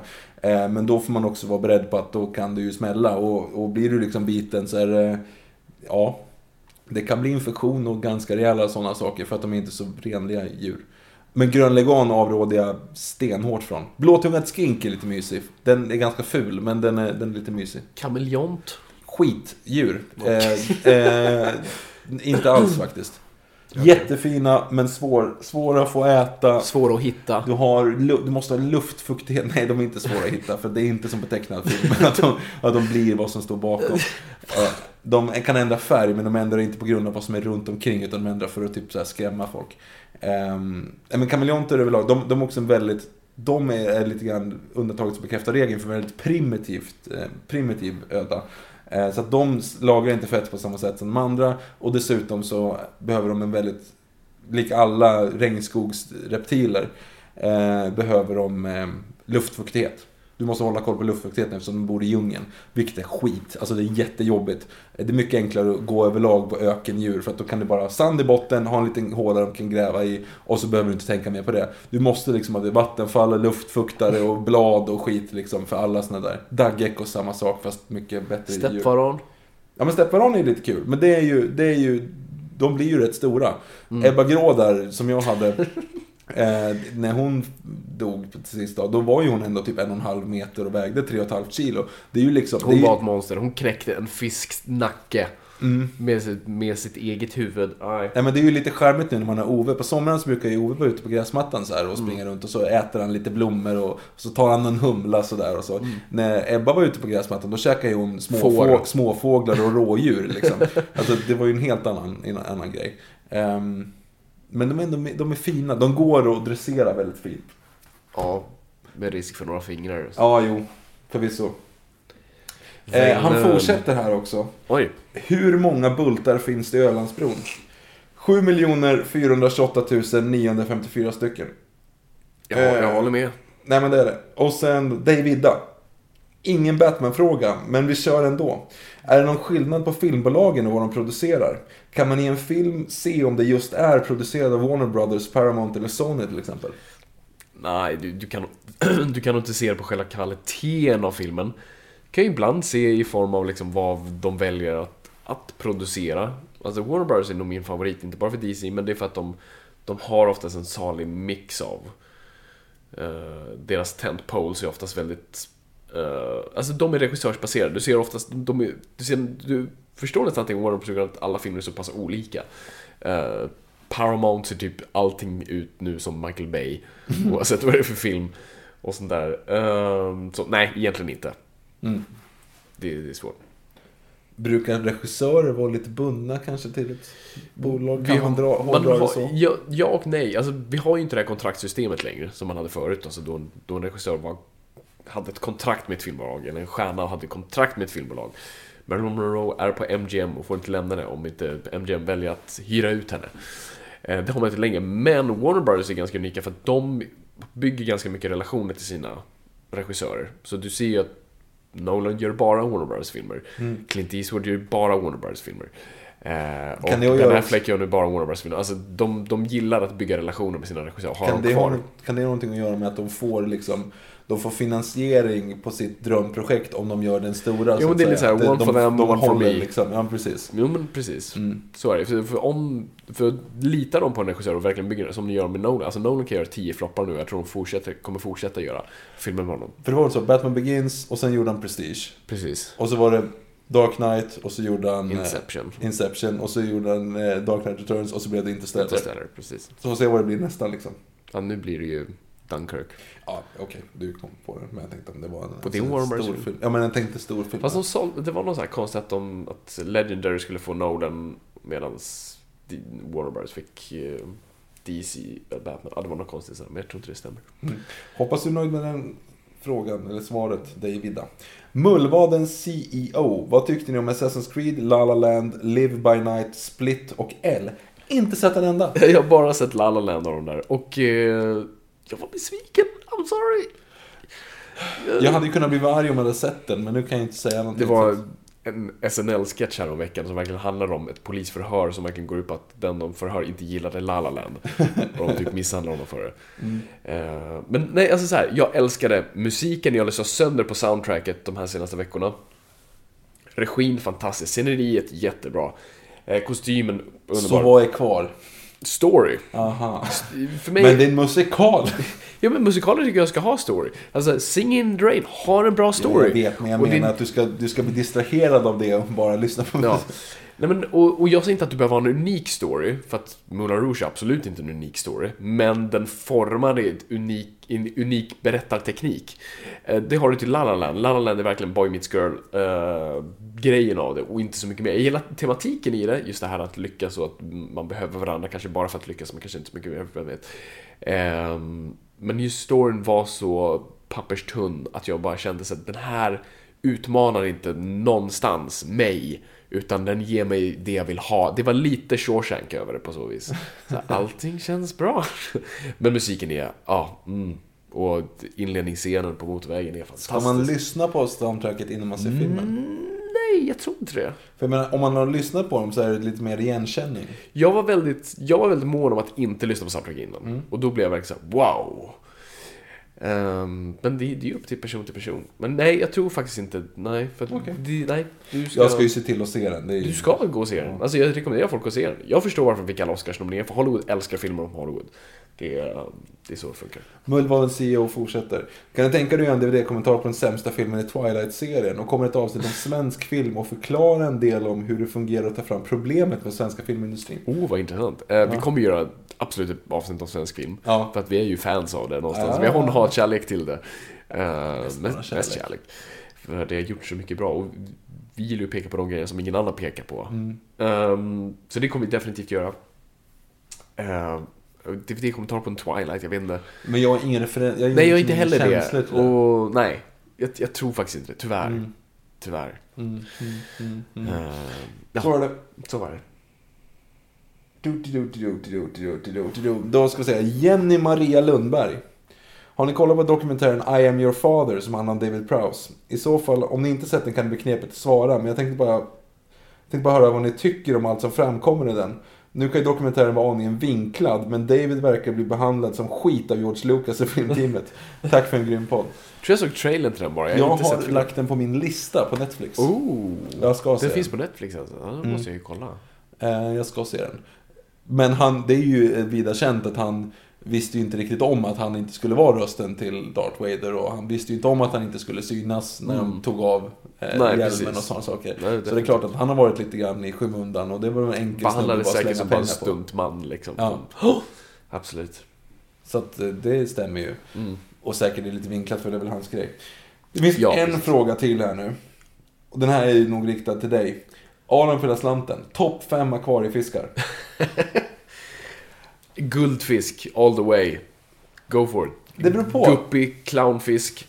Det var de filmfiskarna jag kunde komma på. Det, det är väldigt Vit haj. Det, det är en fisk faktiskt, det är det. Eh, fast Ah, inte en akvariefisk. Ja, det är det. Men det är det en fisk? akvariefisk. Mm, men det är en fisk. Det är en fisk, Enkelt inget sett. däggdjur. En... Nej, gud. Va? Nej. Hajar har funnits i typ 350 miljoner år. Ja, det är sant. Ja. Innan. Det är helt rätt. Ett enkelt sätt att räkna det är att, att fiskars stjärter går upp, eh, uppåt från sida till sida. Ja. Eh, och eh, valars stjärtar går liksom upp och ner. Från, ja. Nu körde du uppåt och ner på båda där. Så du Nej, det gjorde jag inte alls sida det. till Från sida. sida till sida. Ja, precis. Ja. Så folk det. Och sen... Och som från upp och Ja, ner men- är valen. Skitsamma. Jo, eh, okej. Det, här, det här kommer bli en kort utläggning på, en, på ett långt svar. Ha era pennor och papper framme. Det beror på vad du menar med akvariefisk. Och återigen, jag rekommenderar ingen att köpa djur som är lite coola som de inte kan ta hand om för att de inte har läst på. Men med det sagt, det finns två olika typer av akvariefiskar. Antingen vill du ha de här som är lite söta, lite så här eh, kul och, och distraktion i hörnet. Det vill säga, då kan du fylla upp det med typ slöjstjärtar. Du vet guldfiskar med som ser lite roliga ut i olika färger. Alternativt, ett jättecoolt koncept är att ha typ 400 kardinaltäter. Ingenting annat. Ha typ två Sorry, stora sten- kardinal vad? kardinaltätror. Två stora stenar på sidorna, ha typ en 320 liters tank och så kör du bara typ 400 kardinaltätor. Alltså det blir som ett, då kör de stim, de stimmar sig vilket är ascoolt. Och när Jag man, tycker jag ska ha ett stort akvarium antar jag. ja, det är, ja, typ så. Du pekar. Ja men jag sa ju 320 liter. Ah, okej, sorry. Eh, det blir ju liksom, det, det funkar ju liksom. Eh, och då kan man ju ha, och samma sätt egentligen om man tar med slöjstjärtar. Fyll, fyll tanken med slöjstjärtar. Det är ju jättetråkigt egentligen att ha så här, ja men typ tre slöjstjärtar och kanske någon svärdbärare och kanske någon Black Molly och lite så här guppis. För att det, det blir ingenting av det. Man ska köra koncept. Man ska liksom köra i så fall till exempel Tanganyika-cyklider. Då har du bara eh, cyklider från Tanganyika-sjön. Alternativt ska du sydamerikanskt, då kör du bara sydamerikanska fiskar. Och där leder vi oss över då till de bästa sydamerikanska fiskarna. Right. Eh, så, så släpp, så fatta era pennor. Sydamerikanska fiskar överlag är ju större. Det är Amazonasfiskar, de är, de är mer som, som liksom ferocious eh, predators. Eh, och där är min favorit, om jag nu ska toppa tre. Jag kan nog sätta upp tre, det tror jag de är upp till tre. Så har inte fem? Fuck. Okej. Påfågelsekliden. Fantastisk fisk. Eh, stor, blir inte jättestor, men ändå typ som en abborre. Eh, stimmar sig. Eh, kan riva upp ett helt akvarium. Alltså om du sätter ut liksom i massa olika så här, stenar och växter och sånt och så kan den bara säga nej fuck it, jag, jag vill simma runt, runt här nu så att jag kommer äta upp alla växter och riva den upp växterna liksom och bara gugga runt allting för att han markerar mot dig. Jag tror inte att du är någonting. Den är cool. De kan gå tillsammans med aroanor. Inte alltid, för vår eh, aroana blir faktiskt uppäten av påfågelseklidna. Så att varför tipsa ens om det? Aroana är en jättestor, de blir skitstora. De behöver du liksom en jättetank för. För att de kan bli liksom en och en halv meter långa och hoppa så inåt helvete. Så har du en damm så kan du göra det. Om du är mindre så skulle du kunna säga sprutfisk. Sprutfisk låter mer kinky än vad det egentligen är. Men det är en fisk som suger in lite vatten och skickar upp så en stråle. Till exempel om det sitter en, en insekt uppe på en, en eh, kvist. Så kan den liksom skicka en vattenstråle. Ser helt sjukt ut. Det är som en liten sån här, du vet, eh, leksak som man hade i badkaret. Man kunde suga Ja, in och trycka på knappen så att det pju, så här. Eh, det, det är ascoolt. Har du ett högt akvarium, låt oss säga en och en halv meter. Fyll det till hälften med vatten. Och så sätter du upp liksom kvistar så här, över, så att du har liksom någonting annat. Du kan ju blommor eller vad fan som helst i det, så att det ser lite roligt ut. Men, när du matar dem. Det här har jag gjort, det är ascoolt. Jag Pluggade, eller jag- prövade på Eskilstuna Zoo. Då hade de liksom precis just den, typ en och en halv meter långt och så var det väl kanske ja, men 250 liters akvarium under liksom. Och så satte man syrsor, slängde in syrsor på de här grenarna. Och fiskarna bara direkt drog upp mot ytan och så bara tju, tju, tju, sköt de så här vattenstrålar tills de träffade syrsan då som ramlade i vattnet och bara Så det är som på Dödsstjärnan när det liksom bara skjuter Ja, precis, ja, precis, det var liksom trench run fast med syrsor och sprutfiskar istället för X-Wings och ja, Coolt. andra saker. Eh, en annan grej som är också nästan så här. Eh, Festae, jag vet inte ens vad de heter på svenska. Festae. Googla Festae, det låter som något. eh, Vi kan podda utan Google. Ja men, go- ja men googla för de som vill. Eh, Det är som en, alltså en, de är så jävla coola. Hanarna blir liksom knallröda, våldsamma som stryk. Alltså det är, det är liksom den absolut tuffaste fisken.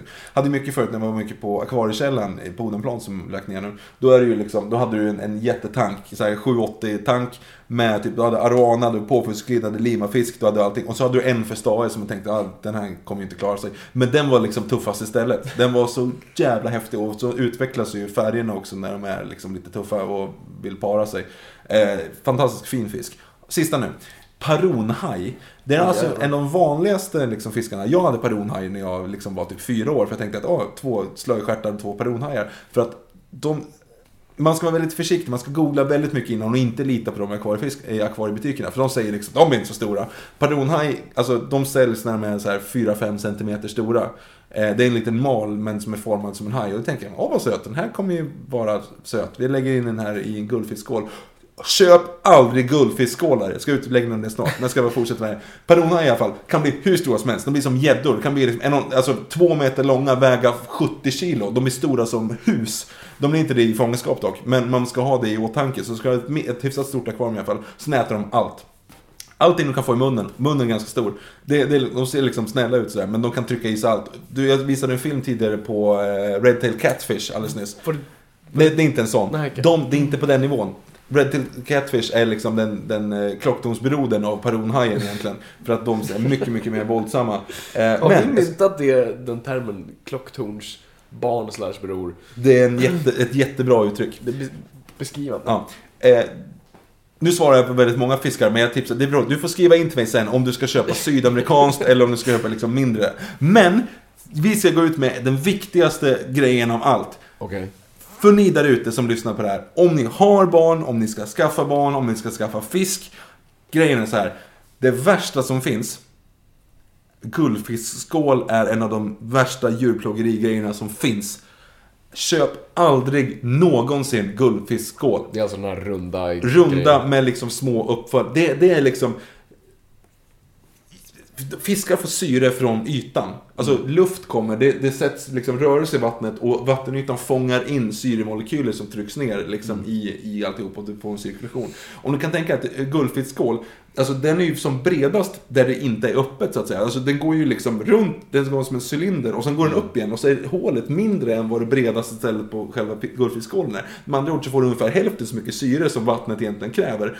Det är ju jättedumt. Därför ser du alltid guldfiskar i guldfiskskålar andas alltid jättesnabbt och försöker typ gå mot ytan och sån grej för att de får ingen syre. Det spelar ingen roll om du sätter in en växt där för det hjälper inte mot det där. För att de, den främsta sättet de får syre är, är ju från att de bevatt, eller syrerenar vattnet ovanifrån. Dessutom står vattnet still, du kan inte få ner en pump, allting blir skitigt. När de bajsar i det, du kan inte få ut det för du kan dessutom inte tvätta rutorna på den så du kan ju absolut inte få, få ut det här värsta ner i stenarna. Det är helt dumt att ha guldfiskskålar. Bra! Och med det kan vi avsluta den här diskussionen om Batman. Wow! Det var ett bra avslut. Du fick ur dig lite där. Jag blir så ledsen när jag ser att de fortfarande säljer guldfiskskålar för mig. Ja, det är lite, inte snällt. Fast folk köper det mest sånt nu för att bara ha något, alltså, inte så vatten i dem. Då har man typ en växt i dem. Ja, men, tänk om de Ja, det är säkert någon som har det. Jag tror inte det, det, det... Jag ska inte säga någonting. Jag hade ju eh, fiskar i Ebba Grås vattenskål. Men så fick jag ju dåligt samvete. Tanken var att hon skulle äta dem. Sen fick jag ju dåligt samvete för att hon inte åt dem. Så då var jag ju tvungen att köpa ett, ett akvarium till dem. bara för att jag, alltså jag hade ju två stycken. De hette ju för övrigt Peter och Batman. Jag hade ju en fisk som hette Batman. Just det, det är sant. Var- Hans personlighet som reflekterade, med tanke på att Peter var ett ganska vanligt namn och Batman ganska extraordinärt. Jag vet faktiskt inte riktigt varför. Jag kommer inte ihåg vad Batman hade i sitt karaktäristiskt. Jag hade dem i typ ett halvår. Sen så skulle jag åka utomlands och morsan skulle ta hand om dem. Då keggade hela akvariet igen på typ sex dagar. Helt sjukt. Åh gud. Ja. Ja men då så, vi är klara. Det här blir nog det längsta avsnittet någonsin, jag tror det. Ja, det är det. Åh gud. Okej allihopa, då, då bommar vi igen det här. Vi finns på hashtag Noipod på Instagram, Twitter och Facebook. Ja. Finns även på YouTube. Eh, gå in och kolla våra filmer där. De är Ladda Bra. ner Acast-appen och följ oss där. Det kan det, det är nu det mest optimala sättet, men vi finns överallt annars. Och ni får ju självklart eh, eh, höra av er till oss när det är frågor och sånt. Vi älskar när ni gör det. Det är jättekul att svara på frågor, det, det är det. Och tack så jättemycket för att ni bryr er om oss. Ja. Och att ni lyssnar. Nu är det ingen som lyssnar längre, men Nej, eh, nej, gud, att ni lyssnade tidigare under det här Absolut. avsnittet. Innan ni insåg att fuck, det här är tre timmar och en kvart. Det är inte en chans i helvete att jag kommer att lyssna klart på det här. Dessutom kommer jag bara prata om fisk. Det visste de inte då. Förvisso. Om du inte skriver det i beskrivningen, för då är vi döda. Ja, det ska jag inte göra. Bra. Okej hörni, vi bommar igen det här. Tack så jättemycket för att ni har lyssnat och det är kul att vara lyssnare och komma ihåg att folk. Ingenting är för nördigt.